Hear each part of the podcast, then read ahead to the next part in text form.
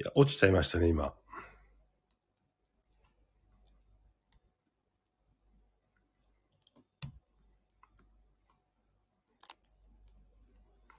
えー、すいません。えー、今落ちちゃいましたんで。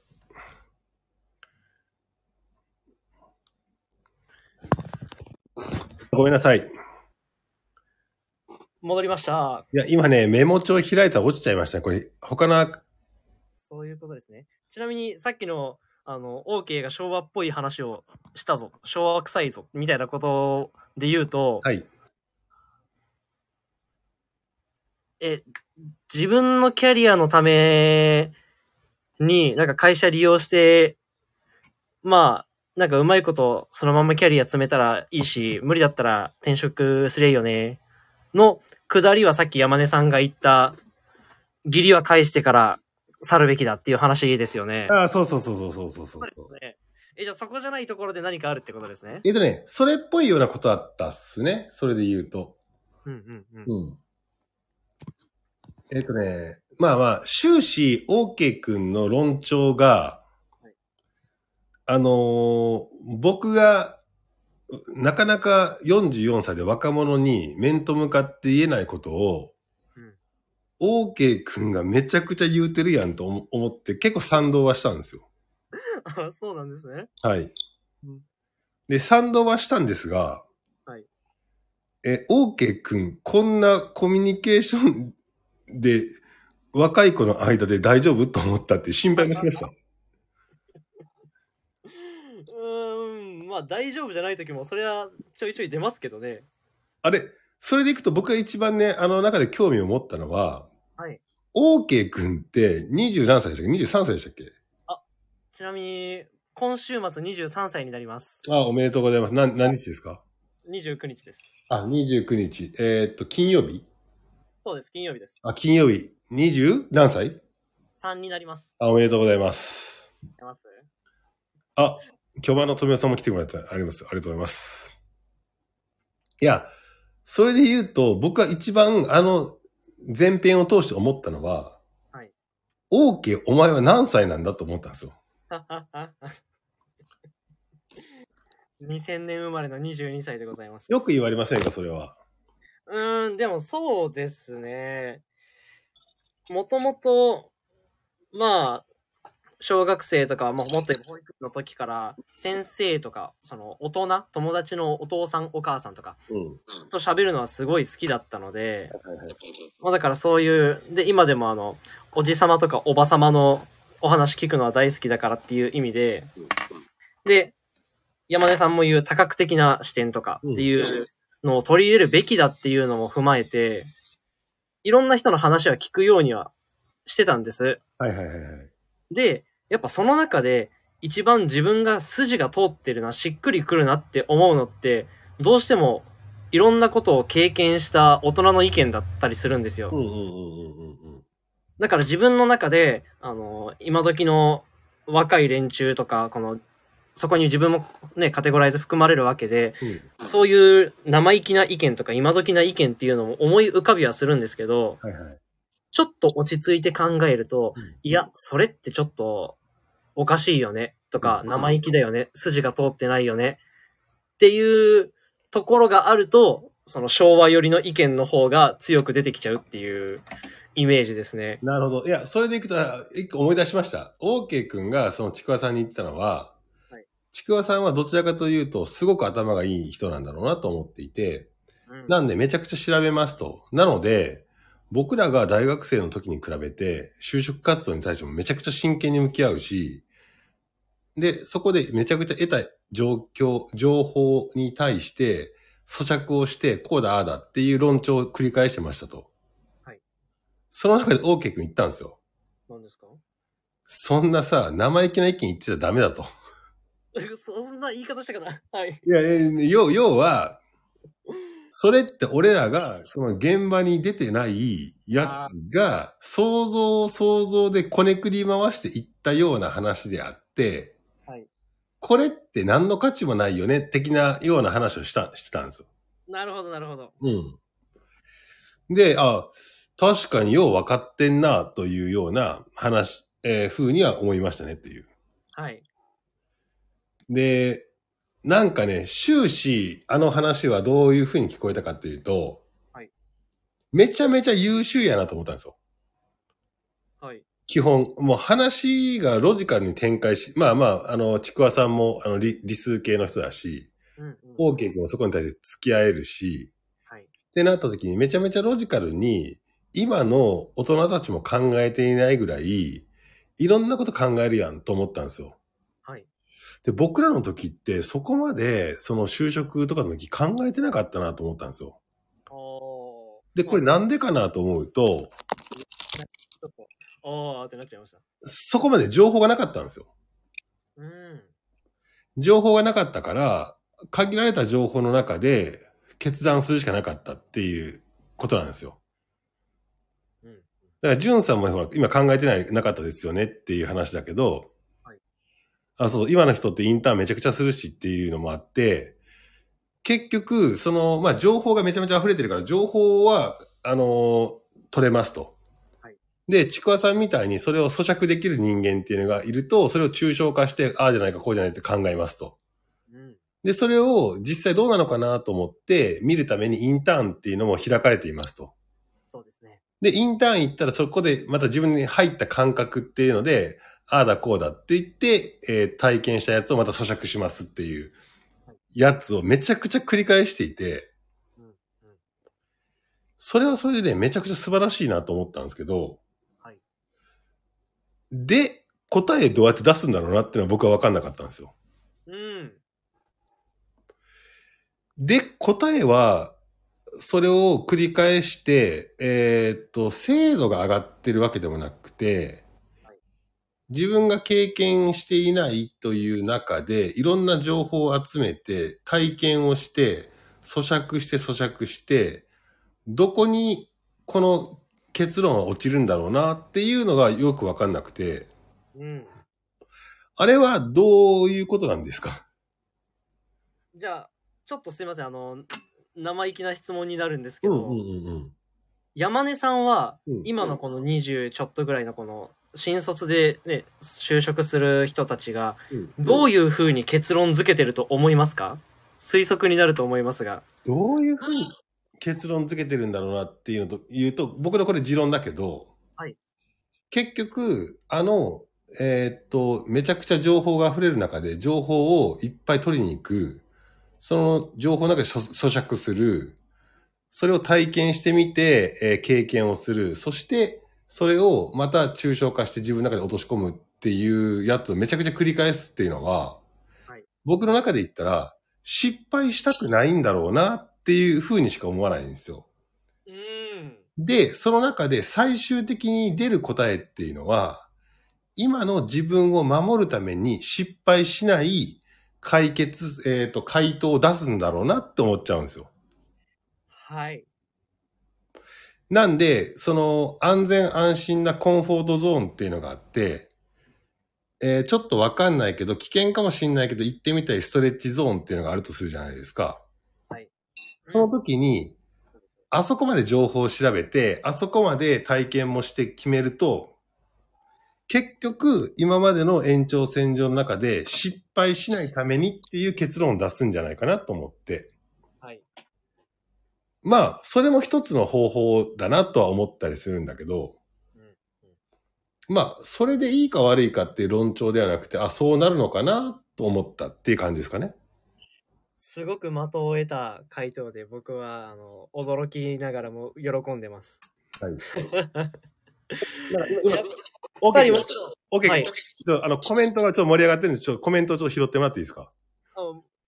うーんとまあその山根さんが先ほどやっぱり今の子が情報収集する中で情報が溢れているっていうのと、うん。そこからさらにその情報をもう一回詳しく取りに行くとかで落ち着いて考える期間もあるよねっていうところで、まあ、やっぱりインターンめっちゃする子いるよねとかオープンワークとかで口コミ知れるし情報溢れてるよねっていうところと、うん。あとやたらんさんがあのだから大企業に行かれるんですよって言ってちょっと不満そうですね。うんうんうん。で、まあやっぱり、うん、その失敗したくないっていう山根さんの先ほどのキーワード。うん。は確かにかなり的を得ているとすごく思ってて、で、キョマンさんから若者のくくりでかいだろっていうコメントがあるんですけど、けどまあその、一旦就活におけるっていうところと、大多数はっていうところに絞ると、うん。まあ、やっぱ自分の能力で、えっ、と、いける、ストレッチゾーン、コンフォートゾーン、このあたりに落ち着くっていう人は相当な数いると思います。いるよねっていうふうにはなんか僕も思うんですよ。うん。だからそれをね、悪いとかいいとかっていうようなことは言いたくは別になくて、はい多分時代の流れとしてそういう風な環境で育ってきたから、うん。多分優秀な人の回答っていうのは多分そうなんだろうなと思ったりするんですよ。で、かつ、その入った後に転職ができるか独立ができるかっていうのも見据えて、で、これも結局、あの、失敗したくないから。で、未来の失敗を避けたいからっていうところをうん、すごく考えてるからこその思考回路だと僕は思うんですよ。うんうんうん。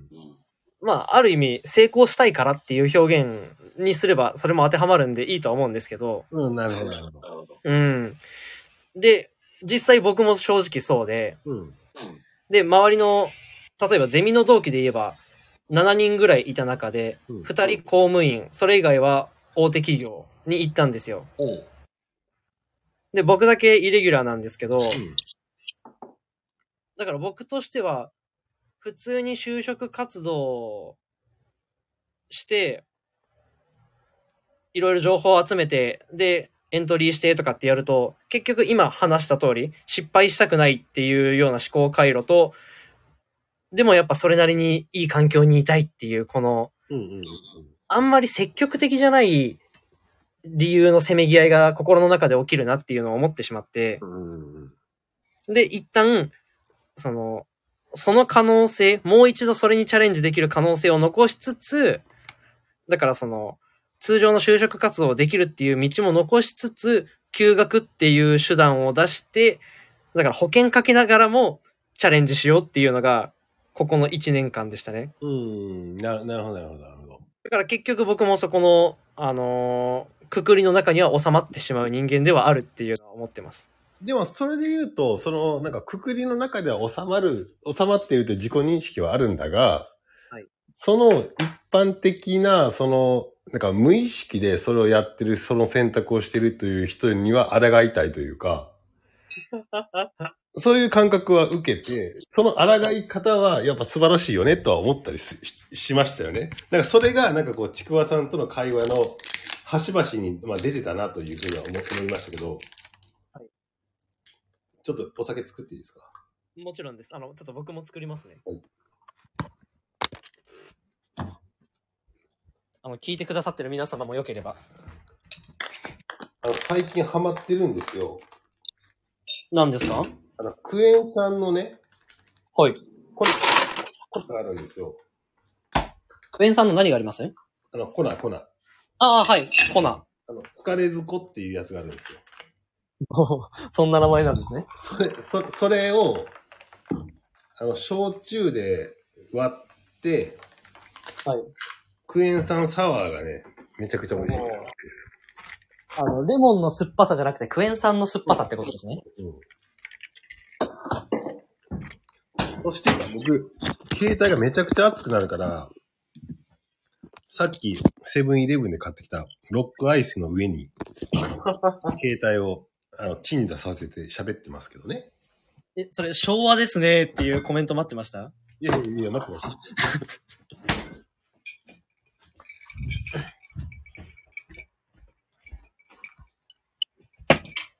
よいしょ。ちなみに僕が飲んでるのは、電気ブランというお酒です。ああ、電気ブランですか。昭和ですね、それね。いや、明治です。あ、明治ですね。あ、まあ、浅草、浅草あたりに行ったら今でも飲めますよね、電気ブラン。いやー、すごい好きなんですよ。名古屋じゃ飲めるとこ少ないんですけど、もう普通に買って家で持ってます。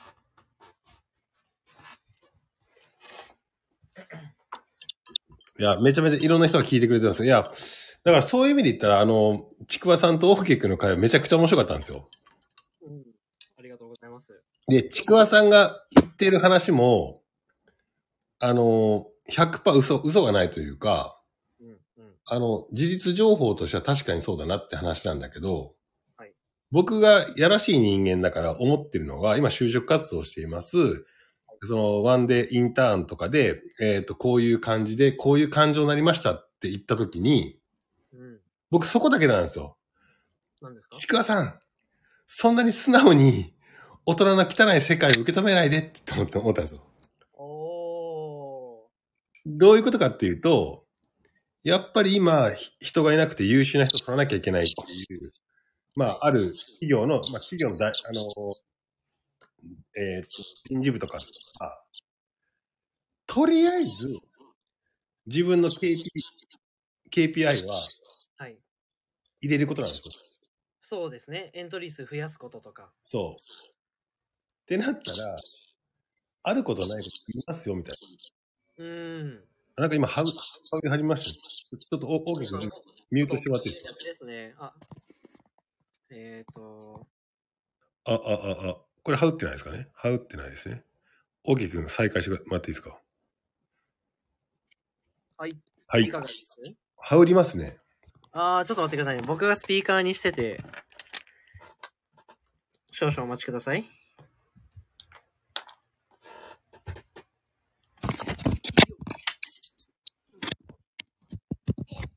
で、いかがでしょあ、あ、ハウらないですね。大丈夫ですね。うはーい。どうぞ。いや、いや、それで、なんかこう、すごく、なんかね、えっ、と、ちくわさんの話がアンバランスに聞こえたんですね、おじさんからすると。おー。めちゃくちゃしっかり考えてるやんと。こんな考えてる人、人って別に社会人の中にもいないし、はい、うん。そんなにね。はい。だからめちゃめちゃトゥーマッチだなとは思ったんだけど、でも考えることに関してはめちゃくちゃいいことだから、考えて、動いて、経験してっていうことで、自分の中でどこに就職しようかなって決めてるっていうプロセスはすごく他の人よりも行動量多くやってるだろうなと思ったんですよ。はい。なんだけど、やっぱり若い子って素直だから、うん。A という会社に行ったらこんな感じで、ちょっと合わないと思いました。まあそれは感覚的な話が重要だよね。はい。B という会社で話を聞いたら、めちゃくちゃいい会社でしたと。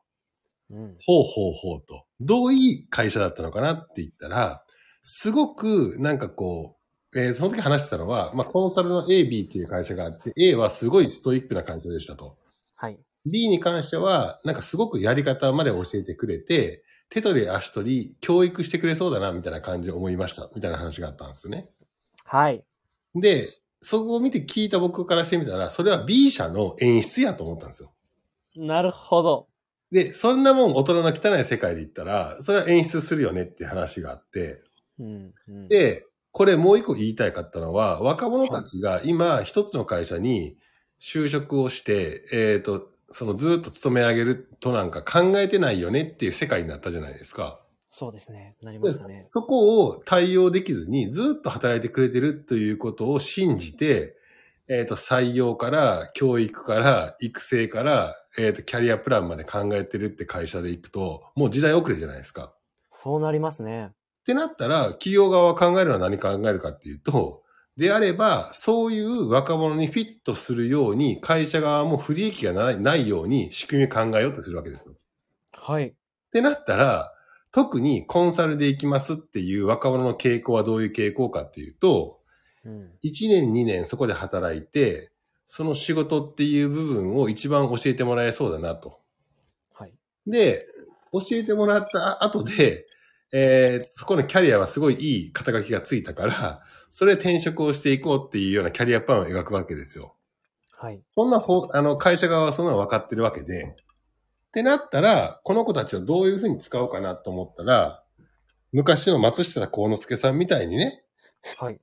あの、昔戦戦前はね、人を切るのが当たり前な世の中だったのが、わしは切らんっつって赤字の時でもすごい大変な時でも家族や言うてやってたっていうのが終身雇用の始まりだったんですけど、はい。そうじゃなくて今はフィットさせなきゃいけないから、まあ、そういう若者が増えてるんだったら、えー1年3年っていうのがここの若者との接点だから、もう使い倒しゃいいやんっていうふうに企業側もなってるんですよ。そういう特に大手とか、そのキャリアで絶対出ていくみたいな会社の場合は。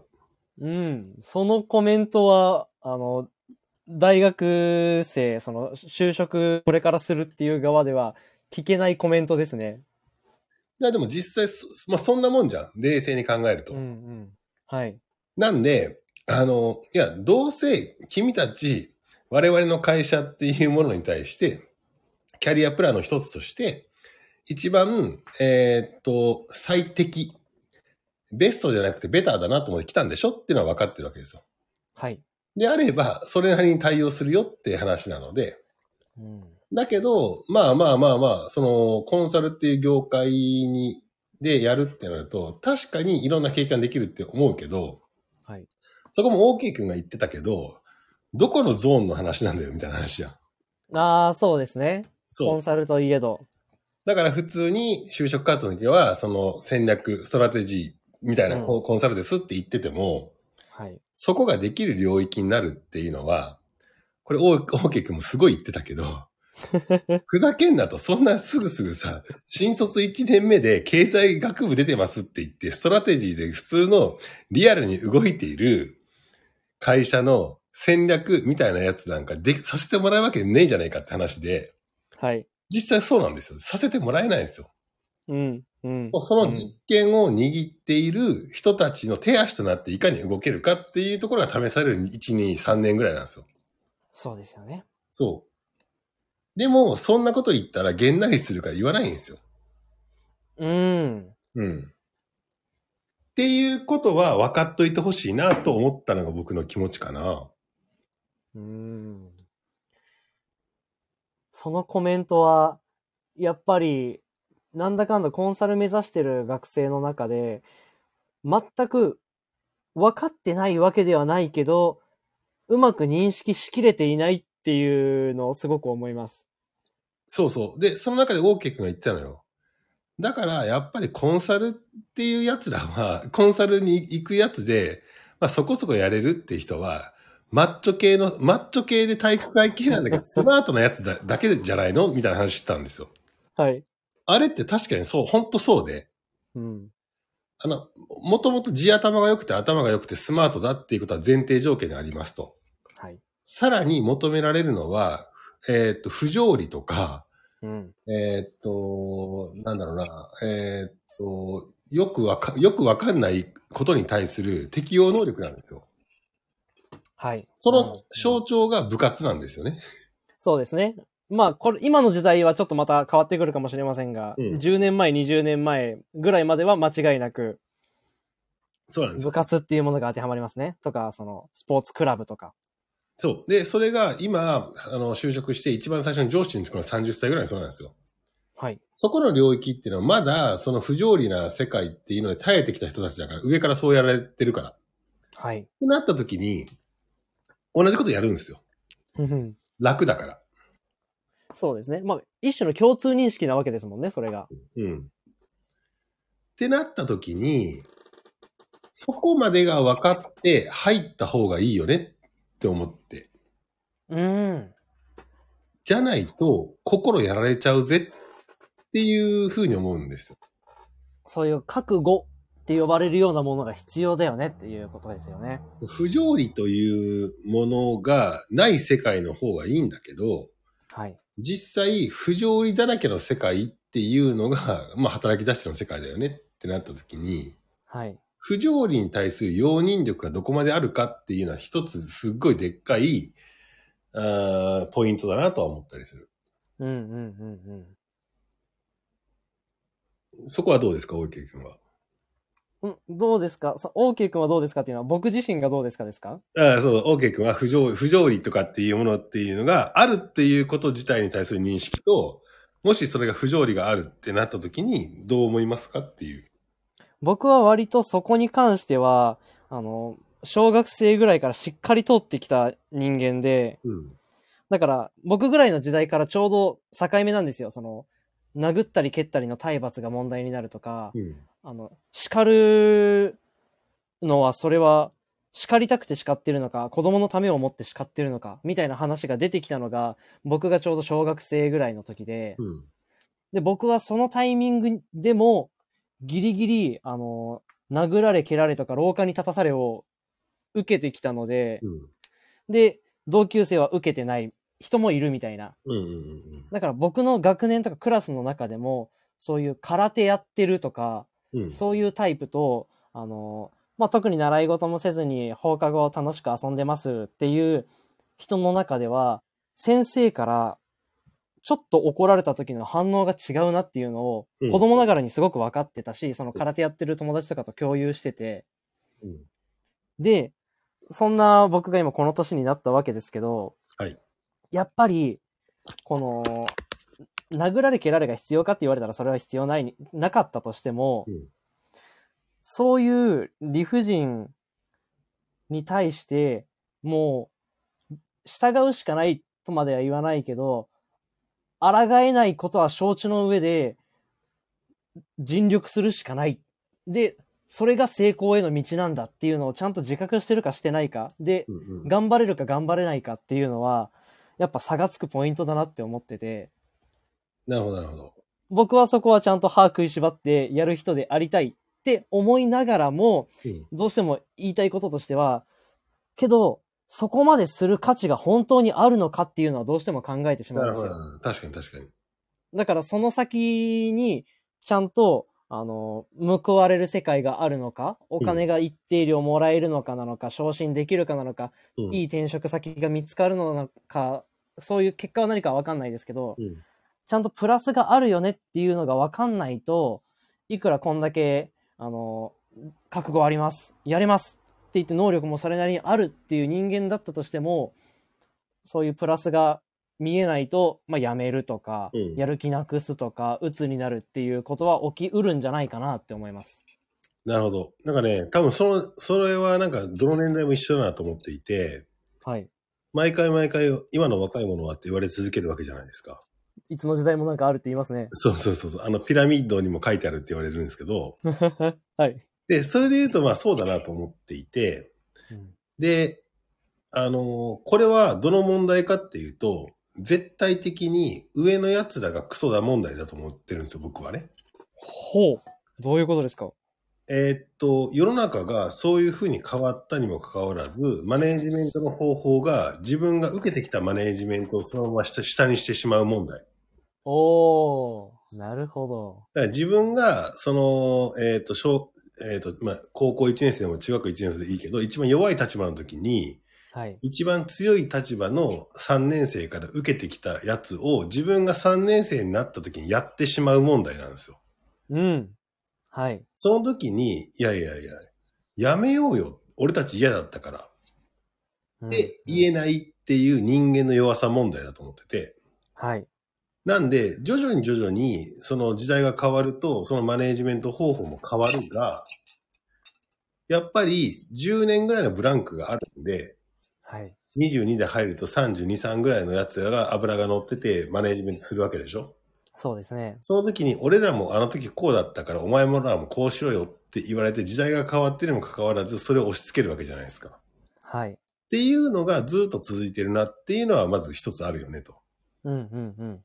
なんだけど、そこの時代の変わり方が最近は速度が速くなってるっていうことに気づいてないんですよ。はい。うんうんうん。それでね。それでよかったのが僕らぐらいまでの年代かな。うんだけど僕らより下の年代っていうのは日々情報の波が押し寄せてきて、それをキャッチアップする人間とキャッチアップしてない旧、あの古い人間ってなった時に、その今までだったら10年ぐらいまでは大体まあわかるよねって言えた感覚が、今5年ぐらいのスパンでわかんないって感覚になってると思ってて、うん、そう思います。もう僕も5個下はわかんないですもん。ですよね。ってなった時に、僕らの時は22で入って32の人がマネージメントしてもなんとなく伝わる部分があったんだけど、はい。今の22歳が32歳の時とか、あの、情報の波が違ったりするんで、はい。そこに対するマネージメント方法も違うなっていうのはすごく感じます。うん、それを自覚してるかしてないかで、いい上司になるかどうかが分かれそうな気はしますね。で、絶対自覚しないですよ。で、その、自覚した、してたとしても、行動に移すとやっぱ違うっていうパターンですら絶対たくさんあり得るのに、自覚してないは論外だと思いますよ。だって、フェーズとしたらさ、まず自覚してるかしてないかってあるじゃん？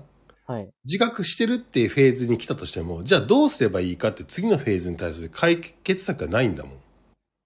うん。ってなると、解決策がない中でマネージメントしろって言われたら、自分が今までやられてきたことを、えーっと、反復的にやってしまうっていうのが、まあ人間の差がじゃないのっていう話なんですおー、。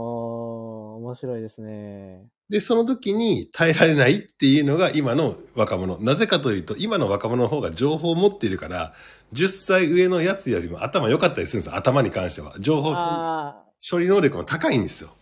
ー。はい。なんだけど、10年選手から言わせてみると、経験がねえやつが、うるせえは従えっていう話になるわけですよ。いやー、そうですよね。結局、でもそうおっしゃられたらもうね、従うしかないじゃないですか。うんその環境で言えばね、そっちの方が10年経験してるわけで。うん。で、ちょっと山根さん一個いいですか、はいはい、どうぞ。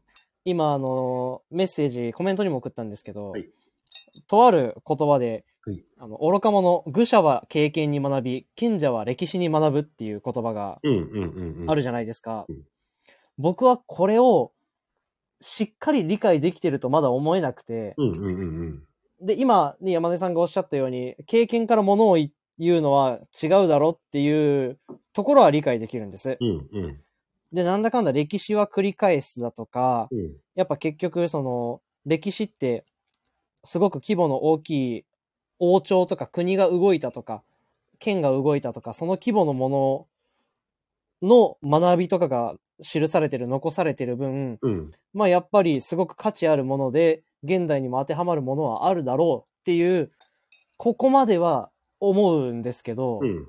それ以上のことが何かあるんじゃないかな。けどまだ僕は理解しきれてないんだろうな、この言葉をってすごく思うんです。うんうんうんうん。それで言うと、今のコメントに対して山根さんはいかが、どう思いますか？それでいくと、えーっと、自分の経験に対して、まあ、経験を糧にして、いろいろと喋った方が楽だよね、だけの話じゃないですか。で、歴史を学ぶっていう領域に行ってる人が何パーセントいるのかって言ったらいないっていうような話はあって、はい。あの、基本的にみんな自分の、あの、えーっと、自尊心がでかいから、はい。えーっと、自分のことを否定したくないわけですよ。そうですね。なので、自分が経験して得たこの学びというものが、ある種正しいという認識を持ちたいわけですね。はい。で、認識を持ちたいからそれをこう、まあ押し付けてみたりするわけですよ。うん。なんだけど、まあそれがいい時もあれば悪い時もあるわけですよ。はい。そうですね。いい時もあるんですよね。そうもちろん。で、いい時があるから、やっぱり俺はええこと言うてるみたいな話になるわけですよ。はい。だけど、状況が変わってる、というか外的要因が変わってるっていうことに対しての意識がないから、うん。徐々にそういう人は、賛同者が7人いたのが、10人中7人いたのが5人になり、3人になり、1人になりっていう話になってしまうっていう話だと思うんですよ。はい。でもそこじゃあ、えっ、と、うまくいかないよねっていう人は、まあ、歴史から学ぶのか、歴史と近いところで言うと、そもそもの原理原則から学ぶのかみたいなやつはあるかなと思っていて、はい。あ、ちょっと、キョマンさん読んでください。経験から学ぶは、具体、いやー歴史から学ぶは抽象してもらう。あ、そうそう、これって、うんあの、この前、キョマンさんが、あの、ツイッターで上げて、リツイートかなんかしてたやつがすごく秀逸だなと思っていて、めちゃくちゃ面白い、これ。これ、何が起きてるかっていうと、キョマンさんがリツイートしてたやつは、こんな話だったんですよね。何ですか？えっ、と、まず、あの、普通の体、えー個人としての体験があるでしょうと。はい。いろんな体験、経験をしますよねっていう経験があって、そっから、抽象度高く、これって何が起きてるんだっていうところで抽象化しますと、その問題を。はい。その問題とか経験を。で、経験を抽象化した中で、ある法則を見つけるっていう、ほこの、ここに行くんですよ。うん。それが、えーっと、抽象化からの、その、えーっと、法則化みたいな話なんですよ。はい。うん。で、そこで法則を見つけて、今度は、じゃあそれを具体化って言って具体的に落とし込むっていう話なんですよ。うん。なんか人によってはそこを転用するとかそういう表現使ったりしますよね。そうそうそうそうそう。で、体験を、えーでしか物事を語れない人は何やってるかというと、自分が体験した成功体験をある種抽象化してるんだが、はい。そこから具体化するんですよ。うん。そうすると時代についていけないって話なんですよ。うーわー。理解が深まりました。だから重要なのは自分が体験したことを抽象化して喋るのはいいんだが、はい。一回自分が体験したことを抽象化した上で、原理原則とか法則とか仕組みというものをそこで、えーっと、導き出すっていうのが必要で、はい。そっから具体化しないと、うん。世の中のその流れとかっていうものには、えーっと、ついていけないし、えーっと、普遍的な法則にはなんないよ、みたいな感じだと思う。うん。うん。うん。多分怒ってるのは、そ、そこができる人がっていう話なんですよ。いやー、しみじみしております。いやだけど僕今本当に一番危惧してるのは、はい。何ですか？いや、さっきちょっと話した若者失敗したくない、失敗したくない、いや失敗することに対する恐れがや、激しすぎる問題ですいやー、そうなんですよね。そこはもう本当に僕もその一部になってるっていうところで、ただ、ただ一点、最近の傾向として、よ。はい。あの、まあ、よく、巷で言われるアントレプレナーシップとか起業家精神っていうあの言葉うん。から、教育の世界でそういうものが取り入れられ始めて、はい。まあだから失敗って悪いことじゃないんだよとか、どんどん失敗していこうねっていうのが、教育の中に組み込まれ始めたっていうのをちょっと感じてて。で、だからちょうど今就活してるこの僕世代とあとまあこっから5個下ぐらいまでうん。はきっとこの失敗を避けたい、安定に行きたいっていうわけじゃないけど、失敗は避けたいっていうこのなんか一番めんどくさいようなタイプうん。が、一定の年代で層としてきっとボリュームはね、それなりにあるんですけど、うん。さらに下の若い世代はそうはならないことを僕は願ってる、かつ、ちょっと期待してる節はあります。なるほど。オーケー君、ちょっとリクエストがあるんですけど、なんでしょちょっとトイレ行ってくるんで、ちょっとコメント拾って回しといてもらっていいですか？う 承知いたしました。わかりました。お任せください。えー皆さんこんばんは。あの、OK と申します。僕は今、休学、大学を休学して、えーそれなりにお仕事をしている身なんですけど、今失敗という話があって、僕はね、失敗したくないっていう思いを抱えながらも、挑戦はしたいっていう、この一番わがままなタイプで、だから失敗しても大丈夫な環境を整えて挑戦するっていう、うん、タイプです。これが賢いかどうかっていうと賢いと言われがちなんですけど、正直僕はあの、すごく、後ろを固めてやってるのでどうだかって思いながら、生きてます。いやー、ねえ。思い切って挑戦するっていうのはすごくかっこいいと思いますけど、やっぱ失敗して失うことをね、考えてしまうと動けなくなるんですよ。なんか親がよっぽど金持ちとか、そういう人だって結局周りにはいる中で自分は違うと思うと、うん。なんか結局他にもうちょっと言うと、すいません、コメント拾ってとか言いながらコメント拾わずに喋りますけど、コメントいただいて感謝しております。見ております。やっぱり情報が溢れてるっていう中で、成功者とかは目につくんですよ。で、一発でそれになれる自信っていうのはやっぱりないから、そこがまた難しいところでもある。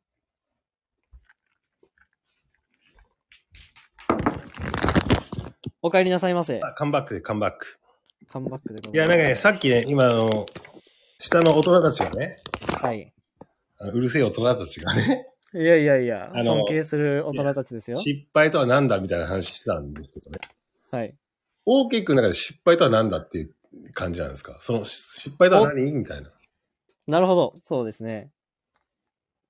今、お金がなくなることか、職を失うことかっていうようなことがありますけど、うん。僕は、僕は、生意気なことにも、周りと比べて誇って、誇られる、誇っていられる自分でやりたいっていうのをうんうんうん思っていて、なるほど、なるほど。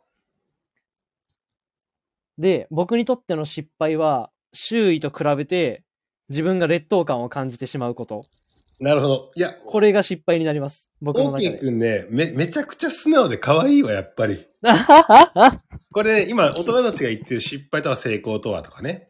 はい。失敗と成功っていう話って資本主義に結びつけると、じゃあお金なのかどうなのかとかね、って話になるあじゃない？そうですよね。もちろんです。はい。俺が言いたい話はそうじゃなくて、はい。失敗って、なんか、恥ずかしい思いをしたくないって、ただ単にそれだけなんだと思うんだよね。うん。自分は、えあの、10ぐらいできると思ったのに、うん。他人からお前5だぜっていうレッテルを貼られたくないってだけうわー恥ずかしい。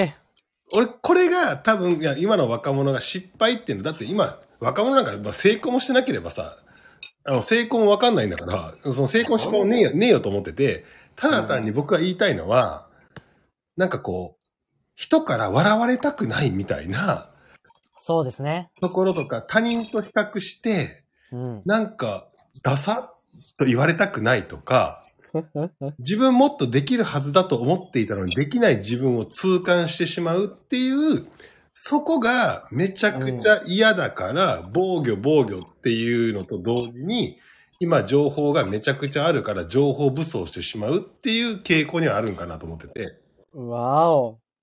ここが、あのーな、なんやろな、あのー解決じゃないな、えっ、と、ちょっと前に進めれれば、今の若者は最強になるなと僕は思ってるんですよ。え、ちょっと今、急によくわかってないです。よくわかりませんでした。えっと、もう一回もう一回もう一回、もうちょっとお願いします。え、例えば、こんだけ情報収集能力があって、情報処理能力があって、抽象化する能力もありますっていう人がめちゃめちゃ増えるはずなんですよ。だって情報の量によって、浴びせられるとそれを抽象化しないと生きていけないからっていうので、多分今後どんどんどんどんロジカルに頭がいいやつはどんどん増えてくるだろうと思うんですよ。はい。うん。それがゆえに、情報があるから失敗しないための方法論っていうのがいっぱいあるわけですよ。はい。うん。はいなんだ。けど、そこだと成功、成功というか、チャレンジしないっていう方の作用が働きすぎるから、うん。行動できなくなるんですよ。そうですね。で、そこに対して行動を取ったやつっていうのは、えーっと、まあ、失敗する、失敗というか、うまくいかないかもしれないです。うまくいくかもしれないしっていう行動によって、そこで、ま、あの、本当の学びがあるわけですよ。はい。なんだけど、その学びの量っていうのは行動量に比例すると思って、特に若いうちは。うんうん。じゃあそこに対して踏み出せるかどうかって勇気なんですよ。そうですね。もう結局そこですね。で、勇気って何かっていうと、簡単に自分がもしやってみてダメで人に笑われたとしても、まあそんなもんかっつってネタにできるぐらいの強さだと思うんですよ。いや、それがある人は強いですよ。うん。いや、だから、、うん。その、えーっと、要は、なんかもし何か、えあいろんな情報収集する能力が長けてる、そんな情報収集して動いてみたときに、思い通りの結果が出ないってことっていっぱいあるわけですよ。はい。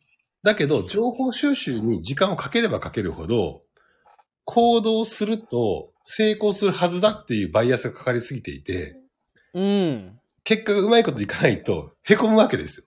いや、そうですね。いや凹めばええやないかって話なんですよ。お凹んだ後に、めちゃくちゃ面白いネタやん、これってなって、うん。そんなもんもう引き出しにしまって飲み会で喋ったらめちゃくちゃウケるじゃないですか。それ、そうなんですけどね。いやいや、いや、ほんと、ほんとそうだと思っていて、うん。で、それを笑って蔑む奴らとか大人とかとは付き合わなかったらいいんですよ。うん。はい。そうですね。あ、それを、あ、めちゃくちゃお前考えたのに動いたね。で、どうだったん？失敗しました。で、どう考えたん？悔しいです。最高やん。みたいな話なんですよ。はい。で、その失敗が何学んだ？みたいな話になった時に、こうこうこうです。次どうすんの？じゃあこうしたいと思います。っていう風に、その行動する方の価値っていう、そっから得る価値みたいなところの方が、すごく重要で。はい。だけどそのために重要、そこで重要なのは、失敗した自分を笑い話に変えれるかどうかみたいな話、ネタにでなって、人生の中で見たら、めっちゃおおもろいやん、俺、みたいな。うん。うん。自分のネタで人を笑わせれたね、みたいな話とか。はい。自分がこの話をすることによって、なんかこう、他の人の、なんか、あのー楽しみになった、みたいな感じになると、失敗は決して変なもんじゃなくて、どんどん自分を強くしていくし、他人を楽しくするものやな、みたいな感じだと思うんですよね。はい。いや、今僕の中で、その、失敗をネタにする、笑い話に変えるっていう意味、そこだけを単純に捉えると、ちょっとトークスキルというか、そこは関西人のなんかテリトリーでしょみたいなのちょっと捉えがちでしたけど、確かに確かに。うん。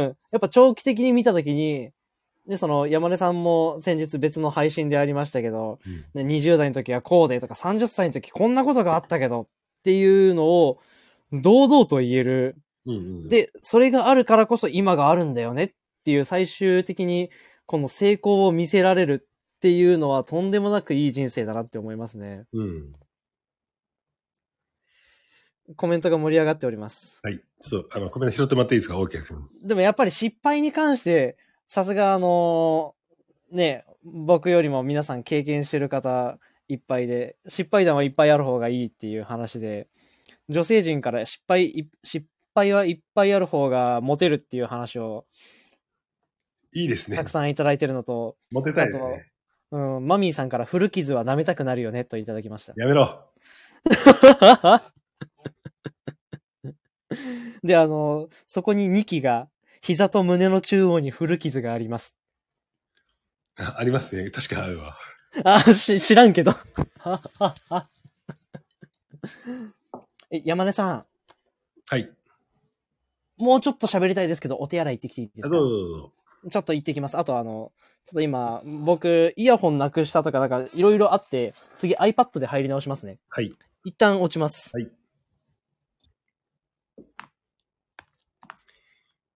いやー、OK くん、いいですね。いや、皆さんも、あの、今日聞いていただいてありがとうございます。心配は停止してないですよ。いや、あ僕はもうす、そろそろ一番早い、あのね、あの、おしっこ早くなっちゃうんですけど、いやね、本当にね、この前ね、OK くんとちくわさんのやつの、あの、いや、今日なんでこれやってるかっていうと、OK くんが昨日の朝、僕に、あの、レターを送ってきて、あの、ちくわさんっていう大学、あの優秀な大学に通ってる女の子と OK くんが喋ってて、この2時間半ある中の1時間ぐらいから聞いてくださいと。あの、ちくわさんが就職活動する中でコンサルタント、コンサルの会社に行こうと思ってるっていう話に対して、二人は激論を交わしていますと。かつ、あの、日本の未来に対しても憂いていますと。この話を聞いて山根さんどう思いますか？みたいな話があったんで、なるほどな、聞かなあかんなと思って、で、あの、準備しながら聞いてて、朝の準備。で、その後に、えっ、と、ずっと聞いて、まあ仕事をして、仕事終わって、昨日と仕事終わらなかったんで、まあちょっと聞こうかなと思って、フィードバックしようかなと思って、まあ1時間ぐらいのところから1時間15分、15分ぐらい聞きゃよかったんですけど、まあ聞きながら自分の中でですね、えーっと、一個一個、一、一言一句に対してフィードバックをして、まあ、完全にマイクロマネジメント親父ですよね。えーっと、こうで、こうだと思いますって。この発言はすごく、めちゃめちゃ OK 君よくわかるけど、みたいな。うん、僕は大好きだけど、今時代錯誤だぞとかって言って、OK 君が大体ね、大体時代錯誤なんですよ。こんなやついないなと僕は思っていて、OK 君って、今風の価値観めちゃくちゃお持ちながら、あの、すごい、あの、ハートフルな感じの昭和人間なんですよ。だからこそ悩むんだろうなと思っていて、えーっと、なんかその辺をずっとフィードバックして、仕事がまだ残っているのに、1時間にわたってフィードバックずっと書いて、それをちくわさんに送ったんですよ。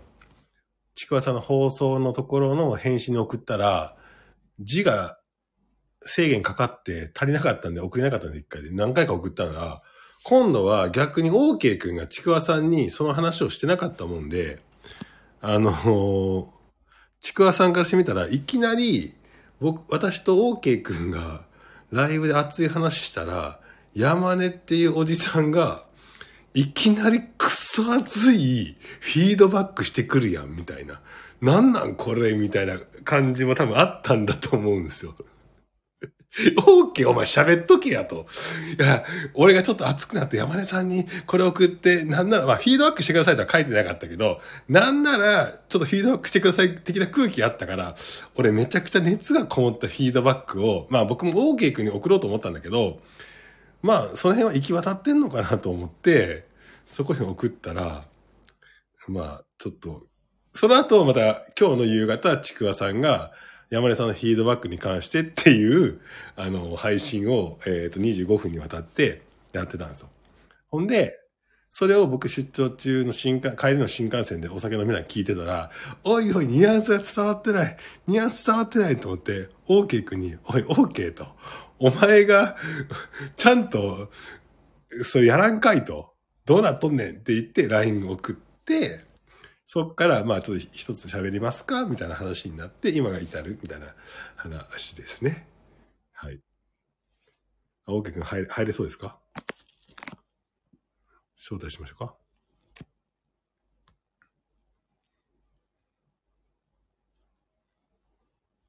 よいしょ。いや、でもね、本当にね、でもめちゃくちゃ話自体はめちゃくちゃ優秀でした。あの、ゆうじさんの100倍優秀ですね。何が優秀かって、まあ、情報収集能力もめちゃくちゃあるし、そこに咀嚼、咀嚼する能力もあるし、で、自分たちの、あの、今の実力ってわきまえているんですよ。まあ、ゆうじさんが、ま、まあ、唯一勝ってるって言ったら度胸と経験値ですよね。あの、あの、死にそうなぐらいの状況をかいくぐって生きてきてるって、あの、やっぱり泥臭さ、そこで生きているって生命力そして今、あの、奥さんと子供いるのに、あの感じっていうね。その辺はやっぱりね、若いもんに僕は言いたいですよ。有事を馬鹿にすんなと。有事、すごいぞと言いたいわけですよ。はい。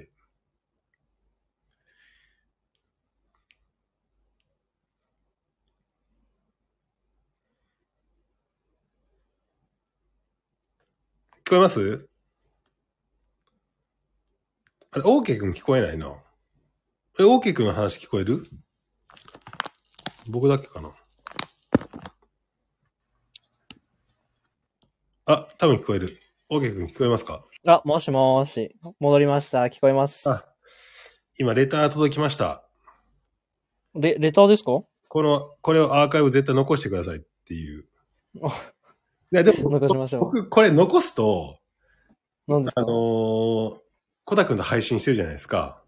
ああ、はい。あれで残ると、多分、いろんなポッドキャストに、あの、RSS 配信で残っちゃうんですよ。まあまあ、あいいや。自動で行くんですか？いや、自動で行く。まあでも残しましょう。これは。ありがとうございます。いや、オーケー君が今こう、こう、なんか世の中の人憂いてるのは何なんですか？もう、昨日の配信を聞くと、はい。確かに全部分かってる。今のおじさんたちとかよりも分かってるよ。うん。世の中の行く末を暗示してるよ。いやー。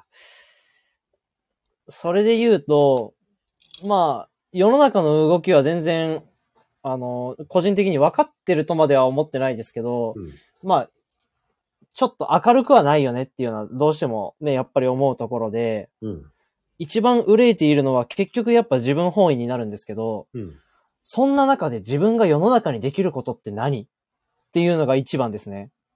おー、なるほど。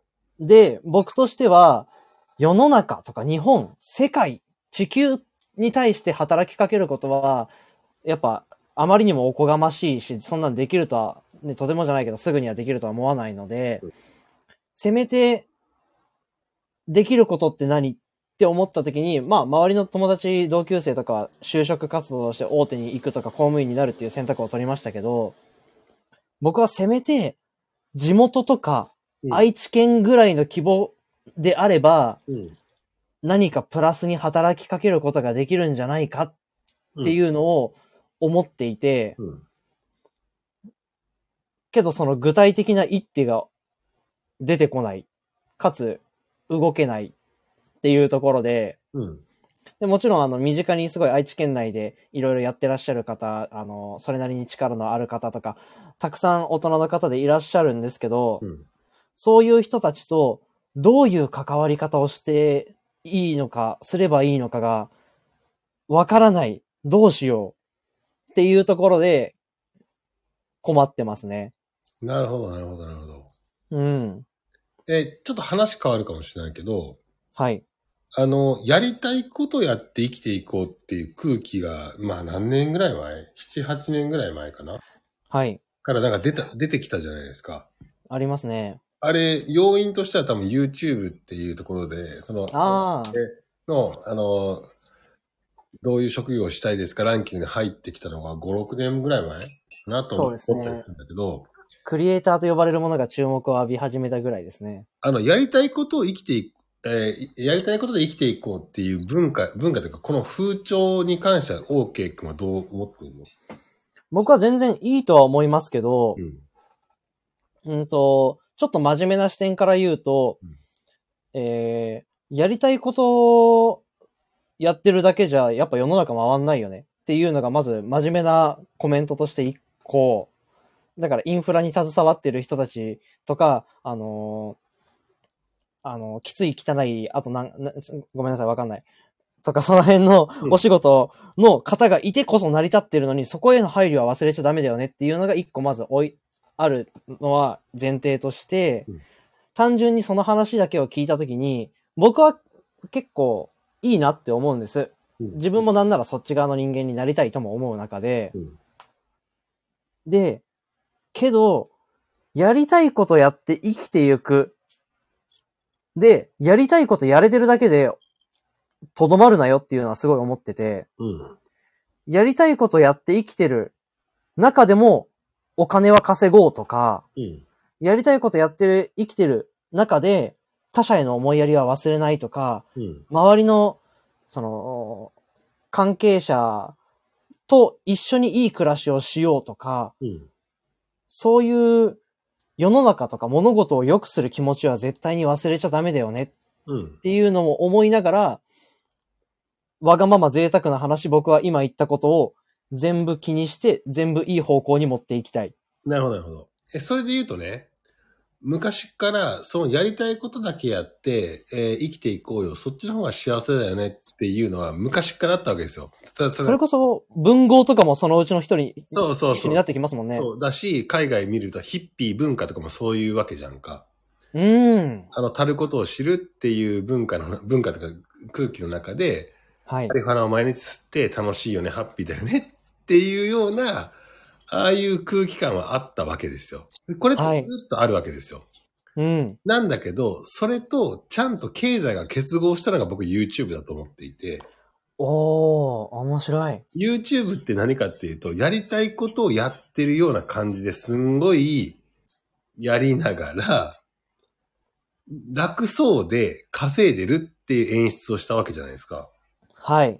あれがすごい、あ、まあ悪ではないか。まあもうこれは、えっ、と、事実としてそうなってるんで仕方がないんだけど、それがあって、今までっていうのは、やりたいことをや,、えーやってるやつは、ヒッピーだったんですよ。うん、うん。やりたいことをやってるやつは文語で稼げないやつなんですよ。はい。やりたいことをやってるやつは芸術家で稼げないわけですよ。はい。だから、経済がそこについてこないよねっていう世の中だったのが、YouTube の、とか YouTuber の、えっ、と、到来に応じて、うん。やりたうんいことやりながら楽しそうにみんなで友達でわちゃわちゃやって稼げてるって最高やんって言って、そこに経済が結結びついちゃったわけですよ。だからこそ誰も否定しきれないですもんね、あれ。否定しきれないし、もうなんかこう、憧れの職業になっちゃったわけですよ。はい。今までやりたいことやっていくっていうのは文豪もいれば芸術家もいれば何でもあったけど、そこはなりたい職業にならなかったんですよ。ちょっと道を外した感ありましたもんね。そう。でもそれが、えーっと、経済がついてきたんで、誰も否定できないから、ここまで膨張したと思っていて、で、その膨張した世界の中で、えーっと、そこ、それでもいいよね、みたいな話が多分なってるっていうのは今の現状かなと思いますよね。うん。で、そうなると、否定する側も否定できないから、はい。今の若者の自分たちは実際やっていないんだが、見てきた世界の中の YouTuber みたいなやりたいことをやって金が稼いでるっていうような0.00何パーセントっていう世界の中を信じてしまうっていうこの SNS の時代っていうのが一つ、えー、問題なんだなとは思いますよね。うん、問題なんだなと思いますね。うん、あ、ラムダ君こんばんは。こんばんは。ちょっとトイレ行ってきていいですか？あ、いってらっしゃいませ。ちょっと、その間にちょっと、あの、巨万の富夫さんと、あの、こういう話が大好きなラムダ君にちょっと上げってもらおうと思って申請出しますけど、ちょっとおとなしくしといてほしいですね。これから上がるまでは。いやー、それ、あ、ロムダさん、お久しぶりです。あ、オッケーさん。あなんかさバーベキュー合ってないじゃないですか。さん付けされるほどのものじゃないですよオッ。ケーさん、バーベキュー合ってないじゃないですか。組んでいいですよ。OK 組んで。じゃあ、オーケーくん。ありがとうございます。だって、山根とか、そう、あの、山根。実は山根呼び、ちょっと今封印してずっと山根さん山根さんってよそよそしく呼んでたんですけど、山根の方がいいんじゃないですか。そう、山根。だってこの、最近思ったんですよ。こうやってまたね、山根と喋って、僕が山根って呼んだ理由なんだっけって振り返った時キに、ョマンさん、ちょっと待って、キョマンさんくん。お、巨万さん。オッケーくんね。キ久しぶりですョマンさんと山根さんが、この時間帯に揃うのは、平日にこのコンビが揃うとマジで危険だから、危険ですか？あの、うん。もう寝たくなったらすぐ落ちた方がいい、本当に。あのは。3、3時とかまで行っちゃうからね、この人たち。行っちゃいますか。この前ついにやばいなと思って、強制的にライブを落としたから、キョマンさん。キョマンさんとコラボしてんのに、なんか、何かにつけ、今、今すげえキョマンさん考えてる、今。どうや、どうやって入ってこようかなって考えてる。こんばんは。よろしくお願いします。てこんばんはてんてんてんてんてんてん。朝まで討論しないです。激アツになっちまった。いやー、今日も盛り上がってきましたね。盛り上がってきちゃったなお前さんなんで横浜来ないですか、今日。いや、今日ね、ラムダ君、ラムダ君がツイッターで、はい今日もご飯作りました、つって写真あげてたんですよ。はそしたら、俺、もう見逃せないから、あれ、何なんすか、あの写真。いや、匂わしちゃいましたね。匂わしてて、なんか今日ね、肉じゃが作ってて、ちょっと前菜っぽいやつ作ってて、で、その後、その裏っ側に、いつもお酒飲まないって言うのに、なんかシャンパンがあって、ちっちゃいミニボトルの。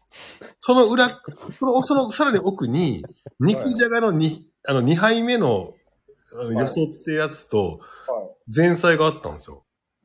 はい。アメリカからちょっと友人が来たんで、もてなしてました。山根さんよく一枚の画像をそんな丁寧にあの、覚えてますね。あれは普通に誰でも気づく。まあまあまあ、そうですね。それ、それに対して誰も反応しないのに、僕は、あの、空気をまず反応するっていうタイプですね。はい。まあ、今日山根さんのムーブが正解ですよね。逆にみんな何をひよってんだって思いましたよ、私はね。面白い。それで言うと、今、ラムダ君は今参加したかもしれないですけど、キョマンさんさっきからあの、聞いてもらってたと思うんですけど、はい。あの、そもそもの OK 君とちくわさんの就職活動どうだ、コンサル行った方がいいんじゃないか、どうのこうのみたいな話を、今日僕は思いっきりフィードバック、昨日か、フィードフィードバックしたら、うまく伝わってなかったんで、OK 君にちょっと上がってこいって言っえ、オーケーくんコンサルじゃないでしょ、絶対。ちくわさんがだよね。あ、ちくわさん？が、なんか、候補の一つがコンサルみたいな候補もあってみたいな話。そうですね、そのくだりからですね。あの、キョマンさんちょっと声張ってもらっていいですか？熊さん、はい、よろしくお願いします。いやー、今日もね、朝まで頑張るということで、いや、嬉しいなはい、頑張っていきますよ。僕もね、あの、オーケーさんとちくわさんのあのコラボのライブはですね、昨日、なんかあの、なんか2時間くらいやったのかな ?1 時間そうですね、2時間半ぐらい。いありましたね。そんな捕まっちゃったんだ。はい、一言もコメントせずにずっと潜って聞きながら仕事してましたけど、昨日あ。あれ聞いたんですか、巨万さんは。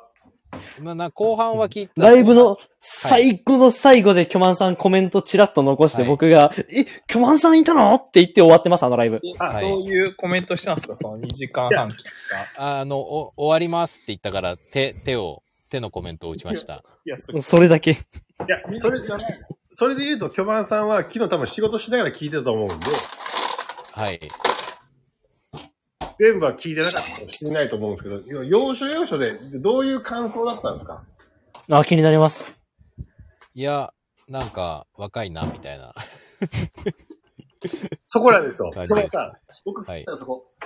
あの、僕も実際、一番、一番究極的な感想は若いななんですよ。なんかね、なんかあの、これ結構、何なんですか？この若いなは何？なんですかミクロ、ミクロなんですよ。その、視点がめちゃくちゃミクロで、あ一個一個の事象に対してすごいミクロに分析して、ミクロに、あの、対応、対処していくんですよ。うんで、その、分析とか対処っていうのはめちゃくちゃ細かいし的確なんだけど、うんけど、あの、全体を通しての対極感があんまり見えてこないので、あの、対処、なんかもん、課題の一個一個が全然別の話題とかになった時に、そのミクロの対処が軸として結構ブレてるところとかがあったりして、なんかそこら辺、そこら辺がなんかブレているんだけど、一個一個すげえちゃんと真面目に考えて的確に対処しているっていうのが、すごい、あの、頑張ってるけど若いなみたいな感じですね。いや、そうですよね。でも、そうそう。はい若いなと思ったけど、それを若いなっていうおじさんも、なんかおじさんだなってなるじゃないですか。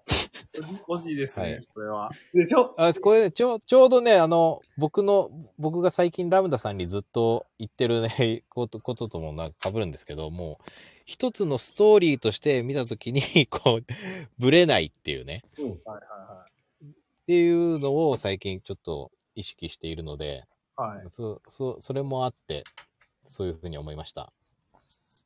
まあけどし、しゃあないんじゃないですか？若かったら。いや、けどなんか別に正解だと思いますよ。あの、ぐ、具体を突き詰めるとか、その、ミクロを突き詰めてないと、あの、抽象化、歴歴史から学ぶみたいなことに関しても、はいはい結局自分の経験があって初めて歴史を抽象化できるから、いや、結ー局、うんなんか経験しないと言われてもわけわかんないですよね、正直。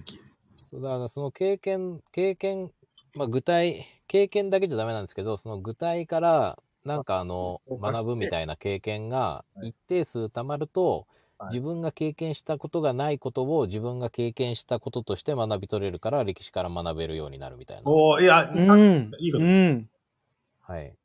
あの、それで言うと、ラムダさん。はいえ？あの、オーケー君とそのちくわさんの話の中に、はい Japan Traditional Company をディスる、あの、あー会話がめちゃくちゃあっいたやー、わけです。ダメですね。いや、それはね、はい。あちょっと待ってください。あの、 Japan Traditional Company をちょっと皆さんにせ説明すると、日本の昔からある日本的な企業のことですね。そうですね。JTC ですね。で、JTC。で、で、ラムダ君はその代表格の、その中の優秀な社員というあら。代表ということでいいですよね、ここは。ここぐらいまでいいですね。まあ、そこまではいいんじゃないですか？明かしても。明かしても。そう。その時に、あの、ちゃんと聞いてみてください。OK 君とちくわさんの話を。まあ、だからあれですよね。海海外にそんな行ったことないのに、海外に憧れてて日本をディスってるみたいな。なんかそういう感じなんですかね。どう、どうなんですかね。いや、まあ、けど、JTC がディスられるのは、はいわ、わかりますよ、文脈的には。まあね。けど、JTC の本質は、はいやっぱりわからないですよ、その、実際にいや、わかんない。入ってこないと。どうですか ?OK 君。それ、それに関しては。僕、あの、年に2ヶ月、はい。いかにも JTC のそれなりの企業のところにアルバイトに行くっていうのをお4年間やってて、まあ、中部支社はい。だから、僕名古屋なんで中部支社になるんですけど、はい。すごくやっぱりそこは、はい。もいや、忖度なく言いましょう、忖度なく。う、僕から見て、はい。あ、この会社はこのまま衰退していくんだろうなっていう、はい。あまあ、事業内容としてもしょうがないんですけど、そこは。はい。で、すごいその空気感も漂ってるし、かつ、社員さんと喋ってても、社員さんたちがそれを自虐のように喋るんですよ。はい。おー、いいね、いいね、いいね。あるね。それダメでしょって思いながらも、まあ僕は一応やっぱ外部だし、就職してるわけでもないから、うん。はい。ね、結局、そんなに強く言うことも何もないですけど、ちくわ来た。ちくわちゃん。マジかよお前起きてんのかよふざけんなよおい、本当だ寝ろよ、ちくわ。お前、待って、早く寝るからお前無理っつったやん。あで、今の会社の話で言うと、で、ちょっとやっぱ、なんだよ、どっちだよ、ち くかわわいそう。かわいそうだよ。寝ろよって言われて寝ますって。かわいそうだめよ。ちゃくちゃ、やめちゃくちゃかわいそうなんだよ。文字発動しました。うん。本当に。で、今の会社の話をすると、で、結局、東京本社の話とか、ちょっと聞いたり調べたりももちろんいろいろすするししたんですけど、はい。どうしても、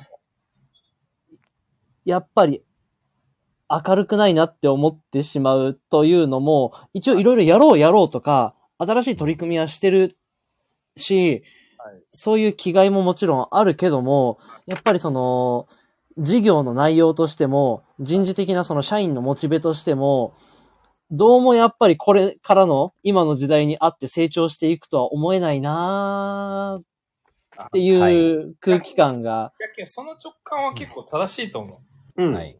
自分もいろいろ就活して、あの、説明会聞いて、この会社マジでダメだな、みたいな会社もいっぱいありましたし、その、その直感は正しいんじゃない多分。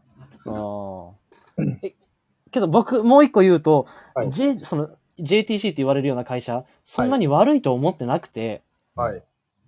だから僕としては、その、コンサルとか一流の総合商社に勤めて、あの、バリバリに働くっていうのもいいキャリアだと思いますけど、うん。そういう JTC って言われるような会社に勤めて、はい。はい。で、待遇そんなに悪くないって言われる中で、はい。個人的に、あの、副業するとか、フリーランス的な活動するとか、また、あの、別で友人と一緒に事業を起こしてみるとか、そういう暮らしをするっていうのも、はい。今の時代に合ったいい、あの、生活の仕方なんじゃないかなってすごく思ってるんです。はい。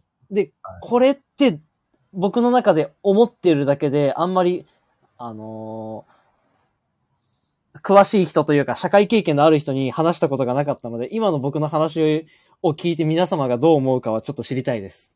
オッケー、それは OK さん、OK 君の気質によると思いますね。うん。おあの、会社員に向いてる人とそうじゃない人がまずいるんですよ。うん。ー。はい。まあだから会社員に向いてる人は JTC は悪くない。私はもう占い師に占われて、君は会社員だねって言われたんで、そうだね。いや、や、やっぱり私の選択は間違ってなかったなって思ったんですけど、誰職業誰に。言われて納得してんだよ。なんかいや、いや、今いや、だって私マジ会社員だなって自分思うんですよ、本当に。その占い師人狼じゃないですか？人狼じゃないや。いや、ま、まあの、僕もその時に隣にいて聞いてたんですけど、はい。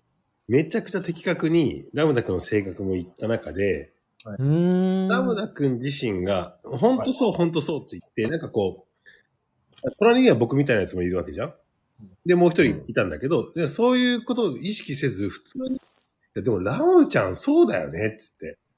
で、そこで、絶対そっちの方が楽しいもん、僕って言ってるんですよ。うん楽しいよ。うん。だからそれはそれ一つめちゃくちゃありかなと思っていて、まあ、すごくいい会社にいるからっていうのもあるし、その中で頑張ってるからっていうのは大前提としてあって、はい。で、それでいくと、めちゃくちゃ言っとくけど、めちゃくちゃ優秀だからねっていうのもあるんですよ。うん。だからその権利があるっていうのは、まあまあまあ、あるよね。うん。うん。うんそれ言ったら、あの、巨万の富雄さんなんか、あの、お父さんがね、事業をやられていて、自分も荒くれ者で20代、20代過ごして、荒くれてますからね、京本さんは。で、東京ブイブイ言わせてたんだけど、いや、もうじゃあ松本帰るかって帰った時に、今の状況があるわけですよ。う。うんん。京満さんはどう、どうなんですか？あの、昨日聞いてて、なんかこう、めちゃくちゃ大学生考えてるんですよ。情報も僕らの時とは違ってあるし、はい。あの、情報の精査の仕方は僕は間違ってないなと思ってたりしたんですけど、うん。まあでも全ては経験したことがない中での話なんで、青いなというふうには思ったけれども、分析能力とかで言ったら全然間違ってないなと思ったんですけど、ケマンさんはどうですか？まあ、なんか、んまあ、なんですかね。僕とは違う考え方だなって思いました。えちょっともうちょっと歯切れよく言ってくださいよ、ごめんなさい。え、それで言うとどこが違ったんですか？いや、ず全部？どの辺ですか？あんまりなんか、僕かあの、なんですか、その、うん、考えても無駄なことは極力考えないようにしてるので、分析とかしないんですよ。なるほどね。でうんそそれよりも、あの、こうやったら100%こうだっていうことだけに注力するので、うん。あの、こうやったら確率が上がるかもしれないみたいなことは基本的に考えないっていう。なるほどね。ここれはちょっとこっちの方がいいかもしれないとか。それをちょっと、クスノキさんになって言うとどういう感じですかえー基本的にですね、あの、未来なんてものは誰にもわからないんですよ。誰にもわからないっていうことは 考えても無駄だっていうことで、やっぱりあの、経営者になってきて時間がなくなってくると、一個一個精査している時間っていうのはないので、そこはもう過去の経験と歴史の対極感から、えーここだ、えーこれをやったら100%こうだって分かっているところ、たとえそれが効果が薄いところでもそこに注力して、まずはそれを100%まで達成するっていう。こう一個一個それを積み重ねていくことによって、えー一番始めた後の段階では見えていなかった答えっていうのが、3回くらい積み重ねたところで答えが見えて、新しい扉が開くっていうこともあるので、はいまずはやってみる。えーやってみることっていうのは、可能性が高そうなところではなくて、100%できるところ。それを再らせるって、この繰り返しかなというような感じですね。そういうことっすね。え、それをね、私はね、思うんだよね。はい。いや、全然似てない。全然似てない。やば、やばいぞ、全然楠木先生になってないですよ。いやそれ僕は、僕は思うんだけど、思うんだけど、今のマッチングアプリ業界と同じ話だと思うんだよね。はいはいはこの東京という、あまたあるいろんな人との出会いっていうのがある可能性があるこの東京というのに対して、はい掛け算でマッチングアプリいつでも出会えるよってツールを手に入れたわけじゃないですか、我我々は。はい。その時に、はいいや、これいいよね、いいよねって言ってるんだけど、実際は良くないっていうことを僕は主張したいんだよね。これ何かっていうと、はいいや、今の目の前にいる女性よりも明日の可能性の方が高いっていう可能性を示しちゃってるんだよ、これは。なるほど、ね。そのことによって、腹決めができない。じゃあ、こうしようかっていうね、いろんな情報を集めた中で、こうするぞっていうね、その意思決定の弱さっていうのが、今すごく垣間見えるよね、若い人たちにはと僕は思うんだけど、どうなの、ラムダ君は？いや、ちょっといきなりめちゃくちゃ話変わりましたね、今の。い や同じだよ。今、巨万さんが言ってた話と一緒だよ。情報はめちゃめちゃ集めてる。ね、いや、私もガチでアドバイスすると、あの、自分に合ってることが何かっていうのを本当に考えた方がいいと思いますね。うーん。それが、まあ、こういう職業かっこいいなとか、まあ、そういうのもあると思うんだけど、けどね、多分自分に合ってないと頑張れないと思うんですよね。はい。いや、それで言うと、ラブナ君。はい。その自分に合ってるとか、自分らしくとか、はい。だから自分がやりたいことはっていうフレーズこそが今の若者を苦しめてるんじゃないかと僕は思ってます。やりたいことじゃないですよ。おやりたいことって自分は結構得意というか、合ってることをまずは重視した方がいいと自分は思いますけどね。うん、うん、うん、うん。うわ、なんかちくわ来たや、ちくわ。うん、こんにちは。花子ラこいつ？こいつ、オーケー君、一回ちょっと回してください。一回ちょっと回してもらっていい ?OK 君。回してもらう。ちょ、ちくわミュートにすんな、お前。こいつさ、じゃあ本当に、ちょっとね、今回してもらっていいって言われた矢先なんですけど、このちくわっていう女、結構はい。明るく振る舞っていて、はい。まあ、足もね、うまいし分かってるっていう感じの空気感ですが、はいなんだかんだ、はいちゃんと人からの誘いは自分の意思で断ってくるやつなんですよ。あ、そうなの？いや、この明るい感じだったら、ねえ、なんか例えば、いや、もうちょっとさ、夜遅いけど別に良くない？みたいな。もうちょっと喋ろうぜ？みたいな感じになったら、ええー、まあ、じゃあもうちょっとね、みたいな感じで来るかと思いきや、いや、私寝るから。って言って寝るやつだし、かと思いきや、こうやって、いや、もうどうせこいつ来ないよねって思ってるさなか、はいふと上がってくるみたいな。うん。あ天の弱ですね。ねえ。いや、で、天の弱ですねっていう、これをきっと本人はちゃんと自覚してるっていうのがまたムカつく。あざといっすね。こいつ。あざあざいや、それで言うと、はい。あのーあざとい先輩に僕は聞いてみたいと思うんですけど、おこの前、占いの時でも、占い師さんに言われてました。はい。ラムダ君が、あなたはめちゃくちゃあざといですねって言われてました。であざといということって、なんか悪い風に聞こえるけど、悪くないと僕は思っていて、悪くないでしょ。君の、あの、えっ、と、就職してから生きる術、あざとさ、それとは何なのかっていうのをちょっと言ってもらっていいですか？あの、くすのきせん、くすのき先生っぽく。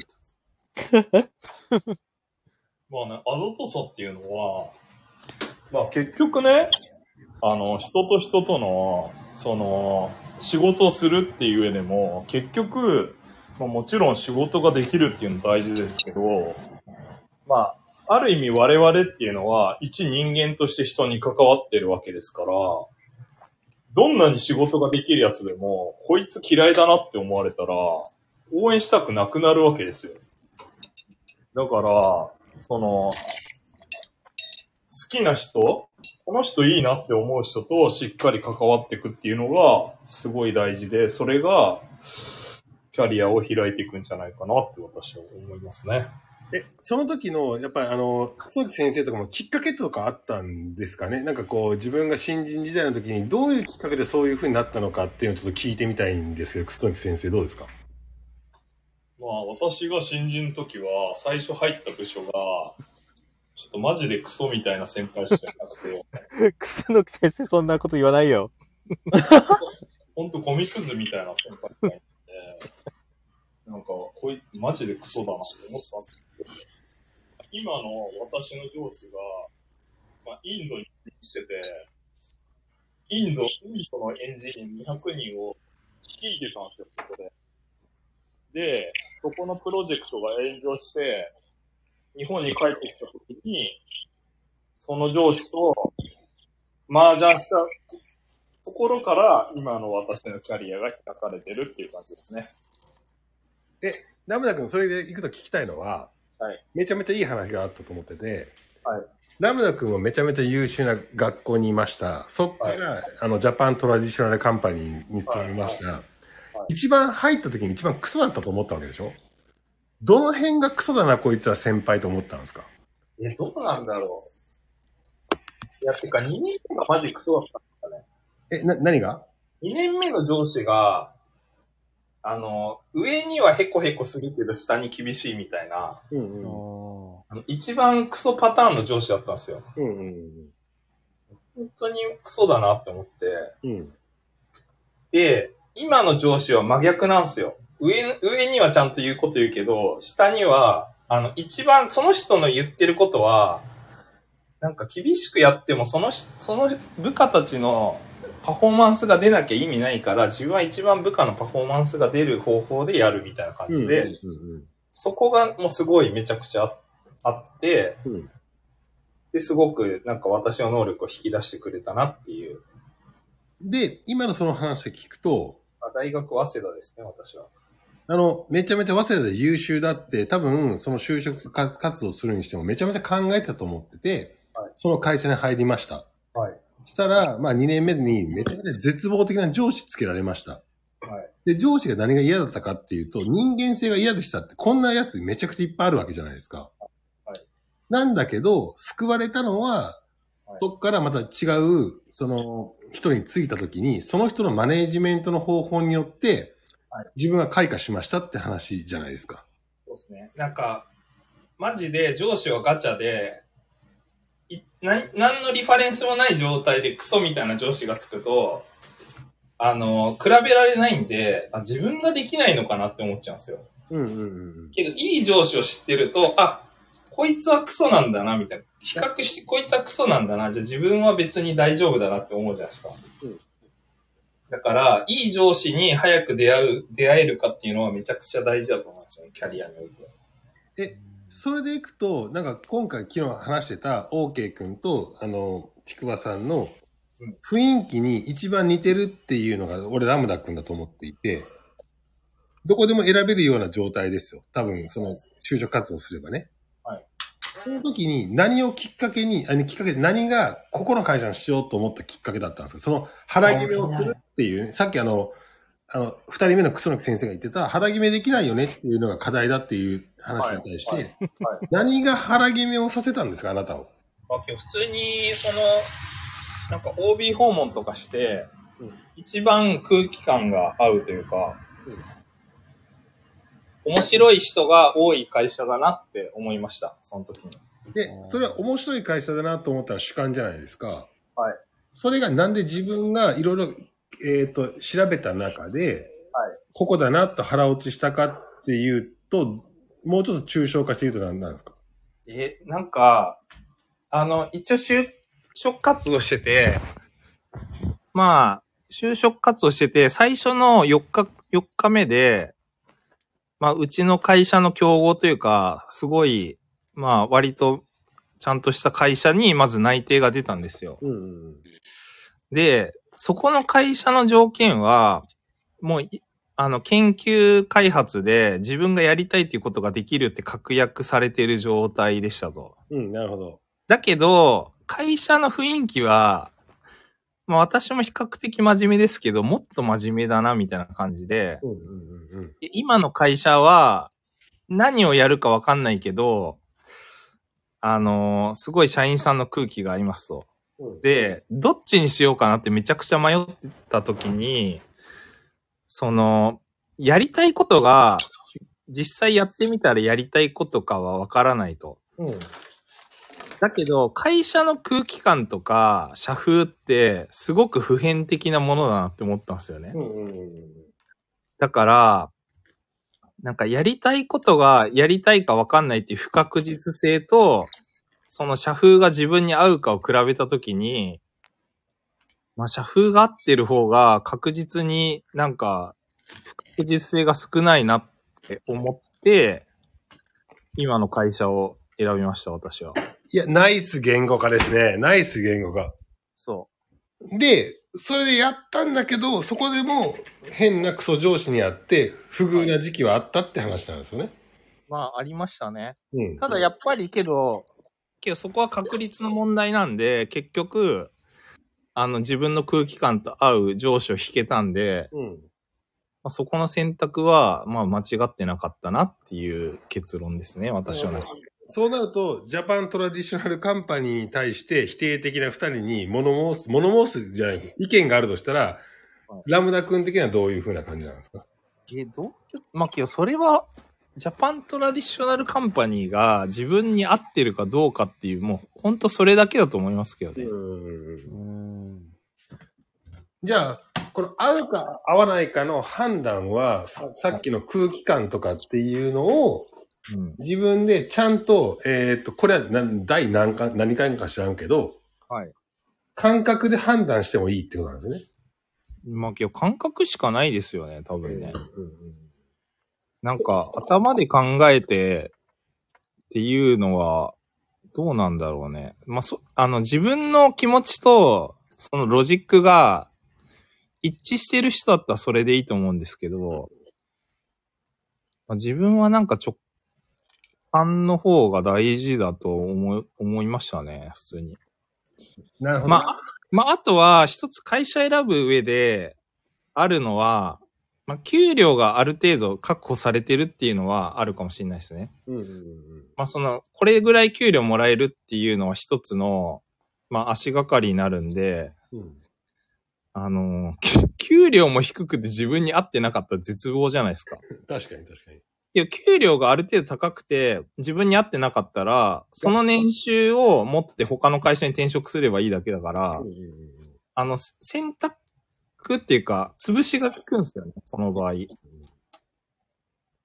らそういうことも考えてましたね、私は。いや、それで言うと、昨日、あの、OK 君とちくわさんが話してたのもそういう話で、はい。一見したら、すごい打算的だなと思う話だけど、全然いいと思ってて、はい。その打算的なぐらい考えれてるっていうことの方が素晴らしいよと思ってたんですよ。うん。なんで、いや、それが、いや僕らなんかそもそもそれを打算的に考えれるうん立場にいなかったから、それは何もアドバイスできなかったから、はい昨日 OK 君と、あの、ちくわさんが、いや、今一番行けてる大学って何なのって言ったら、早稲田行けとかって言ってたんで、やっぱり早稲田っていうところの、その昨日二人がおとつい二人が言ってた話の中での、ラムダ君がそれを言うとすっげえ信憑性があるって感じなんですよね。うん。あれなんですよね。その選択肢広げるっていう感覚は大事だと思ってて、うん。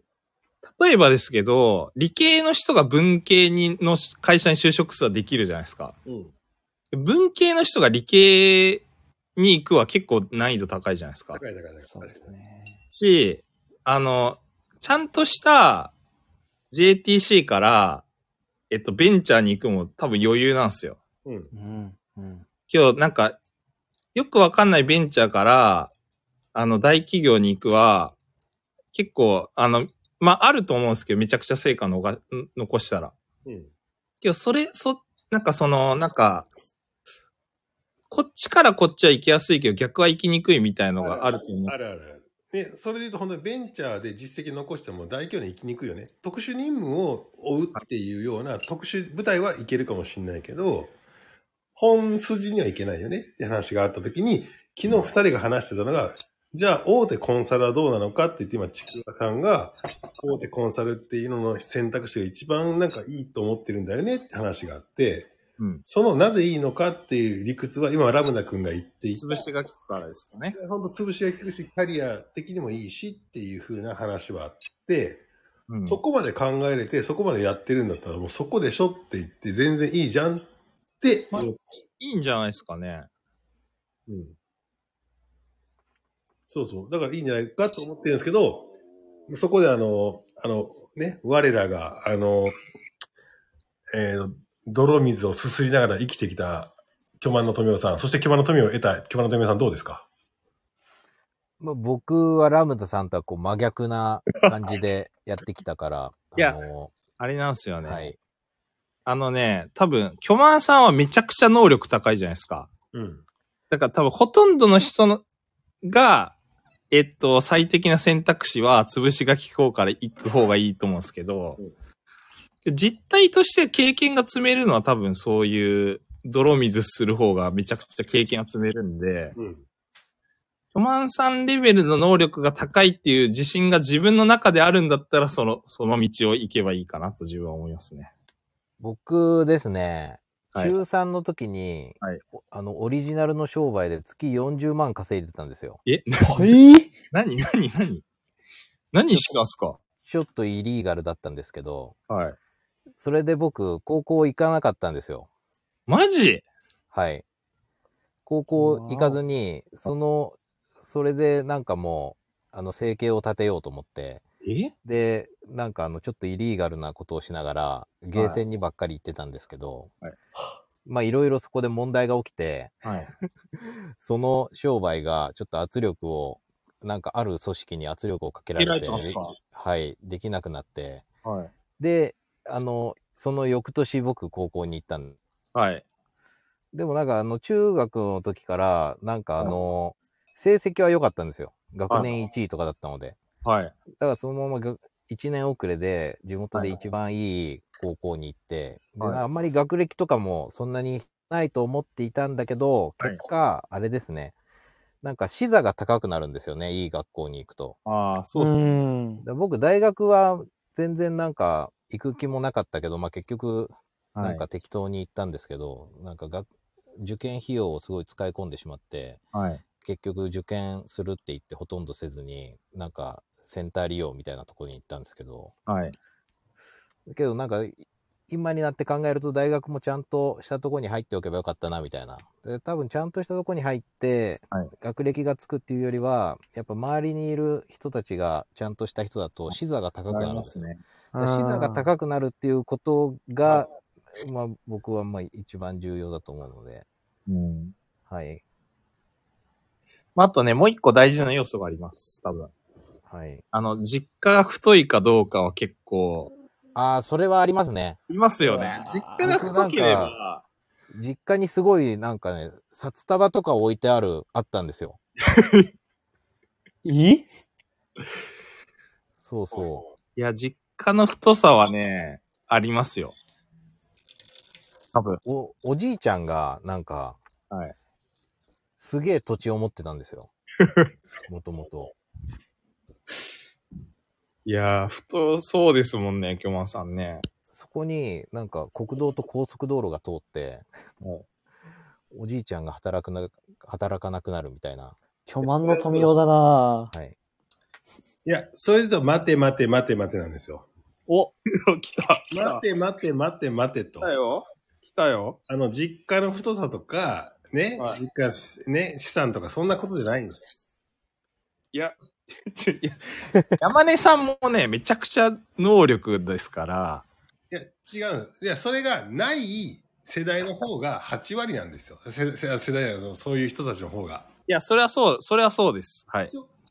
だって、なんか東京とかっていうのが、なんか偉そうにしてますけど、あんなもん人口の1割ぐらいなもんじゃないですか。はいはね、大体地方なんですよ。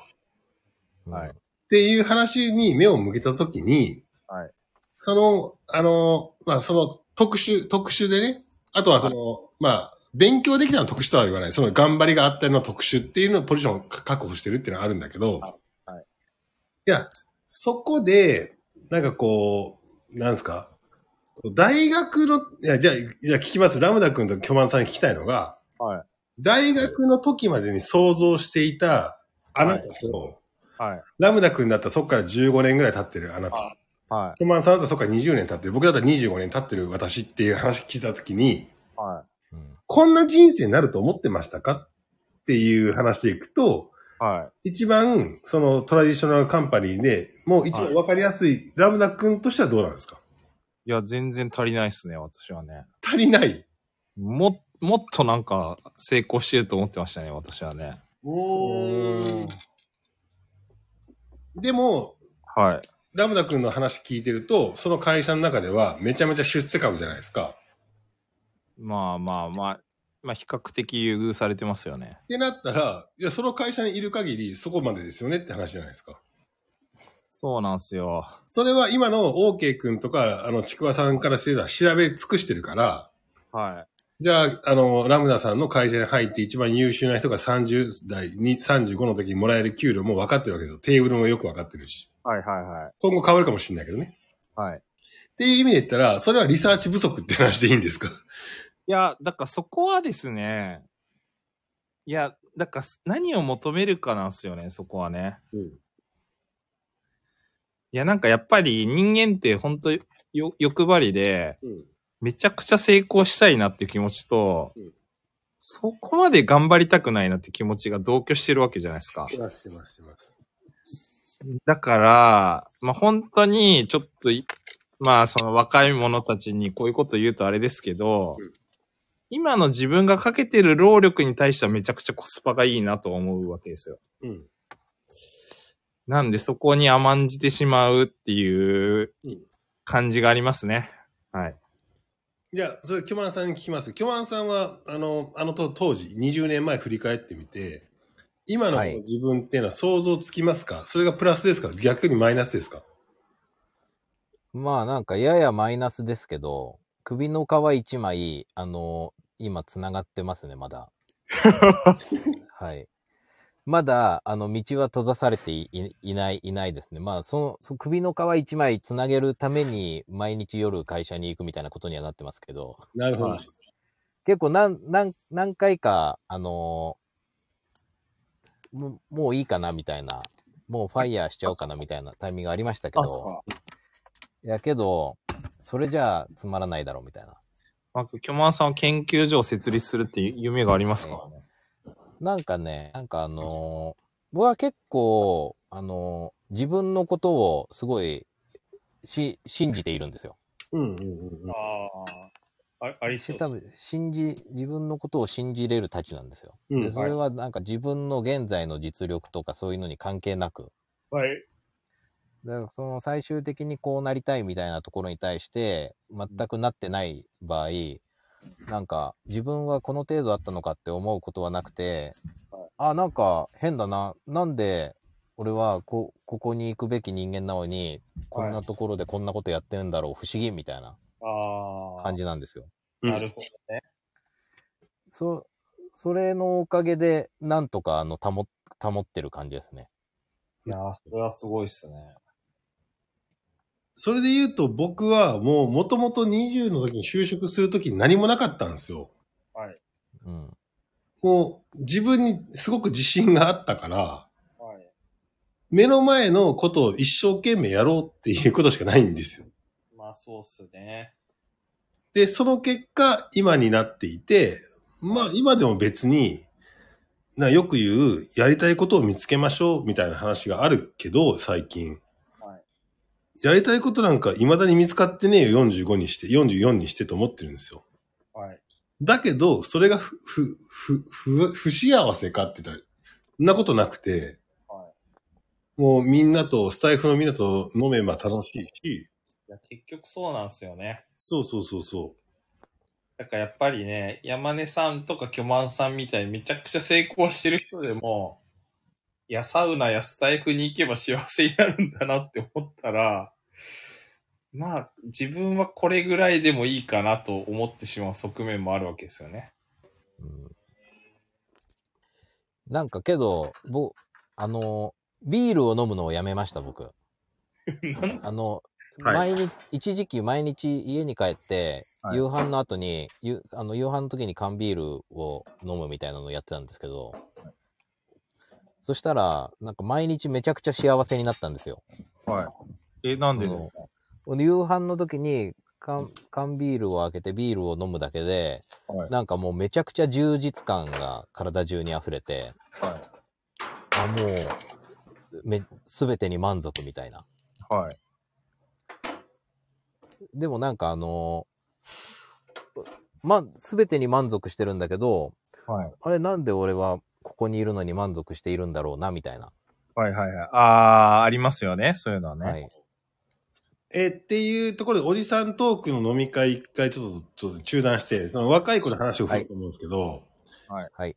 オーケー君とちくわさん、ちくわさんも今もうドライヤーも終わった頃かなと思うんですけど、うんはい。あの、ことの発端は、ちくわさんとオーケー君のおとついの夜のライブに対して、ケー君がこれ聞いてくださいって言って、僕がもう鬼のような、あの、フィードバックをして、これになったんですよ。そうですね。いや、ちょっと一言だけ、あの、ごめんなさい。全然いいですよ。配信配信してるわけですから、50に、はい。50にその後なるのはいいので。で、結果、こんな感じで、楽しい、楽しいおじさんって俺たちが言ってダメだけど、いや、楽しいおじさんですよ。主観なんでね。なんで、えこういうところに巻き込まれて、あの、ちくわさんの一言コメントじゃなくても、二言でもいいけど、もらいたいですね。どうですか？ああ、そうですね。今聞いてて一個言おうかなって思ってたのは、うん。うーんと、なんだろうな。2個ありますね。1個、途中でフラットさんがコメントくださった、なんか今の若い子めっちゃ考えてるよねっていうのを、確かに就活しててもめっちゃ言われるんですよ。うん。でその山根さんのコメントでもそこまで考えれてるのがすごいみたいな話をいただいてたと思うんですけど、それは就活をしてて大人の人にめちゃくちゃ言われます。で、ちょっと年が上の先輩とかにもなんか今の若い子めっちゃ就活の時考えてるよねみたいなのも言われます。なんか上の世代の人たちはまあ20代をとりあえず楽しんでで30代でお金貯めて結婚してみたいなのを思い描いてたけど今の子たちはめちゃくちゃ20代から将来のことをめっちゃしっかり考えてるみたいな話をめっちゃされるんですけどそれは私たちだけではなくて私たちっていうのはちくわとか OK とかまあ私の周りだけじゃなくて結構インターンとかに参加すると どこの大学のどういう子でもそんなようなことを考えててみんな将来に不安を持ってるんですよね。うん。なので、ちくわさんがすごいとか今の子たちすごいではなくてそれはすごいことじゃなくて社会的背景としてみんな勝手にそういうふうに考える将来のこととか投資のこととかお金のことを大学生の時とか就活の時に勝手に考えるように社会がプログラミングしてるんで私たちがどうこうっていうのじゃないんですよねっていうのは思ってますっていうのが1点目。あ間違いないですね。はい。この、ごめんなさい。これ1点目に対してちょっと議論していいですか？お ?1 点目に、このこの1点目に関してなんかご意見あるかしてみますか僕めちゃくちゃあるんですけど。はい。ご意見あります。はい。木村富さんどうぞ。いいね。僕別に今の若い人たちすごい考えてるなって思思わないです。浅はかだなって思います。もう、俺、こういうことを言うから、キョマンさん大好きなんだよな。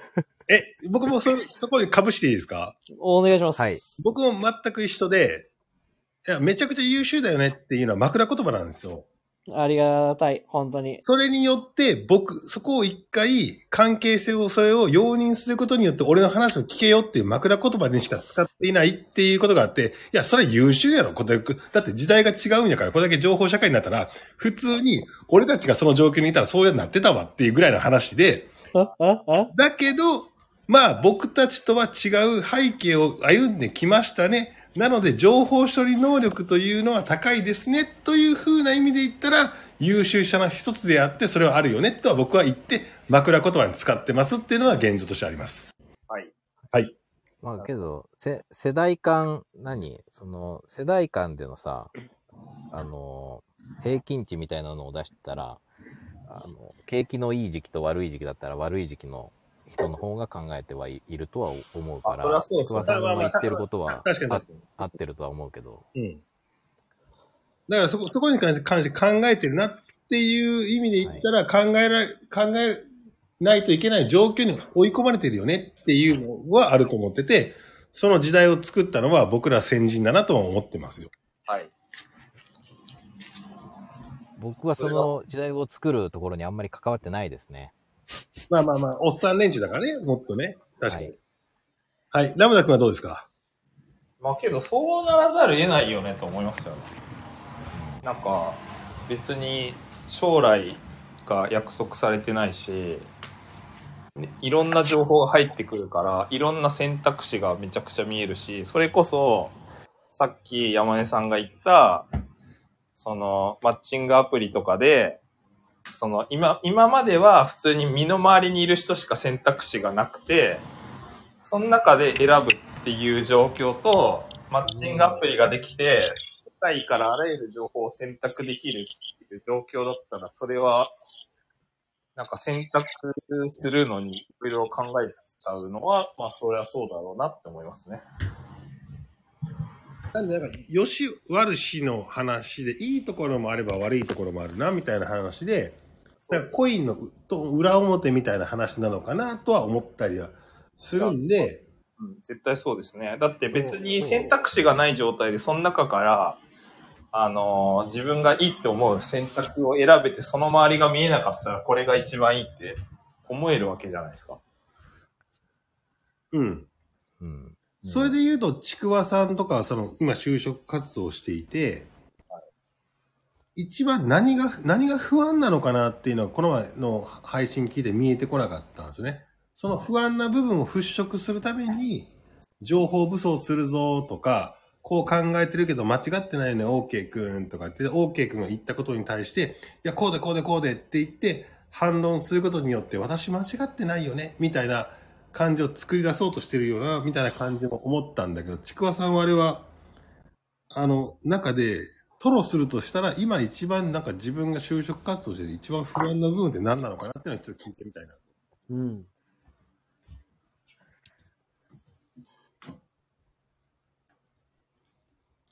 ちかさんそうやって聞かれても思いつかないですね。うんこれですっていう明確にはなってないですね。まあそれが問題なんでしょうけどって感じですね。まあだからそうなるよね、多分ね。だから、ちくはそれは不安がないってわけではなくてってことだよね。漠然とした不安であって、それを明確に伝える言語化ができませんっていう。うんうんうんうん。OK 君とかじゃあ、そそれでいくと同じ年代生きてて、この不安っていうすっげえ漠然とした、抱えなきゃいけないっていう、この日本がダメだみたいな感じでずっと育ってきてて、その中、はいそ、そこで就職先を決めるっていう中の不安ってめちゃめちゃあると思うんだけど、はい。何が不安なのっていうのを言語化してほしいな。うん。それで言うと、あの、いつかしっかりお話できればと思ってますけど、うんうんうん。最近の若い連中が地方創生とか地元の町おこしをしたいっていう話につながるちょっと節があると思いながらうん今から話すんですけど、うん結局この日本がまずいぞとかこのままじゃ良くないよねって言われながらもどうしたらいいのかわからない自分って何ができるんだろううん。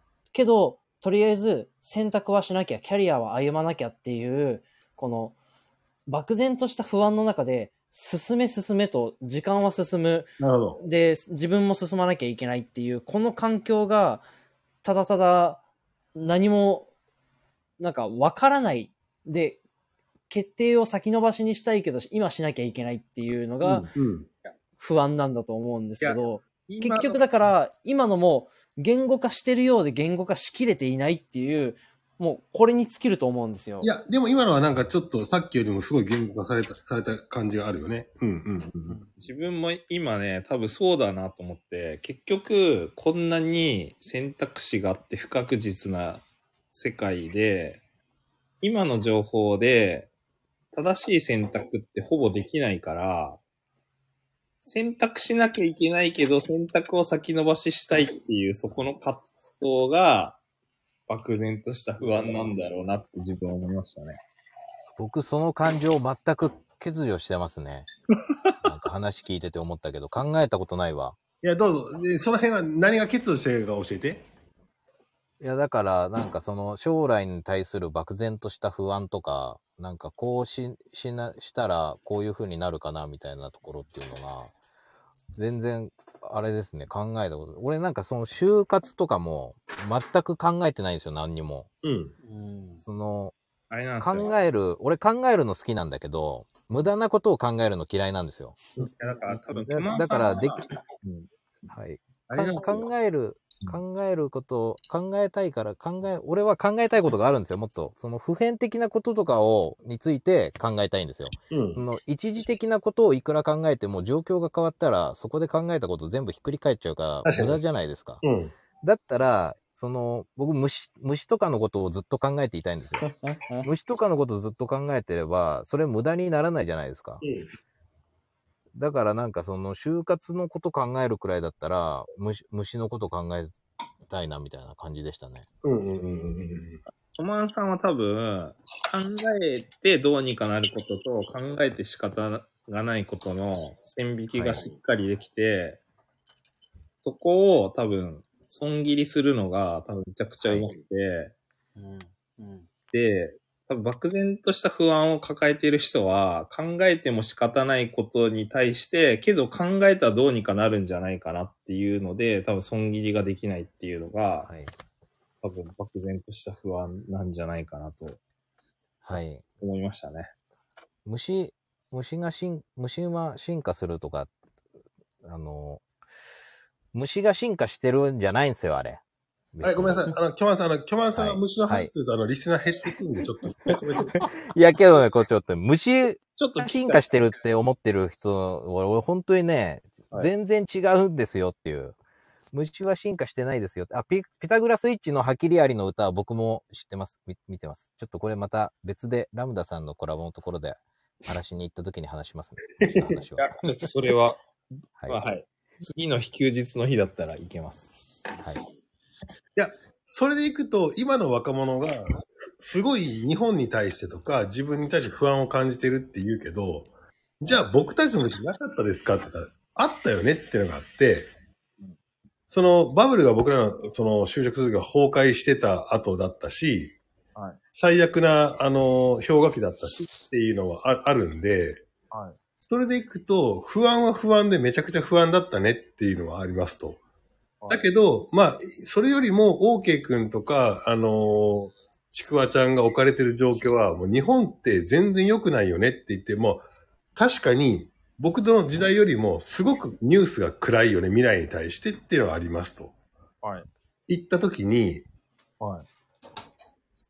で、どうするのって言ったら、もっとじゃあ自由にすりゃいいじゃんと思ったりするんですよ。何かっていうと、みんなが、その、当時、例えば僕よりももっと上の20、20ぐらいとか15ぐらいのっていうのは、みんながこうだからこうした方がいいよっていう風な主流派があったわけですよ。ありますね。で、その主流派っていうのは間違ってなくて、普通にある一種の幸せっていうのをずっと享受できたわけですよ。はい。で、僕らの時は考えろって言われた時なんですよ。はい。それが崩壊したよって言われたから考えなきゃいけないってなった時に、だけど、主流派っていうのが多かったわけですよ。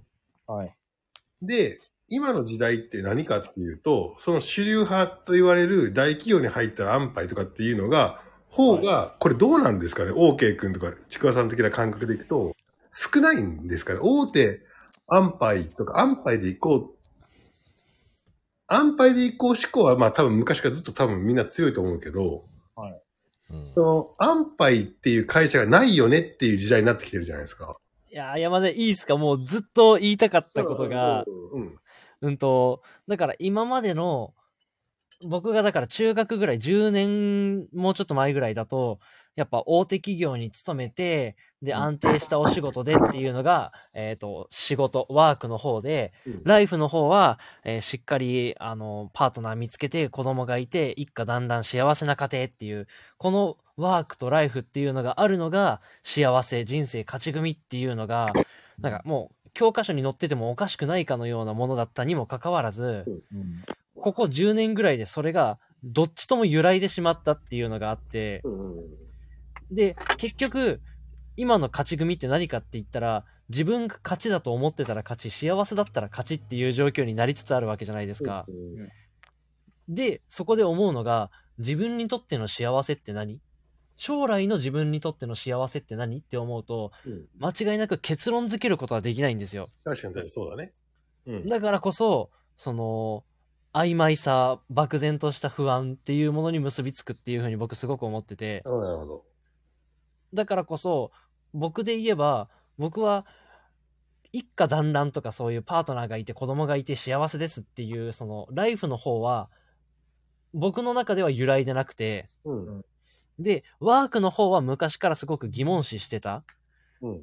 で、親の働き方とか見て、その、まあ、仕事に関してはいろいろなやり方あるでしょうと思ってたら、うんこの令和の時代においてはどっちも由来で、さっき言った通り、自分が幸せだと思ってる人間が勝ちみたいになっちゃったからこそ、うん。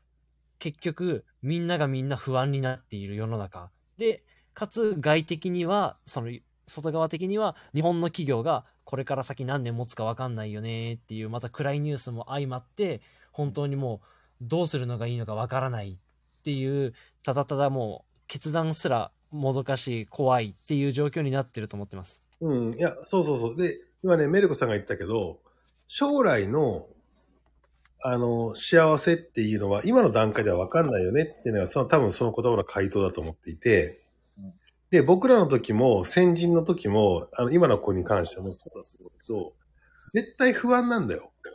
ううんん。で、特にまた学生から就職出るって言ったら、また全く違う世界だぜってことが脅されたりするから、不安なのよ。ってなった時に、その不安の世界に思いっきり飛び込んで、そこで泳ぎまくるしかないっていう、あの、自由形でも平泳ぎでも何でもいいけど、泳いでいくしかないっていう中で、見つけるものを大切にできるかどうかっていうような話かなと思ってる。うん。だから、めちゃくちゃ考えるのも重要だけど、泳いでみるっていうのも重要で、まだ泳げてないけど、で、泳いでみたときに、の方が重要って感じはすごくするんだよまあ、それはそうですね。なうん。まあ、だって計画立てられないですからね。だってさっき言った、みんなも計画通りなんか生きてるやつなんかいないわけじゃん。うん。うん。あと、結局、なんで人生変わるかとは人との出会いとかで変わるわけですよ。そうですね。ってなった時に、もう20歳の時の今までの人生経験って、すげえしょぼい話をすると怒られるかもしれないけど、親と学校と友達とインターネットだけだったんですよ。うん、そうですね。で、僕らたちはインターネットなかったけど、もうそれだけなんですよ。それって実体験としては薄いわけなので、うん。それ守られた中でやってきた価値観で形成されていますっていう、この形成された、この価値観っていうのはすごく大事だが、同じくこの形成された価値観っていうのがいかにクソであるかっていうことを分かって、砕けるかどうかっていうのがすごく重要。でもその代わり心は砕くだよっていうのも重要っていう、すげえちょっと分かりにくい話になるけど、なんかその辺がすごい重要な感じがするんだよな。そうですね。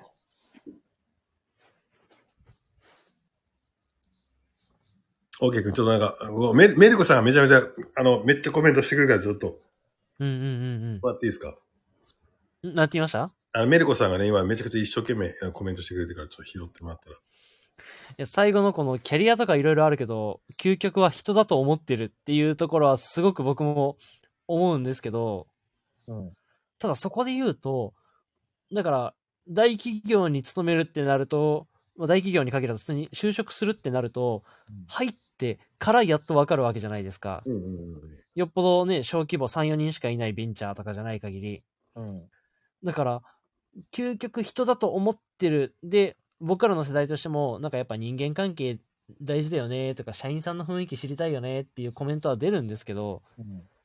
そこって結局、まあ今時の言葉で言うとガチャっていう表現がありますけど、わかんないよねっていう、まあ何事もだからやってみないとわからないっていう結論になるのかなって思いながら、うん、受け取ってます今。なるほど。それで言うと、さっき、ちょっと前にラムダ君が言った、選択肢が多い人生の方がいいよねっていうのは多分これ間違ってないと思うのよ。はい。これ多分常に同時代選択肢が多い方が絶対いいじゃん。選択取れる人生の方がいいわけだから、その選択取れる人生のために頑張ってその選択が人生取れるんだったら頑張った方がいいと思うんですね。はい。でももう一方で、ど、どこに飛び込んだとしても、めちゃめちゃ勉強して、めちゃめちゃ調べて、そこに飛び込んだとしても、そこにはガチャが、ガチャが待ってますって話じゃん。うん、そうですね。まあだから、いかに期待値を上げるかっていう感じがしますね。いや、そう、そう、そう、それ。だからガ、ガチャ対応能力っていうのが、それと同じぐらい必要なんだよ。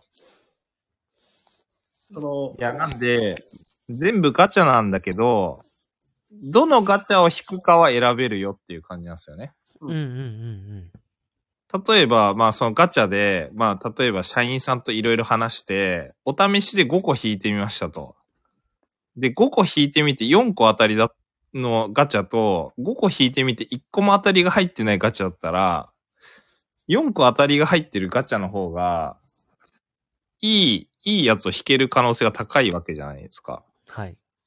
で、そこは、まあ、ガチャを引く前に、どのガチャを引くかっていうのは考えられるけど、一回引いてしまったらそれはもう結果論だから、その結果に対しては別に、まあ出て、出たものはしゃあないな、みたいな。なんかそういう感じだと思うんだよね。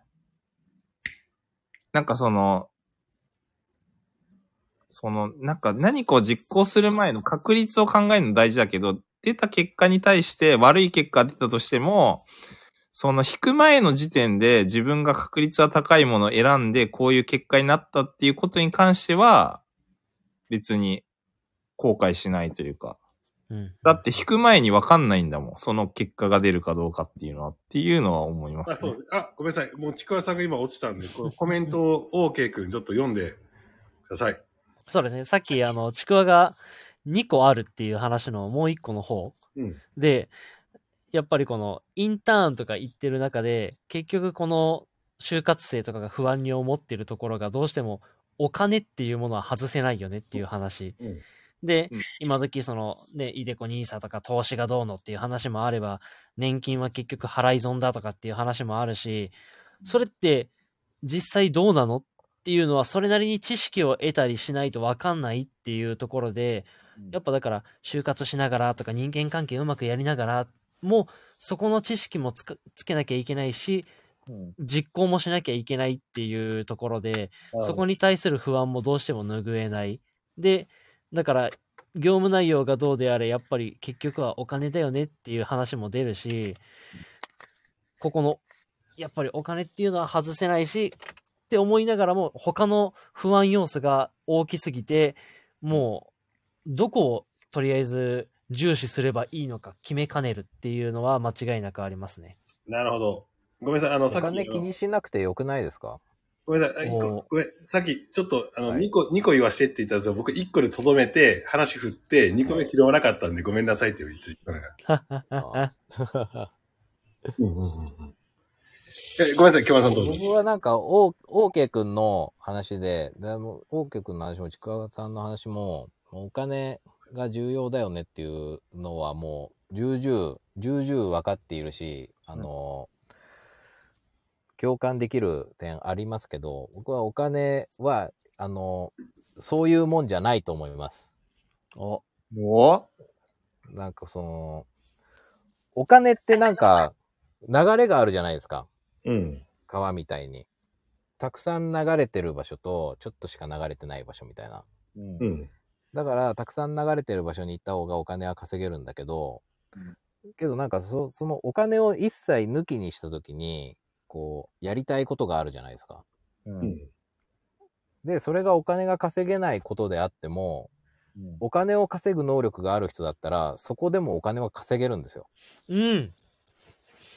だからなんか、それはなんか、別にお金が稼げない前提で、お金が稼げる場所を探探すのはなんか、ナンセンスな気がしますけど、いや、そおれでを稼げるようになれば、もっと選択肢は増えるでしょそれで言うと、僕は巨万に賛成で、うん。なので、この不安、2個目の不安っていうのは、お金を稼ぐ術を今まで経験したことがないから出る不安だと思っていて、これは多分社会人になってお金っていうものには向き合わなきゃいけないから、確実に。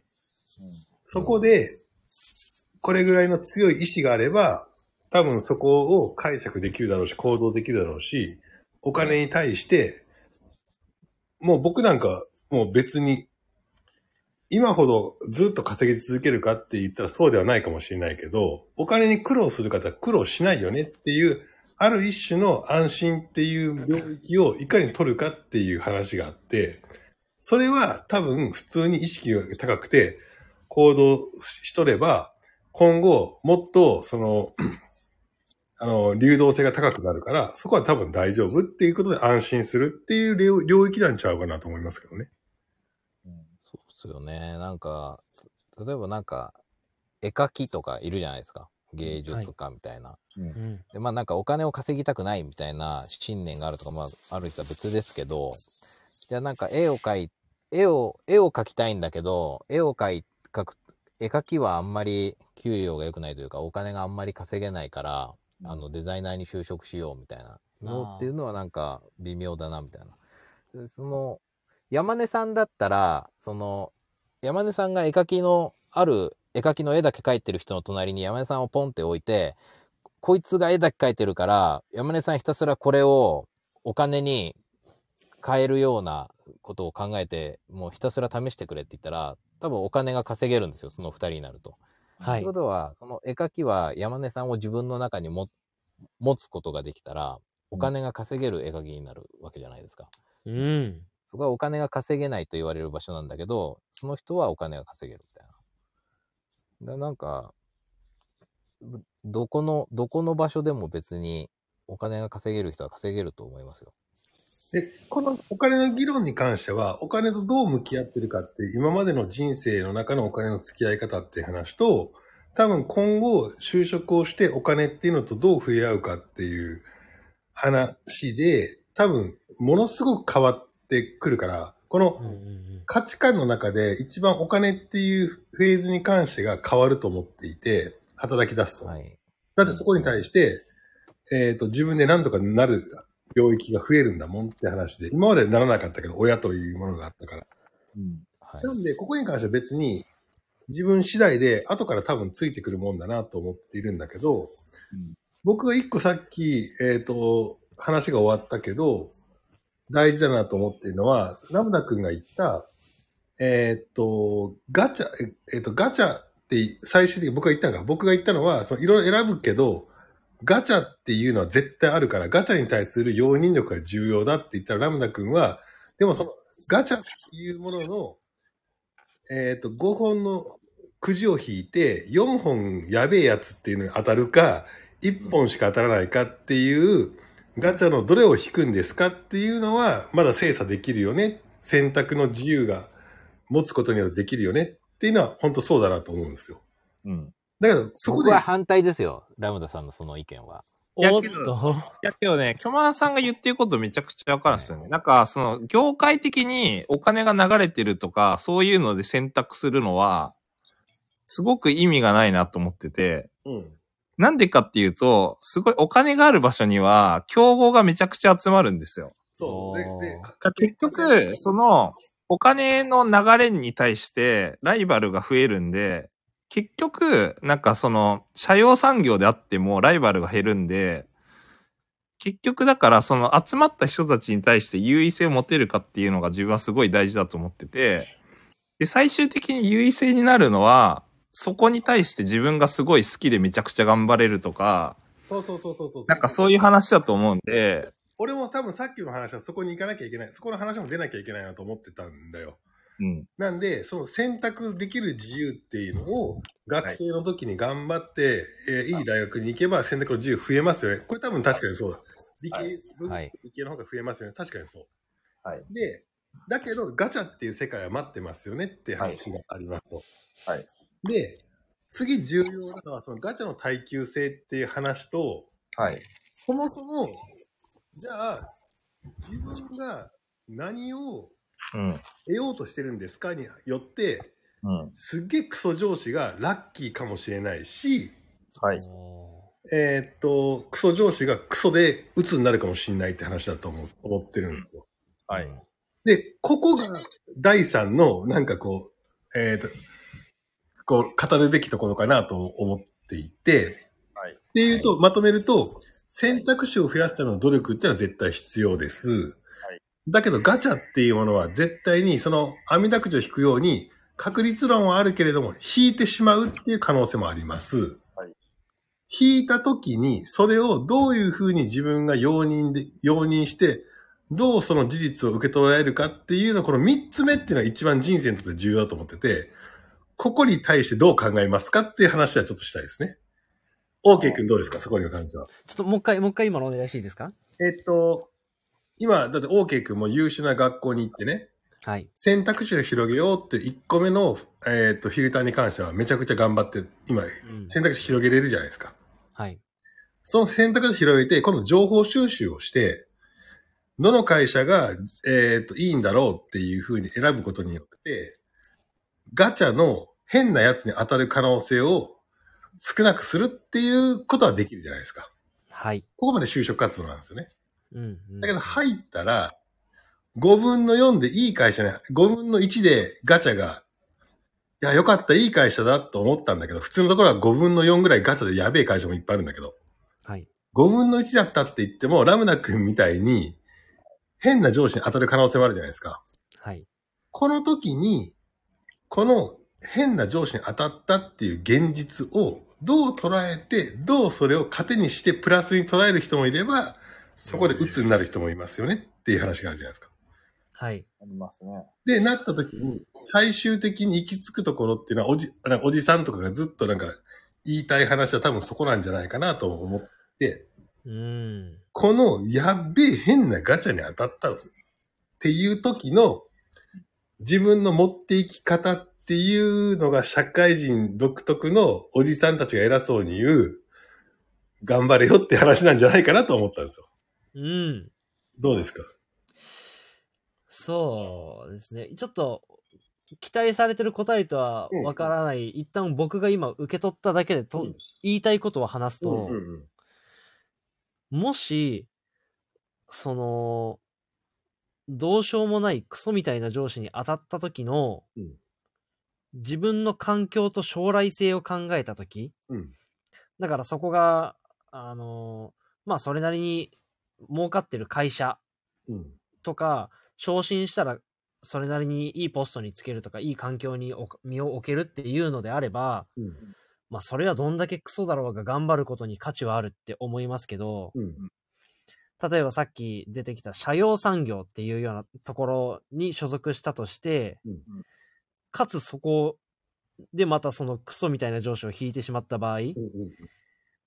は、僕としては早々と身を引いて別の環境に身を置くべきなんじゃないかっていうのはすごく思うんです。だからまあ何事も時と場合とか、ね、人によるとかっていう言葉になっちゃいますけど、うん結局山根さんがいつも言ってる通り、もう心病んじゃうぐらいの限界に達するんだったら身を引くべきだし、うん。そうじゃない、まだ頑張れる余地があるのであれば、様子見るというようなスタンスじゃなくて、もうその上司のクソ具合をどうにかするぐらいの勢いでうん頑張るべきなんじゃないっていう思いはあります。うんなるほど、なるほど、なるほど。いや、僕はそこは agree ですが、ラムさんとかどうですか？巨万さんとか。まあ、なんでしょうね。さっき言った私が潰しが効くような選択をするっていうのは、うんあの、ガチャをどれだけ引き続けられるかっていう話だと思うんですよね。おなるほど。結局、あの、例えばですけど、1万円しか持ってない人が、スロットで1万円かけて、うん。がゼロになるか2万円になるかって勝負したら、1回しか勝負できないんで、まあ死ぬじゃないですか。うん。で、まあ100万円持ってて、マイナス1万かプラス、例えば2万の勝負してたら、うん。ずっと引いてればプラスになっていくわけですよ。だから、なんか潰しが効くっていうのは自分はそう、そういうことかなと思って、その、なんかその、まあ、これぐらいのリスクを取れば、自分は、あの、死なないで引き続けて最終的にはプラスになるな、みたいな。なんかそういうのもあるし、あとは、まあ、ある種なんだろうな。1万円持ってる人が1万円失ったらゼロになって死ぬけど、100万円持ってる人が1万円失っても、まあ、それをネタにできたりもするわけじゃないですか。うんまあ、だから、なんかそういう、なんか、余裕を持ってやる勝負と、まあ、ある、まあ、けどな、結構な、そこわかんない。それ人によると思いますね。そうですよね、多分。この、いや、確かにそれって、今のさっきのガチャに対してどう向き合うかって話だと思うけど、余裕があれば、それはさっきの越したことがないって話。うん。選択肢があるに越したことはないっていう話で、情報を持つことによって越したことがないって話だし、なんだけど、ガチャに遭遇した時っていうのに、資産を持ったら越したことがないし、その会社が大きか、大きくて人事異動があることに越したことはないんですよ。はい。だけど、その越したことがないっていう選択肢を取れるっていうのは、なかなか本当にある一部の人たちで、その他の人たちは越したことがないっていうバッファーを持ってなくうん、働いているっていう現状もあるし、就職するって現状もあるわけですよ。ね。その人、その8割に対してっていうのはどうしたらいいのかっていう話はあるなと思いますよね。ちょっと話戻りますけど、はいラムダさんのガチャの話で、はいあのーまあ、ガチャがいくつかありますと。ね、ガチャの、その、まあ、還元率みたいなのが違いますみたいな。はい。5分の4なのか5分の1なのかそこで選択できますよねっていう、選択肢が多いと選択できますよねっていうのがあったんですけども、はい。まあ、なんかこれ、ギャンブルでいくと、なんかその、競馬だったら6割還元だから、競馬やっとけば一番儲かるねっていう話だと同じでだと思って、はい。でも、競馬以外のギャンブル、競艇とかやるわけじゃないですか。競輪とか、はい宝くじ買ったりとか。還元率が悪いギャンブルもやるんですよ。はい。ああ、もう、はいはいはいはい。はい。でそこを、そこを、その、じゃあギャンブルやる人が、なんで一番還元率の高い競馬じゃなくて別のやつをやるかっていうと、はいそれは競馬で勝ってもその人は面白くないからですよ。まあそうです。就職も、うんその5分の4の会社に入る入る入って、はいうまく当たりの4を引いたとしても、はいそんな面白くないと思うんですよね。で、100分の1しか当たりが入っていないところに入って、はいあの、外れを引いたんだけど、はいそれをなんか不正をして1に変えるみたいな、そういうのにやっぱドーパミンが出るわけじゃないですか。はい開示みたいな。はい。でそこで、その、要は選択肢の中で一番確率が高いところを選ぶっていうのと、まあ、はいあの、母数が多くなれば確率は収束収束していきますよねっていう話はもちろんあるんだけど、そういうことじゃないんだよなっていう、面白いか面白くないかじゃないのかなって僕は思うんですけど、まあ、だから、例えば、いや、それも思います。なんで、なんでしょうね。例えば、馬が走るのがもう大好きっていう人は、はい。勝とうが負けようが、う馬走るの見えてよかったな、みたいな、そういう、うん。それは、まあだから、確率、還元率で言うと75%ですけど、その人にとっては、えー、馬が走るのを見たいっていうので100%勝ちですよね。はい。そうそそれはね、わかります。いや、で言うと、結局は、その起きたことに対する意味付けをどうするかっていうことでしかなくない？いや、そうだと思いますね。で、多分、OK 君とか、うわさんは、多分、馬が走ってるだけで幸せだな、みたいな、そう、まあ、OK 君はわかんないけど、多分、ちくわちゃんは、馬が走るのを見るだけ幸せだな、みたいなものがわからないから、なんかそういう基準で選ばざるを得ないっていうのはあると思いますけどね。うん。う。いや、結局そういう基準で選ぶというか、その、合理的な答えを選ぶっていうのは人間はやるべきじゃないと思うんですよ、僕は。あ、楠木先生来たよ。えー基本的に合理的な答えを選ぶっていうのは、とってもつまらなくて人間がやるべき作業ではないんですよね。あのーまあ昔はコンピューター、今で言えば、まあ、AI なんですけれども、合理的なことをさせたら人間よりも優秀なものっていうのは当然出てくるわけで、そういった中で人間がこの脳みそを使って、えー選択できる合理性なんていうのはやっぱりたかが知れていると。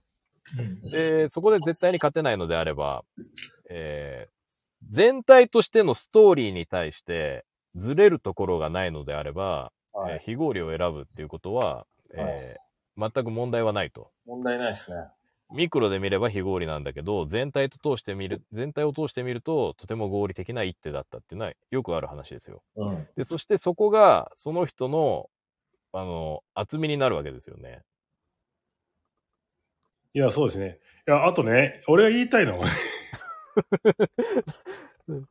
ちょこっとさ、その、楠木先生の真似で入ってくるけど、途中で山根さんに戻るの？何なの？あの、初めの。昔のね、昔のインターネットがない時代はそれで良かったと俺も思うんだよ。合理的な判断がコンピューターもないから、いかに合理的な判断をするかっていうやつが長けてたんだけど、それで今でもそのコンピューターとか AI が発達して合理的な結論なんか誰でも出せるわけですよ。そこに価値がなくて、非合理をどれぐらいやるかということが今度は価値になって、非合理の中でやりきるっていうのが一つのストーリーになって物語になる。それを拡散する SNS という装置が今うちら、俺たちは持っているというところが、これからは合理的な判断には価値がなくて、非合理な方が生きるぞということを象徴してるんだと俺は思ってるんだがね。どうですか？ラムダ・クスノキさん。あの、これ、この話っていうのは、合理的か非合理かっていう話ではないと思うんですよね、私はね。まず、あの、合理性っていうのは、環境、その特定の環境に対して、環境が定義されて、その環境の中で合理的か非合理かっていうのが決まると思うんですけど、まあ、現代の世界では、環境がめちゃくちゃ変わるので、その環境の中での合理性っていうのは、日々、日々、あの、変化しているので、そういう中で合理性を選ぶよりは、自分の中で虫が好きとか、変的な方に根付いて選択をした方が、どっちに転んでもプラスだよねっていうことを、私は、巨万さんは言いたいのかなって思いました。うん。まあ、な、なんだっけ、そのさ、あの、何回ガチャ回せるかみたいな話あったじゃん。はい。でそれって、まあ、一個はなんかあの、ガチャ回し続ける、あの、メンタルがどれくらいあるかみたいなのと、はいはいあともう、時間ですよね。時間ですね。はい。だから時間っていうのは結構でかいですよね。でかいですね。で、多分、確率が収束するまでガチャ回せないと思うんだよ。まあね。うん。ちょっとさっきのね、ガチャの話は、なんかそもそも私がそういう、なんか期待値とかガチャっていうもの自体が好きっていうの、ちょっと、そういう偏りはあったかもしれないですね。確かにそうですね。私はね、そういうのが好きなんですよ。わかりましたよ、ラムダさん。はい。ラムダ、そのガチャの例えみたいなところが、まあ、はい部分的に、はい僕にとっては非合理だなって思うところがあったんですけれども、はいラムダさんの持っている全体のストーリーとしてははい。合理的だったんですね。もうだから、巨万さんが虫見て面白いみたいに、私、はい確率がめちゃくちゃ好きなんですよ。なるほどね。それでいくと、ラブダ君がもうはい。食ってるのは何かっていうと、はい極、えっ、と、究極的に確率論で成功する方の法則っていうのを考えて調べてやるんだが、はい。ラムダ君はそうやっていても、はい絶対何パーセントかは、絶対変なガチャ引くよっていうことが分かってるんですよ。うん。うん。で、それを引いた時には、それを楽しもうというか、それをプラスに変えよう。しゃあねえなっていう風にはい。腹くくってる感じがあって、はい。はい。その引いてしまったガチャとか変なもんによって、はい。ある種、なんかこう、異物を飲むことによっての、あの、コンフォートゾーンから抜け出すというか、抜け出してないから、その変、変なきっかけを与えてもらって、はい。なんかそれも楽しいなと今は思えてるんじゃないかなとは思いますね。はい。まあ、基本、やっぱリスクとリターンっていうのは比例するんで、当たりしか入ってないガチャっていうのは、そんなにプラスはないんですよね、実際ね。う。うんん。当たりしかないガチャは、みんなが引きたがるから、一回の、一回回す値段が高いんで、うん。なんかね、だからまあ私はその、なんか自分が望んでない結果が出たとしても、それは自分が望んだ結果を出すためのコストだと思うんで、うん。まあだから結局コストとリターンの比率ですよね、そこはね。いや、めちゃくちゃいいですね、ラムダさん。それ、僕、すごく納得しましたよ。スタンスの納得しましたスタンスの違いが完全に説明できました。僕、基本的にギャンブル好きなんだけど、いつも大穴狙いなんですよ。人生も基本的に大穴狙いなんですよ。はいはいはい。だから、そのはい選択肢を増やすみたいなことは、あの、しない、しないわけですよ。常にはい。1点だけを世界一になるまで極めるぞみたいな。はい。でも、ひたすらと、尖った棒みたいな感じでやるので、けどそれ。面は捉えられないから、はい。選択肢い1しかない、初めから。選択肢1個しかないの。そうですよね。うんだから私とかは結構、副賞とかでじわじわ儲けていくのに、そういう戦略でやってて楽しいなって思う、思う感じなんですけど、多分、巨万さんは3連単とか行って、はい一撃で当てるのにめちゃくちゃドバドバ脳汁が出るタイプそうです、そうです。はい。まあ、それは、あの、それぞれの多分リスク許容度っていうか、何で脳汁が出るかの、その違いでしかないですね、多分ね。はい。で、やっぱりその脳汁が出ることじゃないとできないですよね。うん。すべてにおいて。うん。だから脳汁が出ることをやった方がいいっていう。ああ、そうですね。なんで、だから、巨万さんは3連単一撃が、脳汁が出て、私は、いや、3連単よりも、なんか、副賞とかで、じわじわ勝つ方が、楽しいなっていうので、じわじわ脳汁が出るタイプなんで。オーケーくん、オーケーくん。あの、今の、あの、おじさんの飲み会に一人参加した若手新人みたいになってて、うんうんうんあのー、おとなしくしてますけど、はい。ガンガン、ガンガン言ってください。うるせえよ、あ俺たちと。あ あえちなみに、今の話で言うと、ちなみに、山根さんは、どういうタイプですか？三連単行く派かい。や、山根さんは、5連単タイプです。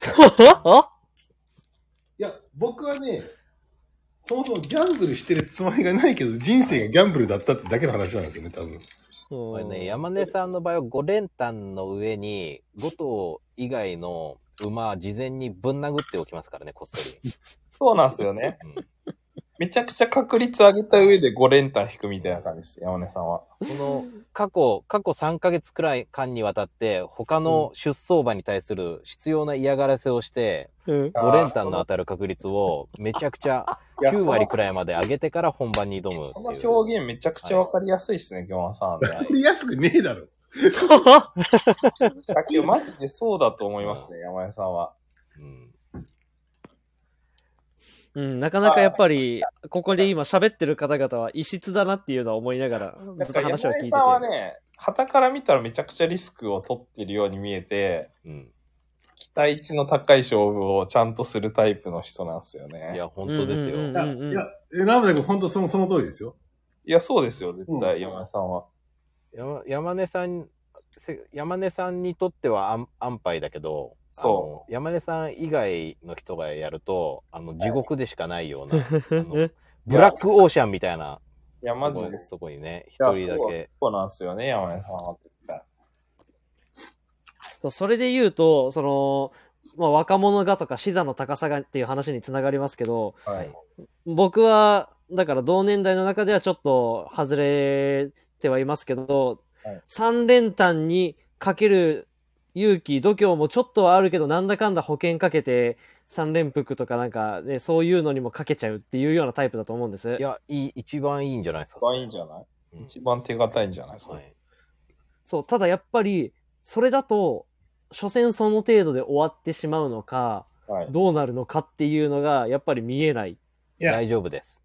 それ。これはね、OK 君の悩みは何何の話かっていうと、めちゃめちゃ多分、今の世の中に対して、日本に対して憂いがあって、これなんとかせなあかんというぐらいの強いパッションはあるんだが、うん。そこに対して、そうは言っても日本ってやばいよねっていうのがあるから、守らなきゃいけないって、身近な守らなきゃいけないものっていうのは大事にしたいとは思っていて、はい。はい。大きい成したいことと、身近な守らなきゃいけないっていうところのバランスっていうのが、確かにそれを聞くと今の若い者たちは難しいよね、とは思ったりはします。僕は OK 君はもう安心だと思いますよ。どういう意味でですか？まず、なんかその OK 君がその、み、未来が見えないみたいなこと言ってるんですけど、未来は見えないですよ、それは。今のあそうですね段階で。はい見えないしねそ、の、そこの、その場所にいたら絶対見えないの。だから基本的に誰も見えてないんですよ。誰も見えていないんだけど、とりあえずこれだっていうのをや、やっていると見えるんですよ。そこまで行くと見えるっていう。だ今、ここにいたら見えない。こう、100メートル先に進むと、なんかちょっと見えると。で、200メートル先に進むとちょっと見えるって。だから進まないと見えないわけですよ、未来が。はい。で、これが、あのーし、視座を高くするみたいな、うん。うん。なんですかね、こう、カレー、カレーを作って、カレーを作ろうと思うんだけど、美味しいかどうかわからないみたいな感じなわけですよ。いや、今、はい今の、カ今レーを作る今の今の例え話は全然わかんなかったけど、いやえ、まあ、カレーを作るの、カレーを作りたい。でも美味しいかどうかわからない。っていうので、家で悩んでいるんじゃなくて、でもとりあえず、人参買いに行こうみたいな。人参買いに行こう。じゃがいも買いに行こうみたいな感じで買いに行ってたら、途中でもしかしたら、なんかプ、プロフェッショナル世界一美味しいカレーを作れるおじさんみたいなのが、お、君今日カレーかね、僕がじゃあ教えてあげるよって来るかもしれないみたいな。それはけど、行って初めて来るわけですよ。うん。カレーおじさんが。はい。家にいたら来ないわけですよ。うん。うん。わかります？これ。こう。いや、私はわかりますよ。うん。だからそれもし、そのカレーおじさんに会えなかったとしても、自分で味見したりフィードバックして、あ、人参あった方がうまいんじゃね？とか、じゃがいももうちょっとちっちゃく切った方がうまいんじゃね？っていういや、まあけど、カレーおじさんに会わないと、結局爆発しないんですよ。でも、カレーおじさんに出会うかっていうのは、要は、そこで、何回そのカレー作ろうと思って、あの、買い物に行ったかみたいなのとか、カレーのコミュニティに入ったかみたいな、そういうのの、が、どんどん数が増えれば増えるほど、やっぱ確率が収束して、カレーおじさんに会うんですよ、どっかで絶いや対、。そうそう。それで言うと、俺カレーおじさんの立場になって今考えてみたんだけど、はい。カレーおじさん。多分、多分人生で最初で最後っすよ、今の言葉聞くの。いやいや、カレーおじさんの立場になって考えてみたんですけど。俺今カレーおじさんやん。はい。そしたら、なんかもう家でね、カレーのレシピばっかり見たね、OK 君と会った日,、日日はね、うん。あんまり教えたくないんですよ。その、は、うんっていう感じ。だけど、まあ、視座も高くて、めちゃめちゃレシピもめちゃめちゃ研究するし、いろんなところに行って、いろんなカレーを食ってるし、で、なんかブログでカレーのひなんかこともいっぱい書いてるし、で、いろんな行動をしてるやつを、カレーおじさん山に会った人、ひ人は、え、俺こんなことやってるんですよ、カレー好きなんですよって言ったけど、エビデンスがものすごい行動エビデンスが溜まってるから、お前すごいやないか、言うて、うん。で、おじさんからしてみても、一丁この若者に感どいた方がええんちゃうかなってなるんですよ。うんはいだから、ちょっと俺が、じゃあこのカレーのね、おじさん、じゃあ弟子っていう看板渡したるから、その代わり君の発信力使わせてくれよと。うん。ほんで、その、そこで、なんかこう、俺も上がりたいし、OK 君は俺を全部、この名誉は全部利用したらええから、俺だって俺が持ってるもんって今もう名誉ぐらいやもん。みたいな話になるわけですよ。うん。だけどそれってなんで見るかっていうと、あお前こんだけ行動したんか、こんな非効率な行動も含めてっていうところのエネルギーに共感するっていうのは多分あるあると思うよね。ありますね。うん。OK さん、これはですね、結構重要な話ですよ。この山根さんの今言ったのは。はい。これは僕、僕もそうですけど、あれですよ、あのーなんだっけ、そのカレーおじさん、僕はだから常にカレー、カレーおじ、カレーおじさんに会うっていうのは、要はギャンブル的な宝くじに当たるようなもんじゃないですか。そうですね。だけど、そそれに会う、会うっていうのを計画に入れ入れるようなもんじゃないんですよ、そもそもカレーおじさんに会うっていうのは。はい。だうんだけ、ど、僕は常に、いつカレーおじさんに会っても、カレーおじさんが俺にカレーの作り方を教え、教えたいなって思えるような、あの、人間であるために、会えるかどうかわからないカレーおじさんに会ってもいいような準備を常にしておくぞみたいなうん。感じなんですよ。うん。うん。だからなんかその、そのためにこうやってるわけです。そのためにや、あの、カレーの作り方とかをこうやってると、あの、まあ、そそこそこの美味しいカレーとか作れるようになると。はい。で、まあ、カレーで、なんか、あ月収50万くらい稼げるようにはなると。その自分だけでやってても。だけど、ど、俺が目指してるのは、カレーで月収2兆、2兆円欲しいと。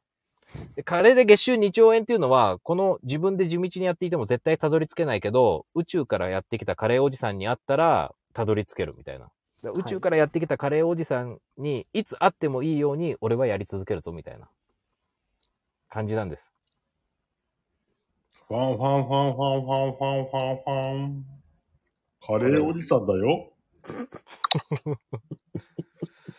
カレーおじさん、カレーの例えで出したのがちょっと間違いですかね。いや、いいんじゃないですか？いや、でも、はいすごい、僕としてはすごいわかりやすく、うん、ありがたいお話だと思いましたよ。君は何分玉ねぎを炒めるのが一番いいと思っているんだい？そしてその根拠を教えてくれ。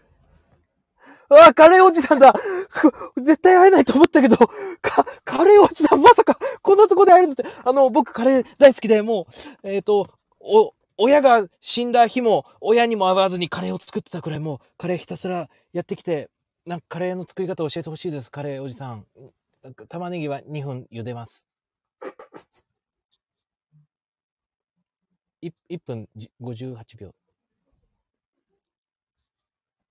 あーカレーおじさん帰っちゃった日々の計算が足りなかったでも過去には戻れないからなみたいな感じですね。はい。え、今、チャンスは逃すなよっていう説明ですか？はい。今、だから、自分ではや、なんかそれなりにやったつもりなんだけど、やっぱ日々の計算が足りなかったことで、せっかく出会ったカレーおじさんのチャンスを逃してしまったっていうことですね。はい。まさかあの寸劇からちゃんとこんないいまとめが来るとは思いませんでした。はい。やっぱね、あの、これはなんか人との出会いだけじゃなくて、ふと頭に浮かぶアイディアみたいなのもそうなんですよ。はい。そのなんか基本的にこう宇宙から降ってくるみたいな感じなんですよ。そういうのって。うん爆発的なものって。そただそれは誰にでもこう降ってくるんだけど、じゃあそれを扱えるだけの力あなたにありますかみたいな。はい。いや、そう、今話聞いてて、やっぱ人の出会いもそうだし、テクノロジーもそうだなって思いながら聞いてました。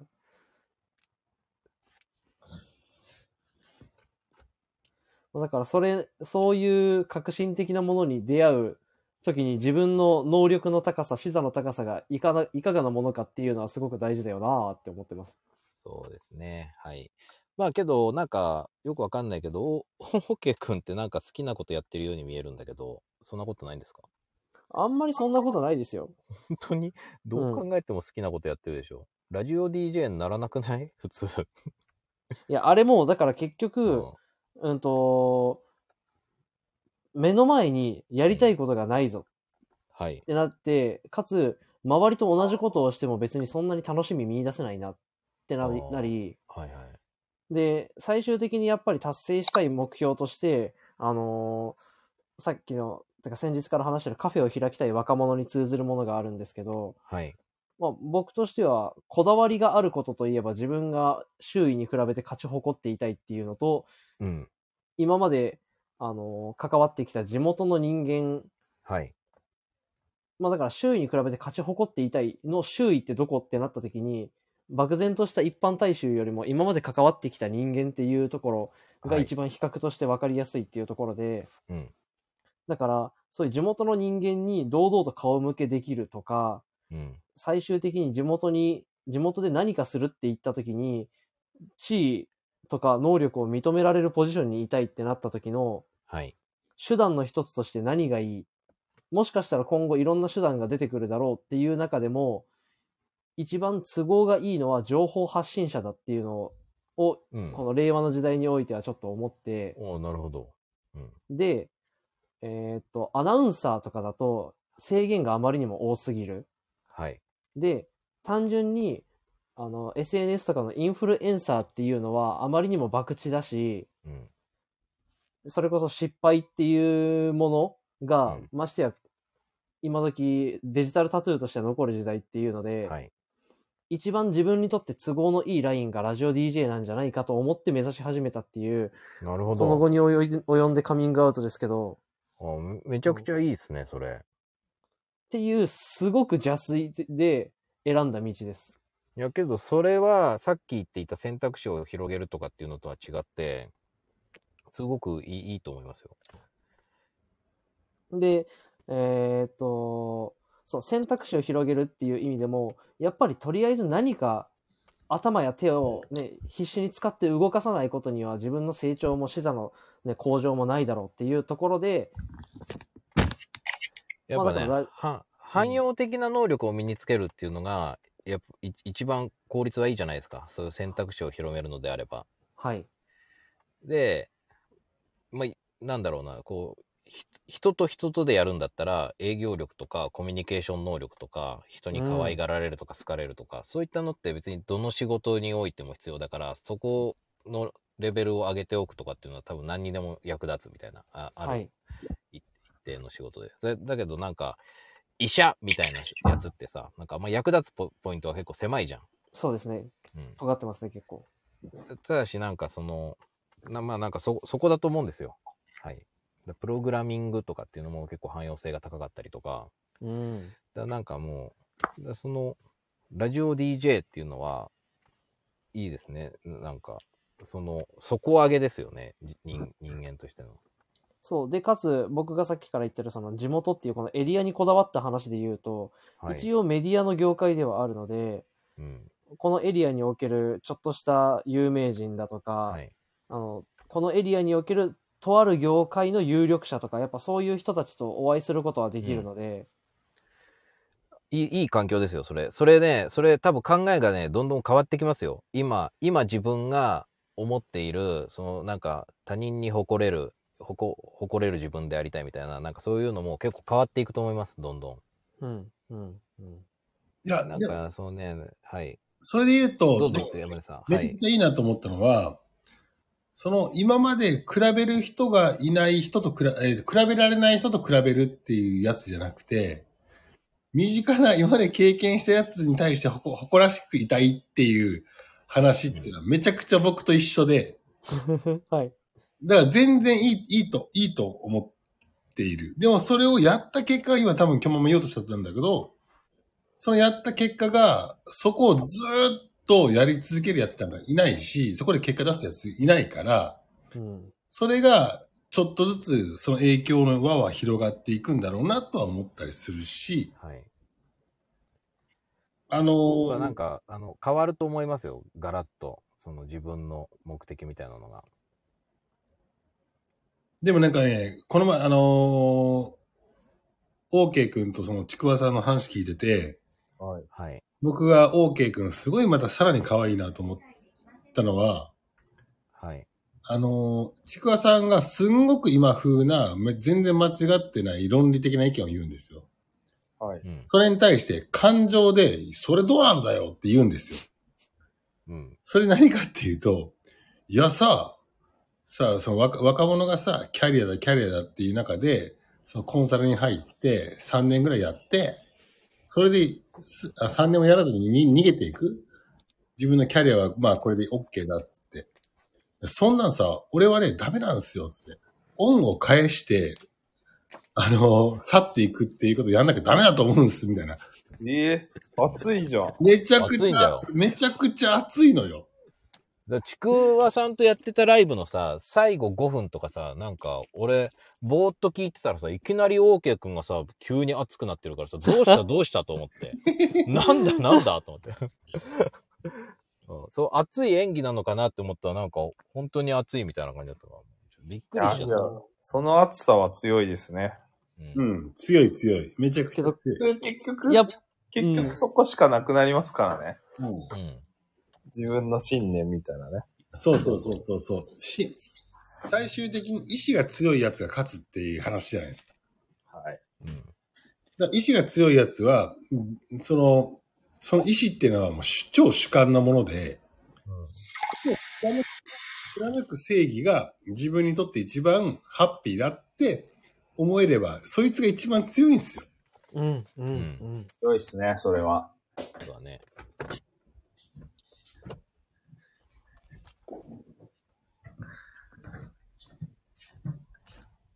いや、ちょっと今、シーンとなったので言っていいですか？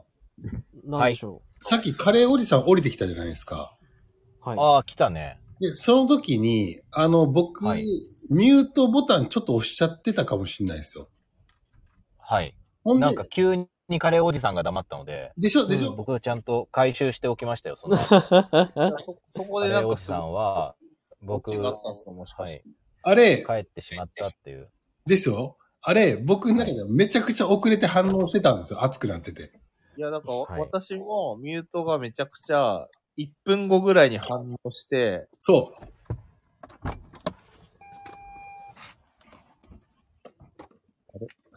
これ、木場さん家着きましたね。これ、で、で、で、何が起きたかっていうと、コンビニのトイレです。カレーおじさんの下りをやっていて、はいで、巨万が乗ってきてくれて、はい。で、そのが2パ、2ターンぐらいだったと思うんですよ。はい。で、俺が3ターン目来たんですよ。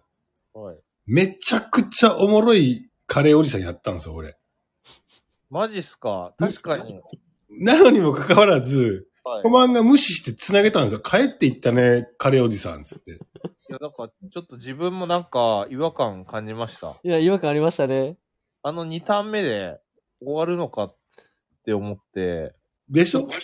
ちょっとそわそわしましたよ、私は。俺、何言ったか忘れたけど、俺の中でめちゃめちゃクリティカルなカレーおじさん3ターン目返したぞと思ったの。めちゃめちゃモノマネも、どんどんがカレーおじさん寄せていって、モノマネ持ってそもそもないじゃないですか。絶対忘れてないでしょ、山根さん。めちゃめちゃカレーおじさんにめちゃくちゃクソ寄せて、もうめちゃくちゃ面白いこと言ったつもりだって、さあみんなのコメントの中の泣き笑い、どんだけ来るかなと思ったら、はいが、あれ？カレーおじさん帰っていったなみたいな話になってはい、ちょっと俺そっからテンションもうめっちゃ下がってます。え？えそれ本当にクリティカルだったんですか？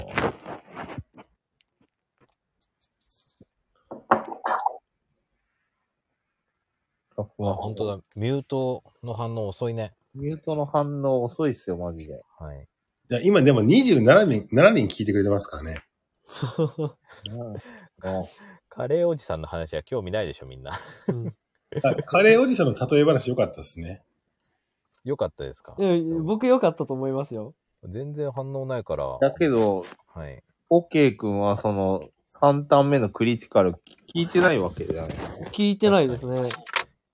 え、でもだからこの3ターン目のクリティカルを聞いて、クリティカル僕の人生が変わる可能性ってあるってことですよね、今。あったんですけど、山根さんは忘れちゃいました。ファンファンファンファンファンファンファンファンファンファン。カレー、カレーおじさんだぞ。カレーおじさんだかカレーおじさん僕カレーが大好きで、カレーおじさんに会えると思ってずっと頑張ってきたんです。そんな奴はいっぱいおるんじゃ。よし、お前に一つ質問を聞こう。玉ねぎ、玉ねぎは何分ゆ茹でるんじゃ？カレーって玉ねぎ。ゆで玉ねぎはあの最初にみじん切りにしてあの飴色になるまでフライパンでやってからあの鍋に入れます。なんえっ、と、15分です。15分炒めるという、いや、炒めるのは飴色になるまでだからその日によって違います。2分くらい。素晴らしい。俺が茹でるという誘導したのにもかかわらず、君はそこを飴色になるまで炒めると言ったね。く、くた、取れてるだけど。はい。そして君は、じゃあ何分だということに対して、わからないと言ったね。そうなんだよ。人生と一緒。定量的に測れるもんじゃないんだよ。玉ねぎ固有の個体差があるから、それはそれで、5分かもしれないし、10分かもしれないし、15分かもしれない。日にもよるよね。はい。君は本当にカレーを愛しているんだね。カレーだけのことをずっと考えてきました。じゃあ君にもう一つ質問をしよう。はい。そのカレーは誰を幸せにするんだい？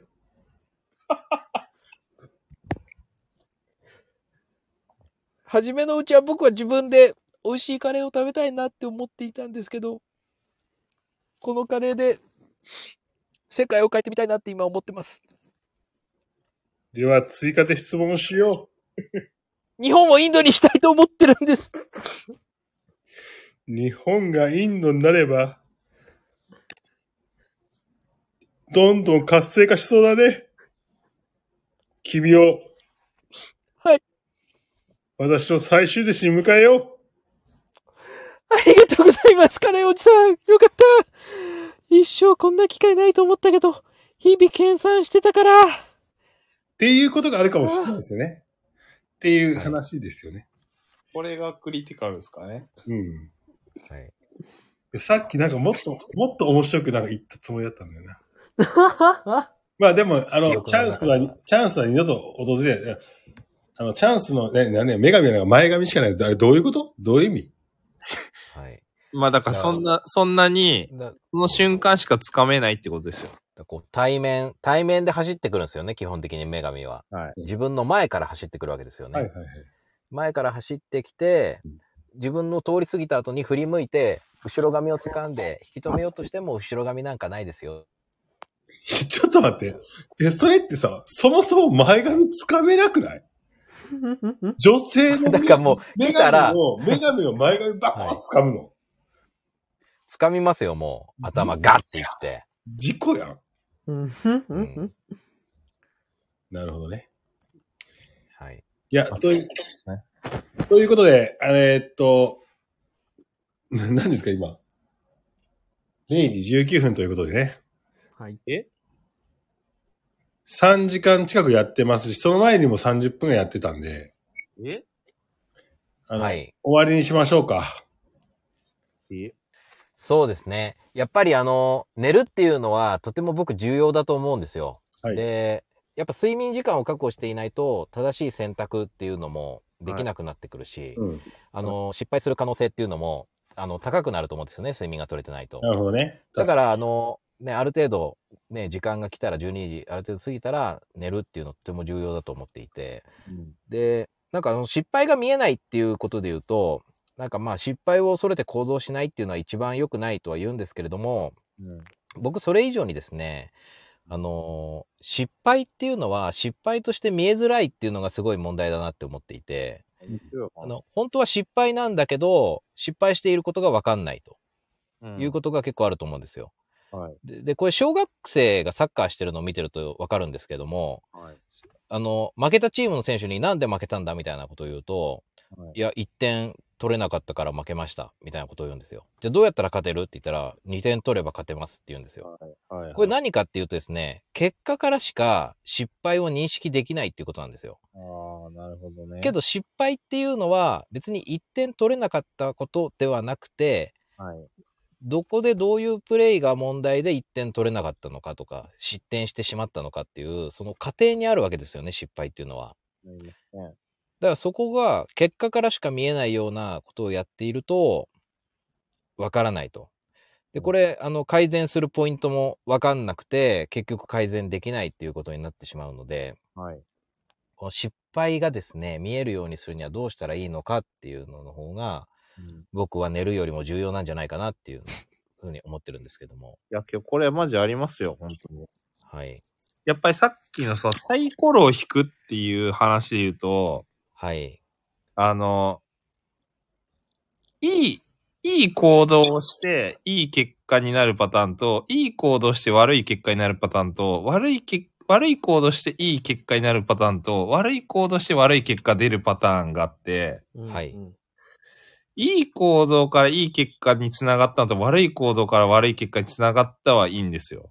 はい。でそこがクロスしてるパターンをだけを見て、悪い行動だったんだけど、いい結果出たから、その行動がいい行動だったなって思っちゃうと、はい。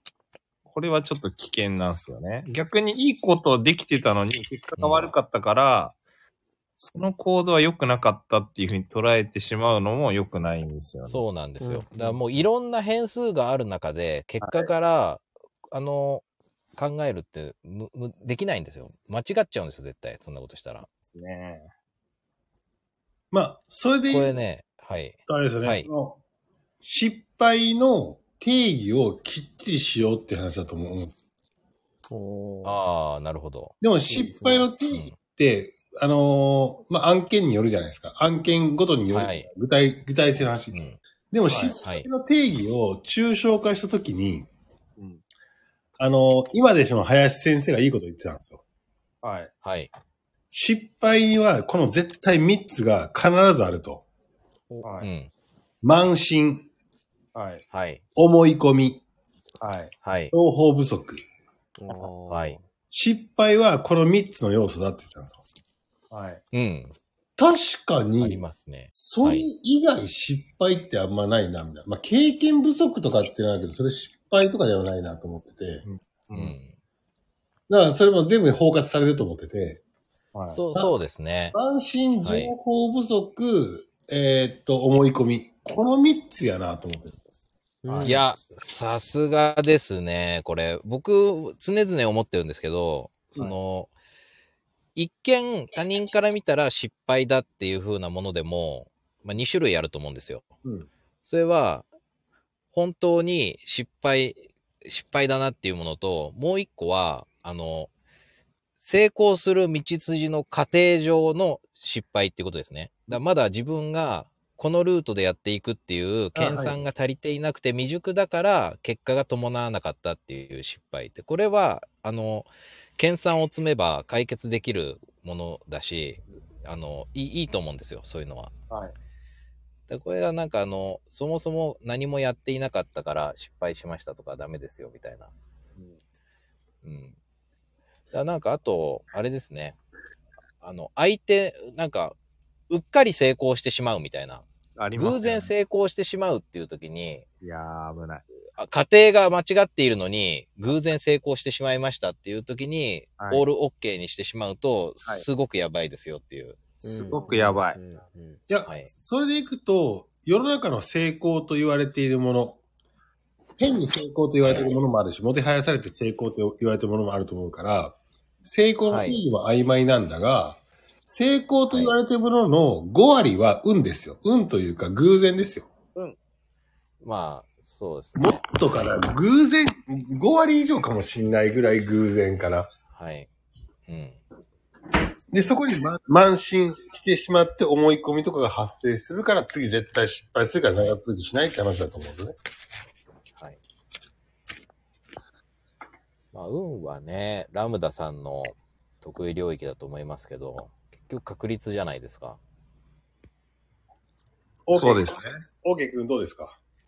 うん、でも今お話聞いてて、やっぱりその、何事もタイミングだとか、周囲の環境だとかっていうのははい確実に絡んでくるので、はい。だから言ってしまえばその、運っていうのも自分じゃどうしようもない領域の話ですよね。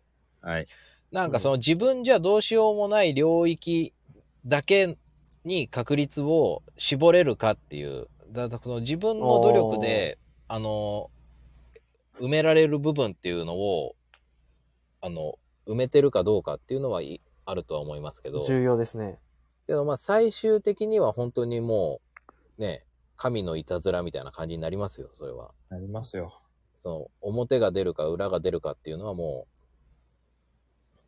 う、ね、じゃあ、それで自分の努力とは関係ない部分があるので。それで言うと、じゃあ、はい失敗なのか、これは失敗、一般的な失敗と思われてても自分の中で失敗ではないというか、成功への一個なのかっていうね。その、はいその時間軸があるから、長い目で見たらあの失敗は成功だったねっていう話もあるし、うんうん、うん。その失敗の瞬間に失敗だと思うか失敗じゃないわと思うかっていうのって、うん。どこまでやりきったかみたいな、自分の中の自己満足度によるとは思ってるんですよ。うん。はい。だから手を抜いて頑張ったものの失敗っていうのは多分失敗なんだけど、うん。めちゃくちゃ手を抜かずに自分が150%やったものの失敗っていうのは、これは表面上見たら失敗かもしれないけど、長い目で見た時にはこれ成功だよねっていう風になるっていう。感覚はあると思います。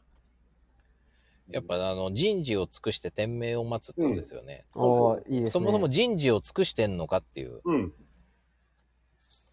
人事を尽くして初めて天命が、ま、待てるんですよね。で、天命を待って出た結果、そう。をそれはもうどう受けするのか受け入れるしかないって話です。はい。で、それがそれはなんかあの、はい。プラスに出ようが。マイナスに出ようが、受け入れるっていうことぐらいまでもうやり尽くしたからと思えば、絶対それはプラスなんですよ。あの、はい短期的な、えー結果はマイナスでも、人生的な結果においては絶対プラスなんですよ。はい。多分そのことを古い人たちは言っていろんな言葉にしてるんだろうなとは思ってますね。いや、そう思うと、今の流れでこの、今のね、人事を尽くして天命を待つは、とんでもなく素晴らしくマッチしてますね。はい。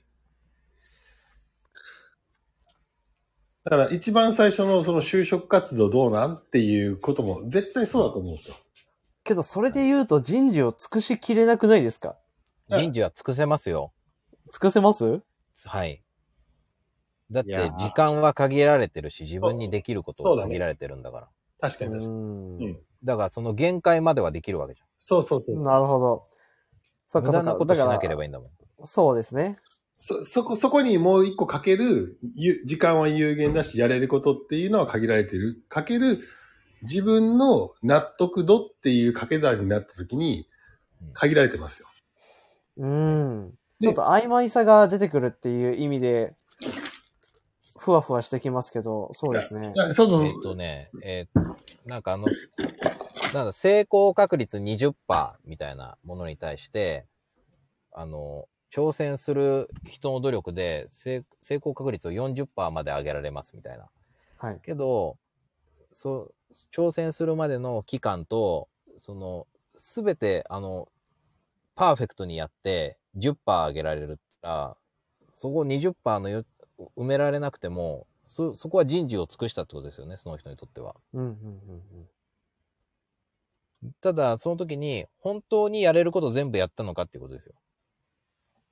なんかどっかで、その忖度したりとか、自分の保身を考えて、あの、プライドとかを捨てて、もう恥も外聞もなくやったら、もう5%上げれたんじゃないか、みたいな。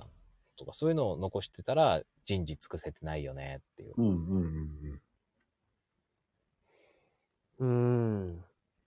だから人事を尽くすと、なんかビジネス的な要素で言っても、今の戦い方でめちゃくちゃ頑張ってても結果が出ない時ってあるんですよ。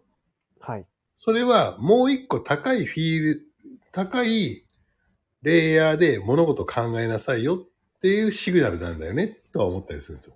うん。うん。だったら今のやり方って一回否定できるんですよ。そうですね。そうなりますね。でも尽くしてないと、今のやり方に固執する。おー、そっか。だからもう一回やったらうまくいくんじゃね？とか、そう。はい。そういう、あのー成長のない、だから同じこともう一回やるパターンとかが出てくるわけですね。そうそうそうそうそう。やり尽くしてないと、無駄な時間使えますよ。なるほど、なるほど。っていうところがやっぱあるなと思っていて、はい。だから中小企業の人たちっていうのは、そこに有限の時間と、えーっと、その情報と、と、お金っていうのも有限なんですよね。うん。お金っていうのが自分の本当に生きるか死ぬかっていう個人保証みたいなところと、あの、作用されるから、そこで覚醒するのが多いとも思うんですよ。はい。うん。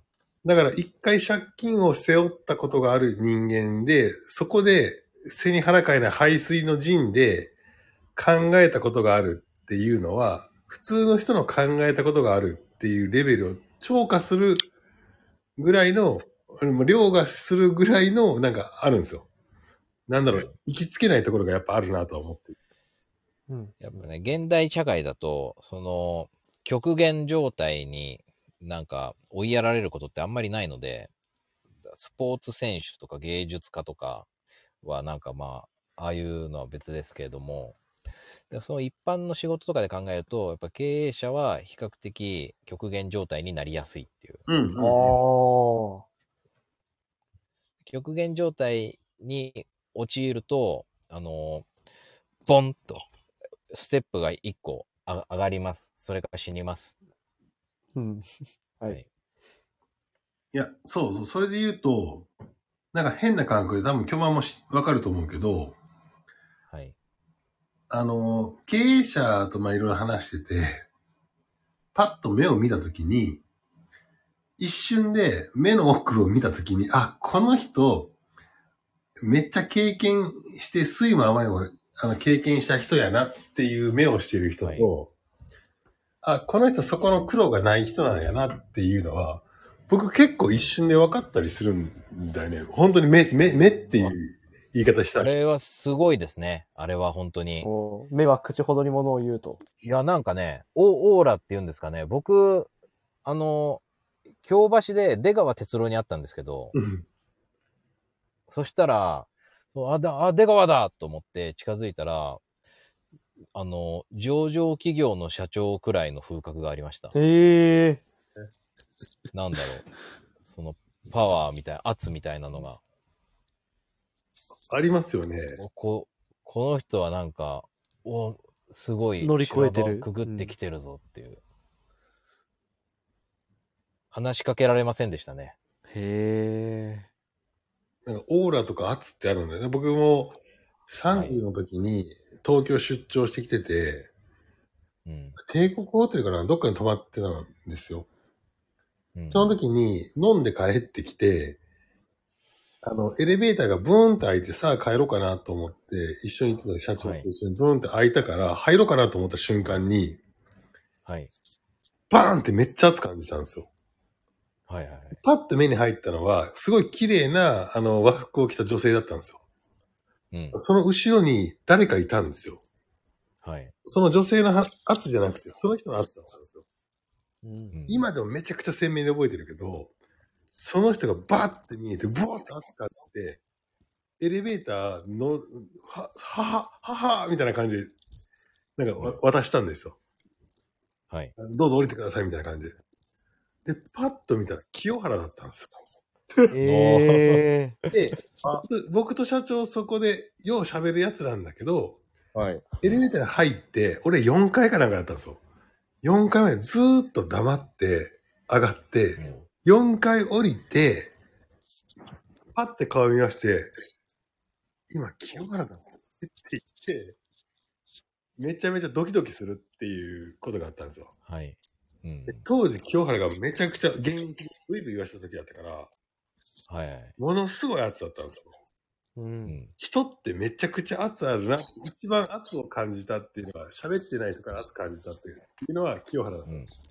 えありますよね、本い当に。や、それと同じく経営者はめちゃくちゃ、うん。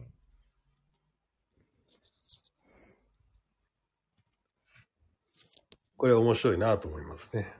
うーん。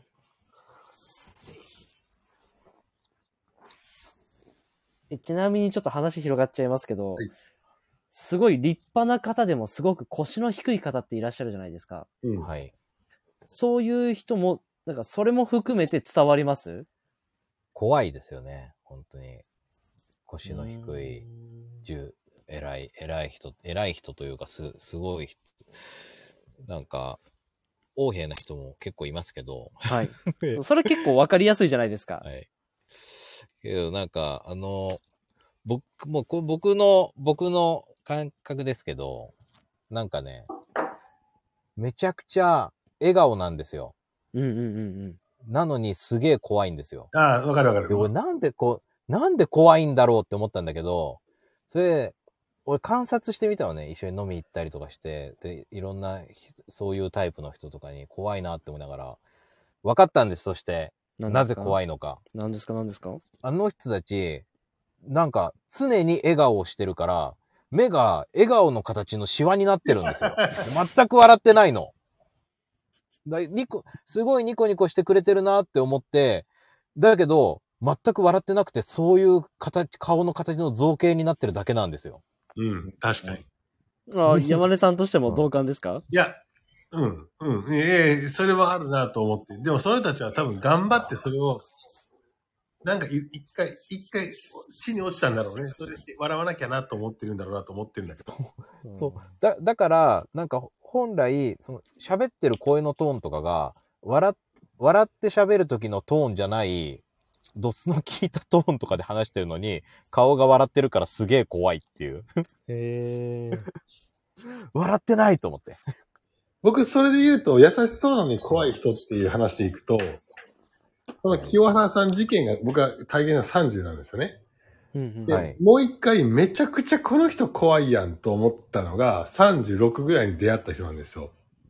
はい。で、30の時の清原は、それはエレベーターからいきなり降りてきて、でかい図体でパッてやったら、うわって、そこで怖かったんちゃうかなっていう認識もあったんですよ。まあ確かに、うんそれね、うん体格的な意味もありますよね、きっと。う。うん。なんだけど、次会った人は全然それとは真逆で、あの、も、えっ、と、今の日本の自衛隊の中で特殊部隊を作った男なんですよ。伊藤助康って人なんですけど、僕が会った時は多分もう60ぐらい、60近い、57、8ぐらいの時だと思うんですけど、はいめ。ちゃめちゃ身長165センチぐらいちっちゃいおじさんなんですよ。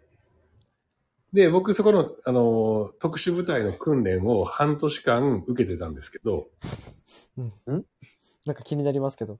あの、特殊部隊の訓練を体系化して経営者でも学べるような講座にしたみたいな、僕の先輩がそれをそのジョインとしてやってて、先輩でももうめちゃめちゃあのお世話になってる人ですけど、いや、お前通る一回これや来いよって言うから行きますって言ったんですよ。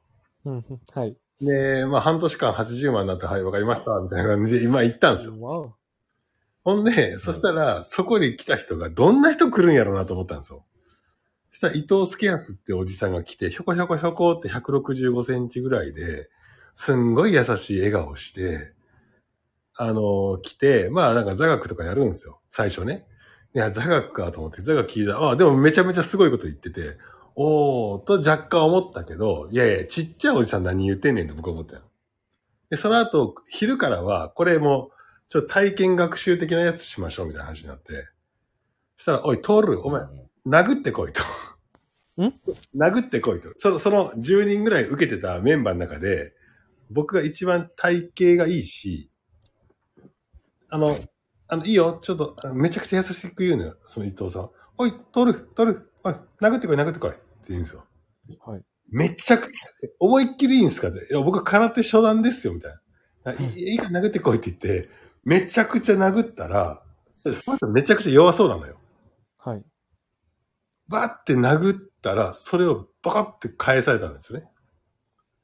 返されても、もう、その、お押し込まれて、まあ、一本決められるみたいな話なんですわ。うんででその体験ではなくて、で、そそれがあったからではないけど、その人ちっちゃいおっさんなんだけど、常に力、力が力んでないのよ。ニコニコっとして肩の力がふわーっと抜けてて、その辺の生きがってるおっさんとか、肩意地張ってるおっさんとかも全然違うぐらい、常に力が抜けてるんですよ。で、常に力抜けてるから弱そうに見えるんですよ。なんだけど、めちゃくちゃ怖いんですよ。対面にしたときに。っていう恐怖を感じましたっていうのが、清原とはまた逆の、あまりにも自然体で、清原っていうのはどちらかというと何かを持ってて何かを守る、守るとか、何かを誇示するっていう強さの最大限が清原だと思っていて、僕が出会った中で。はい。はい。そのおじさんは何にも持ってないんですよ。何にも持ってなくて脱力してて、どう、相手がどう来ても、どういう風にいなしてお前を殺せるぞっていう怖さなんですよ。で、漫画で言うととんでもない強キャラですよね。いや、実際その人は本当に殺せるんですよ、人を。一瞬で。っていうのが怖かったっていう体験なんですね、それは。なるほどね。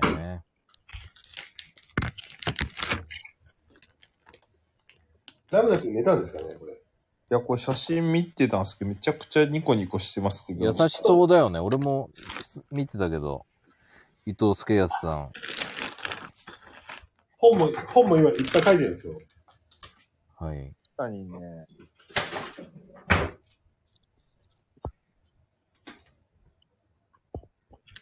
確かにめちゃくちゃ強かったら生きる必要ないですからね。そう、うんそうなのよ。ああ、なるほどね。そうですね。いや、だから、自分が生きってなく、生きってて、なんか戦うじゃないんだよ。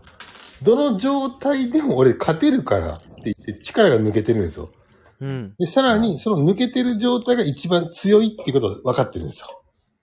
はい。っていう学びですね。いや、そうですよね。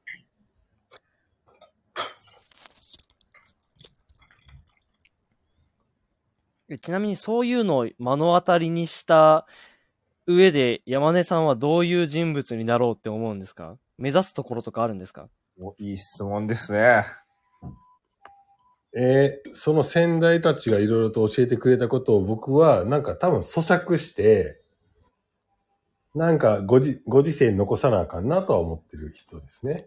うん。だから僕は多分そのスーパースターにはなれない、清原にもなれないし、その伊藤助康にもなれないけれども、多分その人たちが長けてるのは、この間、巨万さんがあのツイッターに上げたような、日々の出来事を抽象化して概念で捉えて、それを法則に変えて、それを具体、えっ、と、具体性に落とし込むっていう、そこの能力が長けてるんだろうなと思ってるから、その中でできることっていうのを一生懸命やろうかなとは思ってるうんはい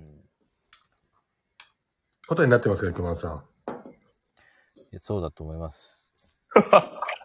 僕はあの、正解を探すみたいなのっていうのは常々違和感を持っているので、はい。そう、その正解を探している人たちは一生正解にたどり着けないだろうなとは思ってます。うん。いやー、それはそうですよね。はい。あの、運慶って人が、あの、仁王を掘った人、運慶っていう人がいるんですけど、うんうんで、なんかあの、なんか歩いてたら、運慶が、あの、木を掘って、仏像を作ってたらしいんですよ、仁王を。はい。仁王を掘ってて。で、見てたら、こう、何？その木にさ、線とかも何も引かずに、ただの丸太にのみをバンバンバンバン入れてって、大きいのみで。はい。めちゃくちゃ無造作に掘ってくんだけど、うん見てたらどんどん眉とか鼻とかがで作られていくっていう。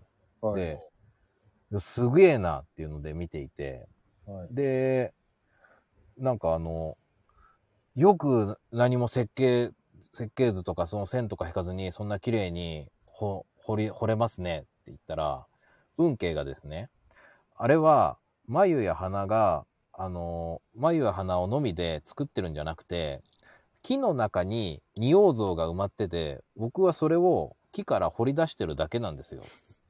だからその土の中に石があって、その土を剥がして石を取り出すのとやってること変わんないですよって運慶が言ったわけですよ。うん。はい。こういうことなんだと思うんですよ。要要は仁王が正解ですよね。で、なんかその、ここに線を引いて、ここにこういう風に書いてやったら仁王が出せるよね、みたいな。そういうことじゃないと思うんですよね。ああ、なるほど、なるほど、なるほど。はい。で、これはなんかあの、ミケランジェロも同じようなこと言ってて、こう、すべての大理石の塊の中には、あらかじめ像が内包されているっていう。で、彫刻家の仕事っていうのは、その大理石の中に埋まっている像を発見することだっていう。大理石の中に天使が見えると。そして、その天使の彼を自由にさせてあげるまで掘るっていうのが彫刻家の仕事であって、うん。こういうのを作ってって言われて、石をその形に削るっていうのは彫刻家の仕事ではないっていうふうにミミケランジェロが言っていて、これはあの、日本の運慶が言ってることに通ずるところがあるなっていうので、僕は、あの、面白いなと思いましたね。いや、それ僕ですね。はい。それ僕ですね。えちなみに今の話、二つのエピソードの共通点はわかりますけど、そこから何をどう抽象化して、あの、山根さんが共感しているのかっていうのが僕はいまいちつかめてないんですけど。これ多分ラムダ君は解説できると思いますよ。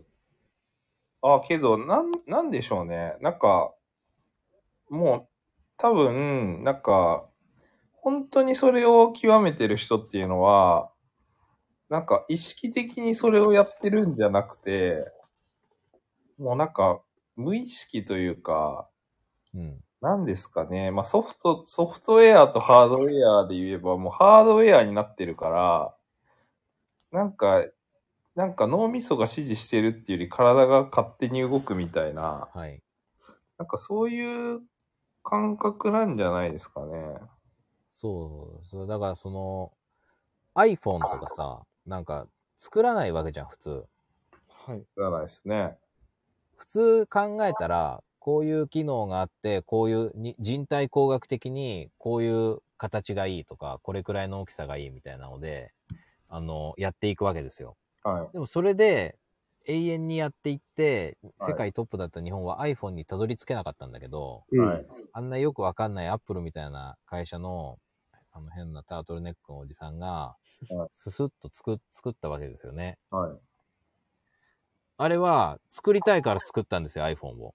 いやー、わかる。だジョブズの頭の中に iPhone があって、そうだね。その頭の中にある iPhone を実現することだけをやっていたって。別うにん。iPhone を作ろうと思ったわけではないっていう。いや、ほんとほんと。で、その時に日本の中には iPhone を作る技術は日本が一番持ってたって話なんですよね。はいそうなんだな。なんだけど、そのゴール設定っていうところが、ジョブズは持っていて、日本の日系企業の開発者は持っていなかったっていう話でしょうね、それはね。はい。うん。確かにね。だからさっきのあの木を掘る話もな、あの、ゴールが見えているっていう話を、そこを追って切っているのか、あただ切っているのかっていう話なんでしょうね。もうなんか僕はこれ未来、未来予知能力だと思いますよ。人間に備わってる。うん。なんかさ、そのプロのさ、スポーツ選手とかでもさ、ルートが見えるみたいなのがあるじゃん。うん、うん、うん、うん。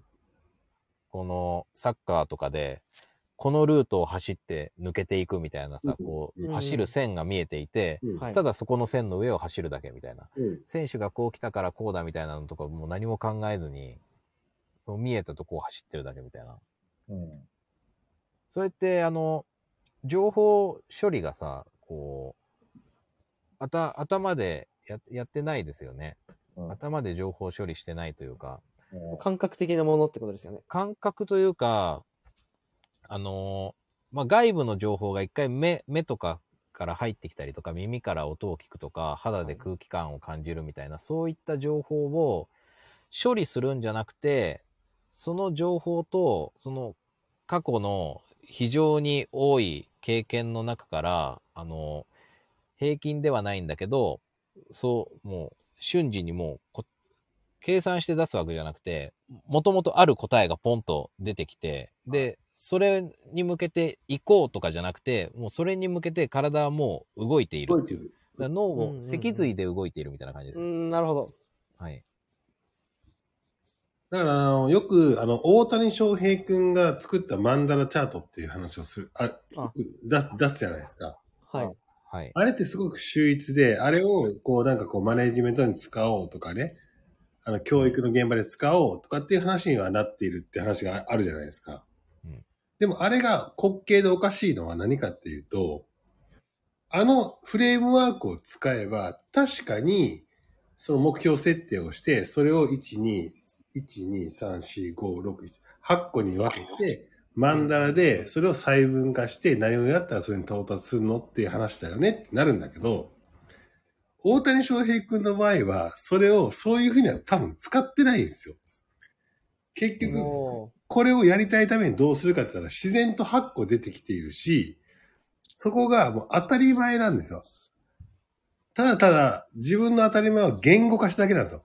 そういうことですね。図式化した、言語化したらああなったっていう話で。そうそう。もともとそこにやるイメージはめちゃくちゃあったんだけど、それを言語化することによって、あの8個のブロックに収めることによって、さらに強固になったっていうだけの話なんですよ。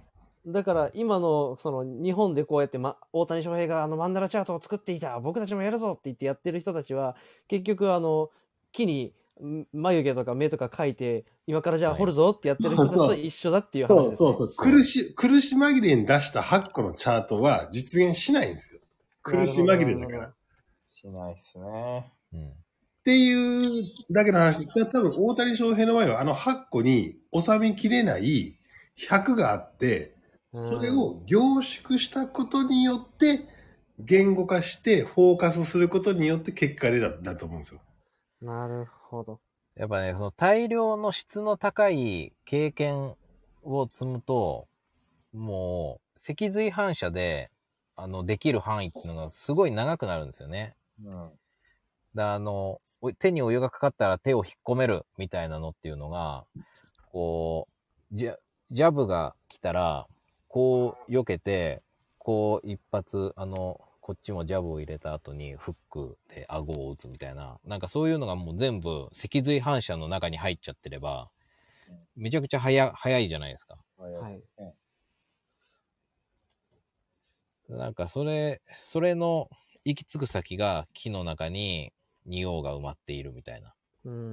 もう見え、見えてるわけです。木を見た時点ではい、過去の経験から、この形のこの大きさの木だったら、こういうポーズをしてる仁王がこの中にいるっていうのが、はみ出さずにピタッと見えたから、掘り出してるわけですよね。いや、本当にそうで、なんか僕らの仕事も本当にそうで、なんか今僕が言ってるのは、その、その、反射的にやってることとかっていうのをちゃんと言語化したり体系化して仕組みにしましょうっていうことで、会社はそれを、えー人に、自分が、じゃなくて人にやらせて大きくなっていきましょうっていう話をしてるんだけど、もう、この時代は終わるなと思ってるんですよ。はい。そうですね。そう。完全に、そこっていうことよりも、もうそこっていうのはやっぱり、どう、どうあがいても特殊人間しかできないんですよって思っているから、はさっきの脊髄反射まで極めた人っていうのは特殊能力を人間が仕組み化してどうのこうのしましょうっていう話ではなくて、多分それはもう AI に任せた方が絶対いいと思っているし、うんそっちの方が、あの、仕組み化という、仕組み化する、する必要なくて、彼らに聞いたらできるからって話なんですよ。うん。はい。なんで、多分そっちの方がいいなと思ってる世の中が来たなってなった時に、おいおい、仕組み化頑張りましょうって言ってる自分、俺の商売上がったらやないかというふうには思っていると。うんでも、そうは言っても僕は教師データよりも優れてると思っているから、うん。常に AI が発達するような教師データが必要で、その教師データになり得さえすれば、飯は食っていけると思ったりするんですよね。いや、もうその通りですよ。うん。もう、なんか僕がなんかよくそのさ、く雲が、あの、空に見てると雲が出来上がる場所があるみたいな話をして、人間もそれと同じだみたいなことを、あの、言ってるんですけども、うん。え要はなんか、あの、翻訳機で、翻訳機であって、プリンターなんですよ、人間は。うんにだ結局、その、別に自分で考えて作るとかじゃなくて、あの、あるものを、実際そこにあるんだけど、まだ現実世界にないものっていうのを、いかにこう翻訳してあげるかとか、うん印刷してあげるかっていうことことなんですね。で、そのために、だけど、だけどそれって、あの、すごく AI 的、機械的じゃないですか、それやってることって。だけど、じゃあなんでそれが AI じゃなくて人間なのかっていうと、その教師データが人間しか作れないんですよ。うん。で AI が持てる教師データと人間がその持てる教師データってもう圧倒的に差があって、それはセンサーの違いなんですよね。そのセンサー精度っていうのは人間の方が圧倒的に優れている、いる、いるんですよね。うんその五感とか感覚とか、なんかうん人の雰囲気みたいな、そういう教師データっていうのは、人間が人間の脳みそに蓄積するしかできないようなデデータなんですよ。だから、そ、そこが貯めて、貯めることができるのは人間しかできなくて、だけど、そ、そのロジックを動かすみたいなのっていうのは、別にプログラム的にお行えばいいっていう。いや、そうなんですよね。なんで、いや今僕、それを泥臭くどうやってや、何をやってるかっていうと、あの、日本の昭和のおじさんの経営者たち、おおじいちゃん経営者も今亡くなった経営者たちが言ったありがたい言葉あるよねっていう話あるじゃないですか。はい。うんそれを社税にしたりとか、社訓にしたりしてる会社いっぱいあるよね、おじいちゃんが。うん。で、それをアップデートするときに、あれを僕は否定したくないから、それに今の解釈を伝え、解釈でい今の掛け算を伝えま、えっ、と、く加えましょうみたいな話をしてるんですよ。はい。例えば何かっていうと、あの、京セラを、ね、あの、稲森和夫先生いる,、いるじゃないですか。はい。はい。はい。もう稲森和夫先生なんかも、今の世の中の経営者たちが、ね、あの、すべて学びましょうみたいな感じがあるわけじゃないですか。はい。うん。あの人が言ったのが、あの人生の結果とか仕事の結果っていうのはイコール、三つに分解され、三つの掛け算で成り立ちますって言ったんですよ。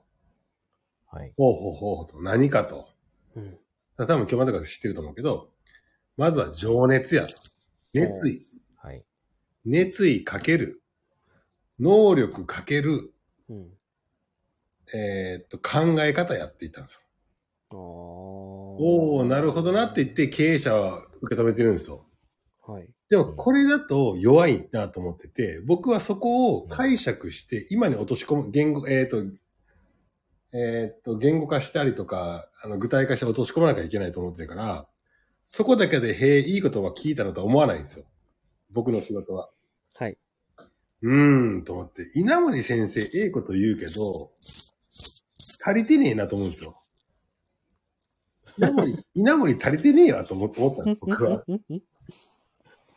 何が足りてないかっていうと、いやかける行動量っていうのって必要やんと思ったんですよ。これ僕の勝手な解釈ですよね。熱意かける能力かける考え方かける行動量。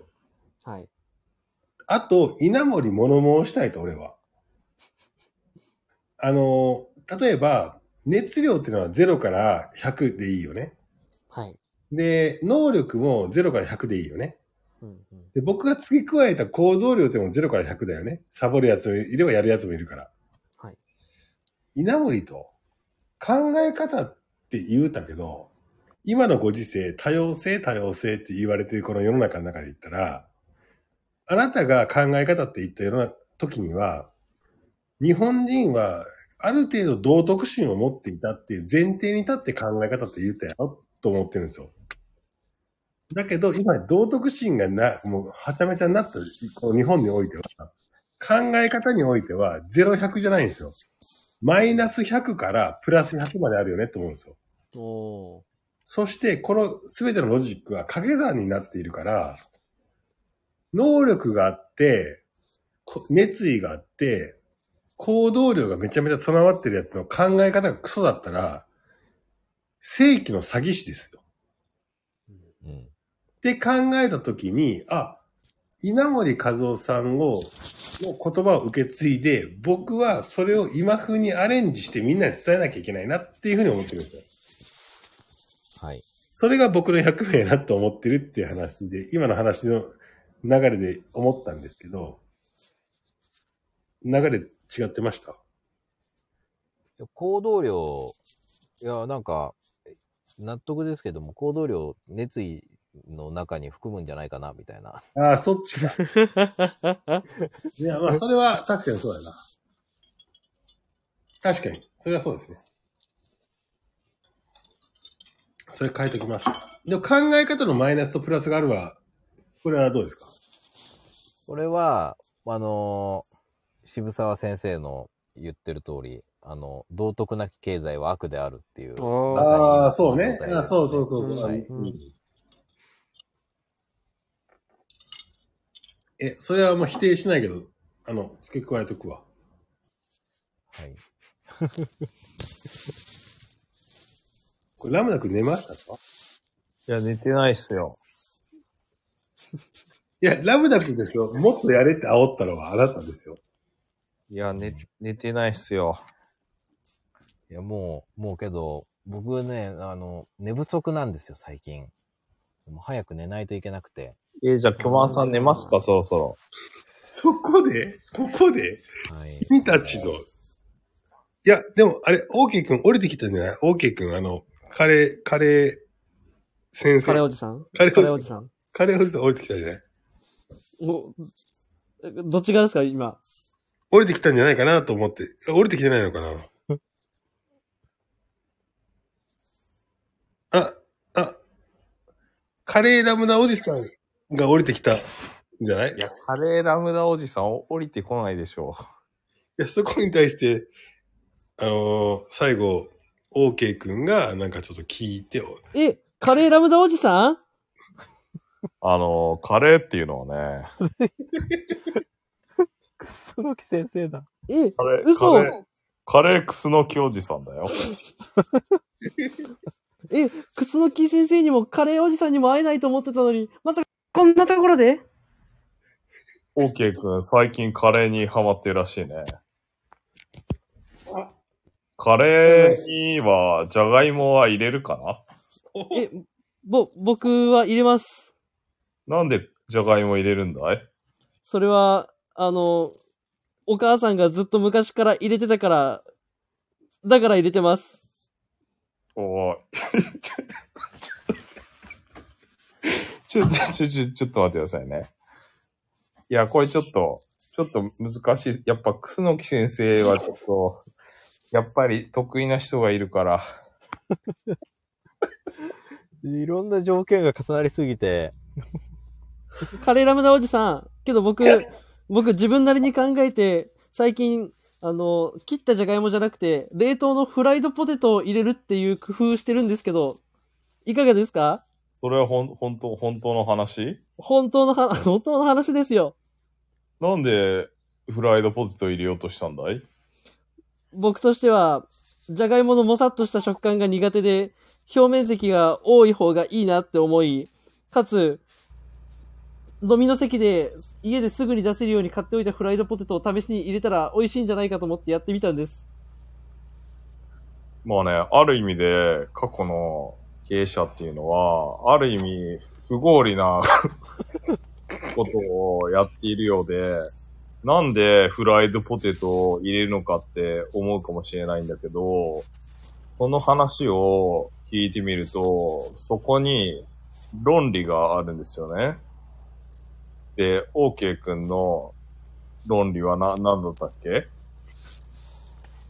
僕はまずは、表面積が大きい、多いじゃがいもの方がカレーの味が染み込んで美味しいっていうのと、家に冷凍のフライドポテトがあったから、だからです。いや、すごくいいと思いますね。僕こんだけ、こんだけ僕カレーに情熱注いでるんですよ、カレーラブダおじさん。僕は日本をインドにしたいんです。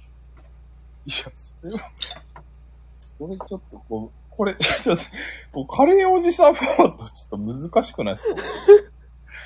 これちょっと、むずいっすね。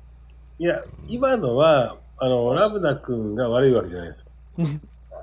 今のは、なんかこう、鼻息が荒すぎた、あの、OK 問題じゃないですかね。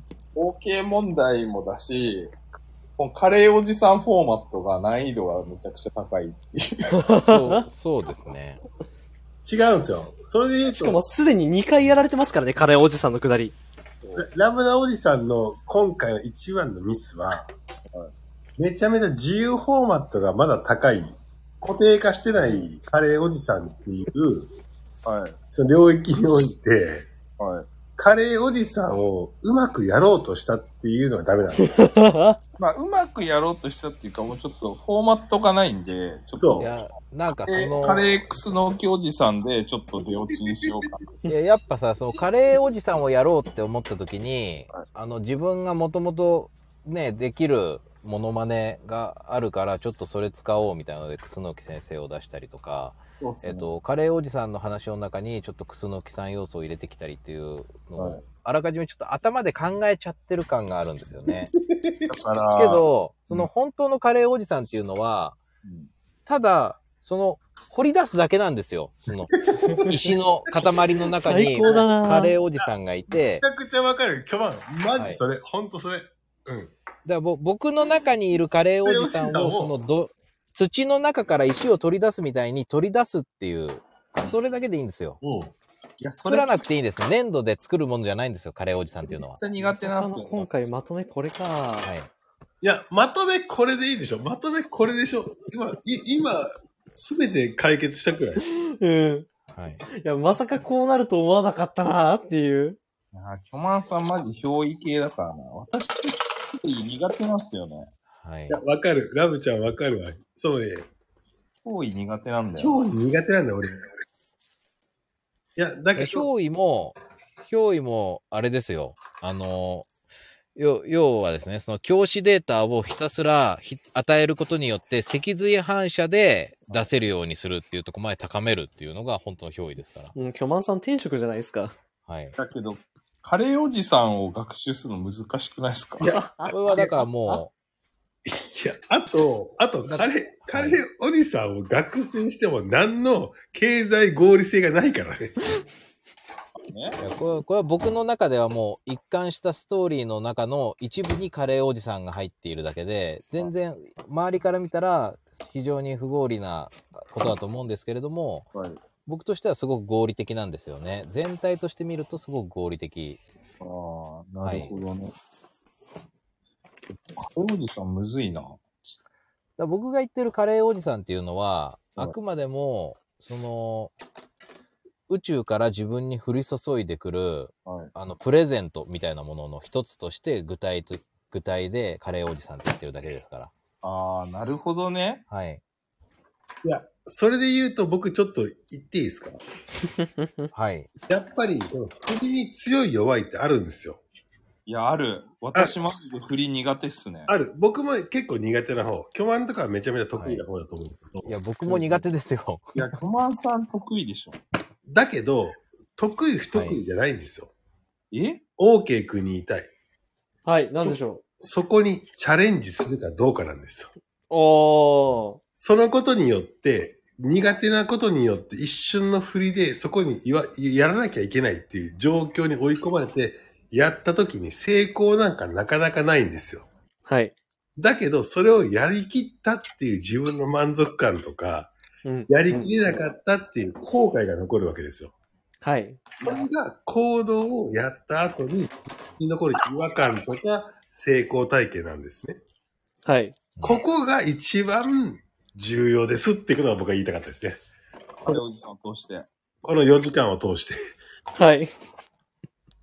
あのー今の若者に欠けているところですね。そうです、そうです。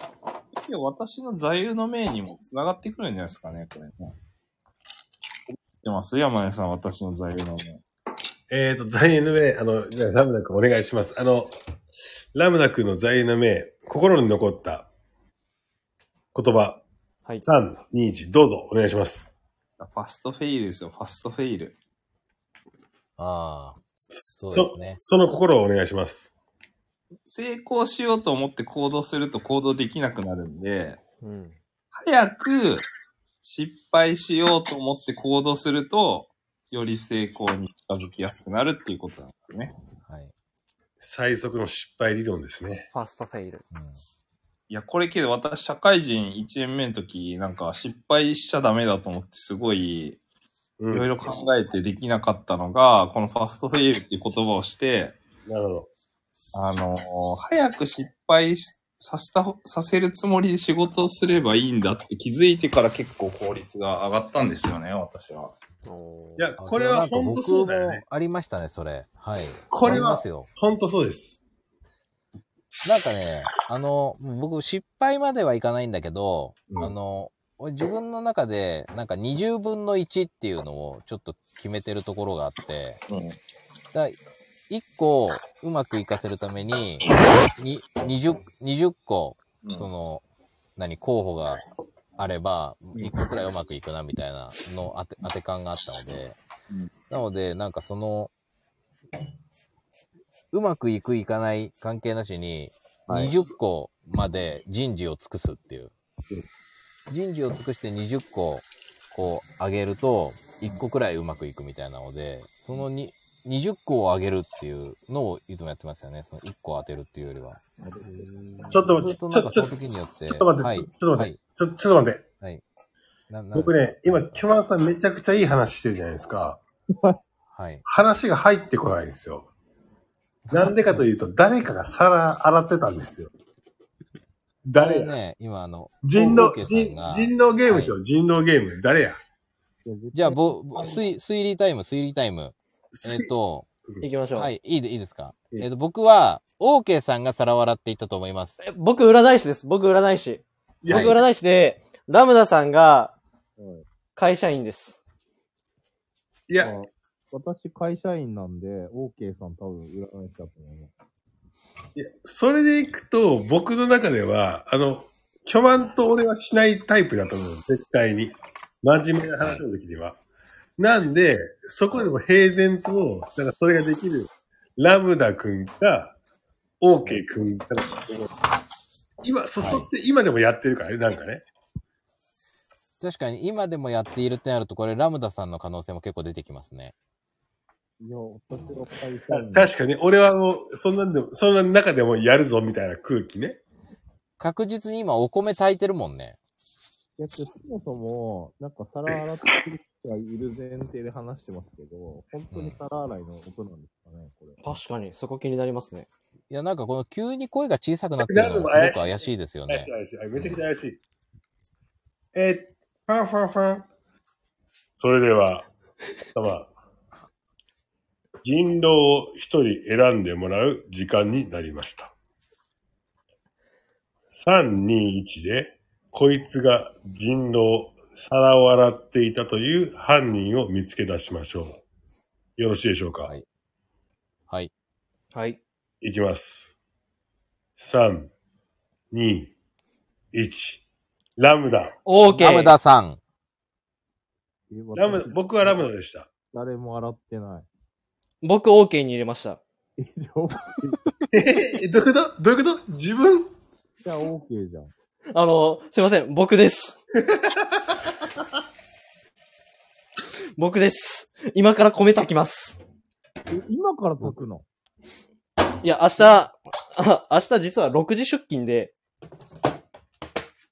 で、そっから、あの、一回も家に帰ることなく、けど、今日の夜ご飯の具材が残りすぎてるから昼に持っていこうと思い、はいけど、米も持っていきたいっていうところで、はい。せめて、お釜だけ洗って米を炊こうと思って、他の洗い物はほったらかしだけども、はい。とりあえず米を炊くっていう行動に出ました。オーケーか、オーケーだと思ったんだよ、最初。最初ね、思ったんだ。僕、その推理タイムで、OK 君だって言って、その後推理を披露しようとしたら、なんかあの、僕占い師ですみたいなことを急に言い出して。いや、確かにね。はい。うまくやらされ、か、かわされちゃいましたね。いやー完全にもうラムダさんだと思ってました。の。どうですか、ラムダさん？いや、これ当てられましたね、私。はい。いや、ラムダさんは当てられるでしょ。だってそこは二択なんだからさ、ラムダさん。当てられたよな、これ。ラムダさんはもうだって答え出てるじゃん。俺と、俺と山根さんは 米洗わないんだから。俺、俺だってもう、米洗い終わってるから、すでに。そうっすよね。いや、けどちょっとこんな時間に皿、皿洗うやつおらんやろってちょっと思ってましたね。いや、なんかこの時間に皿を洗うんだったら、OK 君だろうなって思ったんですよ。はい。で、それは、なんか OK 君は、だからコラコラボ中に皿は洗わないと思うんですよ。だけど、なんか、全然このこライブ、コラボ終わらねえなっていう。全然終わらないぞって。洗 僕は抜けたくなったら、すぐ抜けるって言ってたのに、全然終わらないと。もうこのままだと、そうねもライブ終わりのまま寝落ちみたいになっちゃうから、はいもう今やるしかないっていうことで、やるとしたら OK 君だろうなと思ったんですよ。いや、名推理ですな。いや、僕はね、一個思ったのは、OK 君なら、はいちょっと、おいおいおい、おじさんたちと、さっきからはい俺らを置き去りにして何を話しとんねんと。俺は明日はい6時から仕事があるし、米も洗わなあかんねんって言って、こう、機嫌を、こう、申すタイプかなとも思ってた。ああ、なるほど。あの、自分で言うのもなんですけど、それ僕やりそうですね。やりそうだよな。うんやりそうですね。やりそうじゃないですか。うん。いや、でもそう、確かに、その山根さんの言う通り、大きくんだったら言いそうだっていうのがありつつも言わなかったじゃないですか。うん。で、僕、なんかあの、話をしてる中で、なんか、オーケー君の方の、後ろの方の音、空気の揺れみたいなのをずっと聞いてたんですよ。このうん過去3時間くらい。うん。でその中で、なんかご飯のおかずが残ってそうだなっていうのと、お釜が洗ってないなっていうのがなんとなく分かってたんですよね。見えてた。見えてたっていうかな、なんかその音で、音で聞こえてましたね、その辺が。いや、なるほどね。いやー、やっぱはい扇風機つけてたから分かったか。扇風機の風が、その、いろんな物体に当たった時に、はい。それなりの周波数が出多分みんなには耳には聞こえない周波数だと思うけど。はい。いや、それで言うと僕はね、あの、二人に聞いてほしいんですよ。どの二人ですか、い。や、いや、あの、ラムダ君とキョマンさんに、今回、このライブになったきっかけは、もうどこの話かっていうと、はいちくわさんと OK 君の、あの、ライブコラボの話を、山根さんこれ聞いてくださいよっていうところから発端なんですよ、これが。はい。はい。その時に、めちゃくちゃちくわさんは真剣にはい。話してたんですよ。私ね、こうでこうでこうでってめちゃくちゃ真剣に就職活動の話してたんですよ。はい。はい。OK 君もなんか真剣に聞いてたり答えてると思いきや、うんなんか、なんか飯食ってる。ああ、飯食ってた、そういえば、ずっと、あのコラボライブ中、飯食ってんなと思ってたわ。ないんかズルズや、ルい。や、けどなんか、あれだよ、ちくわさんも飯食ってたよね。そう、そうなんですよ。そつうか、飯作ってたよね。違う、なんかもともと、知んないけど。もともとそうだったんですよ、あれはね。飯食い終わってからコラボするのかなって思ったら、なんか、飯を作ってない状態でコラボ始め、始まって、そのまま飯を作るみたいな。うん。いや、でも飯をお互い作るっていう、飯に対する集中力もありながら、あの話ができる新人類はやばいね、そしたらね。いや、なんか、だから、やっぱ、あれですよね。脳の、その切りは、だから、オートモードに入ってるんですよね。飯作るっていうとこが。ああ、そうね。だから、その、仕事とかの方を脊髄反射にしなきゃいけないのに、飯の方脊髄反射になっちゃってるっていうね。え、これやばいタイプですか？いや、主婦だよ。確かにすごいね。いや、でもすごい。いや、それだとか、それ考えたらすごいなと思って。うん。僕、確実に失敗しますからね、考え事してるとい。や、俺もダメだ、俺もダメなのよ。うん。だからなんかもう料理とかたまにやるのは何かっていう、なんかこう、たまに料理に集中して料理を楽しむっていうはい。感じなんですよね。うん。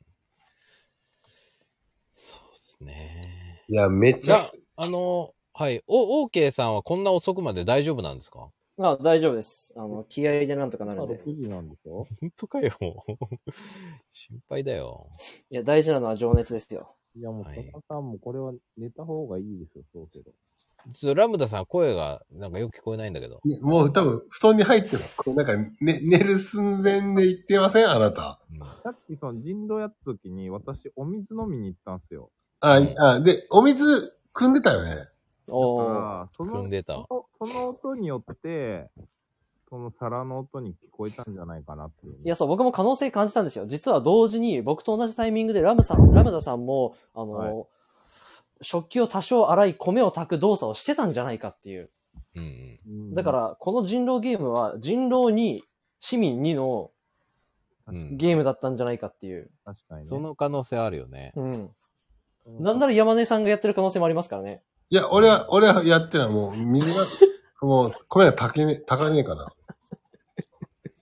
いや私、米なんて炊かないっすよ。いや、ということで、はい。もう1時20分ですんで、皆いさんありがとうやいやいや、本当に。いや、本当にありがとうございました。めちゃくちゃ有意義、有意義でした。さっきからね、レターでね、めちゃくちゃこのアーカイブ残せ残せっていうのが来てるんで、僕、はい。残、まあ、これはまあ、普通に仕事の人に聞かれてもいい話でしたね。ああ、よかったです。うん、なので、のやっぱりね、明日朝早いですからね、OK さんも、なんかラムダさんも、山井さんもね、みんな朝早いと思うので、寝るの大事ですよ、寝るの。ね、これ。てか、トマさんもこれは本当寝た方がいいと思う。はい。私はやっぱ絶対に寝た方が良くて、はいで、寝ないと頭の回転っていうのがね、やっぱ落ちていってしまうみたいな。で、そうするとなんか喋ってることとかも、なんかね、あのー無駄に、無駄に分かりにくい言葉使っちゃったりとか、ね。ね、そうするとなんかあの、いや、頭の、本当に頭のいい人は難しい言葉使わないんだよ、みたいなことを言われて、むむみたいな感じになっちゃいますから。はい。でもなんか僕ちょっと思うんですよ。あのー頭のいい人は難しい言葉を使わないみたいって。寝ようぜ寝ようぜここでそれを言えるのはさすがですわ。寝ようぜいや、すごいな、山根さん。うん。さん結構あれですよね。はい。ねね寝るっていうことに対する意識が結構強いですよね、最近ね。だから、あのー睡眠が一番重要だなっていうのを思うんですよね。だから、寝よう、寝ようぜって言うてるやん。寝ようぜって。なんか寝なくていいんだったら、寝ないですっていう感じですもん、僕。な寝なくていいんだったらですよ、それは。はい。山根さん寝なくていいんだったら、寝ます？寝ません、僕は。寝ませんよね。寝ません。はい。大家さんは？僕も寝ません。寝ませんよね。寝なくていいんですもん。で、じゃあ寝なきゃいけないのかっていうのを考えると、その、あ、やばいやばい。生き物としてとかじゃない、ないじゃないですか、結局。その明日の予定がみたいな、めちゃくちゃ表面的なところで、はい。逆算で寝なきゃいけないなっていう、結局頭を使って寝ようとしてる。でだけど寝るっていうのは本来その石の塊の中に寝るっていうのがあって、それを取り出すことであって、はい計画的に寝るっていうのはやっぱおかしいんですよね。うんそうじゃないと。土の中から石を取り出すがごとく、生活の中に睡眠を置きたいっていう。ああ、わかります。はい。運慶がね、木の中に仁王が埋まっていて、僕はそれを掘り出しているだけなんだよって言ったのと同じですよ。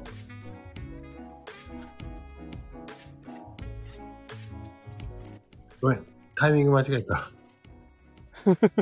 まだだった。はい。そうですね。でラムダさんの声はもうほぼほぼ聞こえてないですけどね。これ多分ね、あの、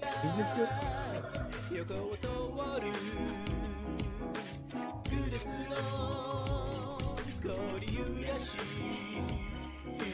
今隣に座るドールが隣に座る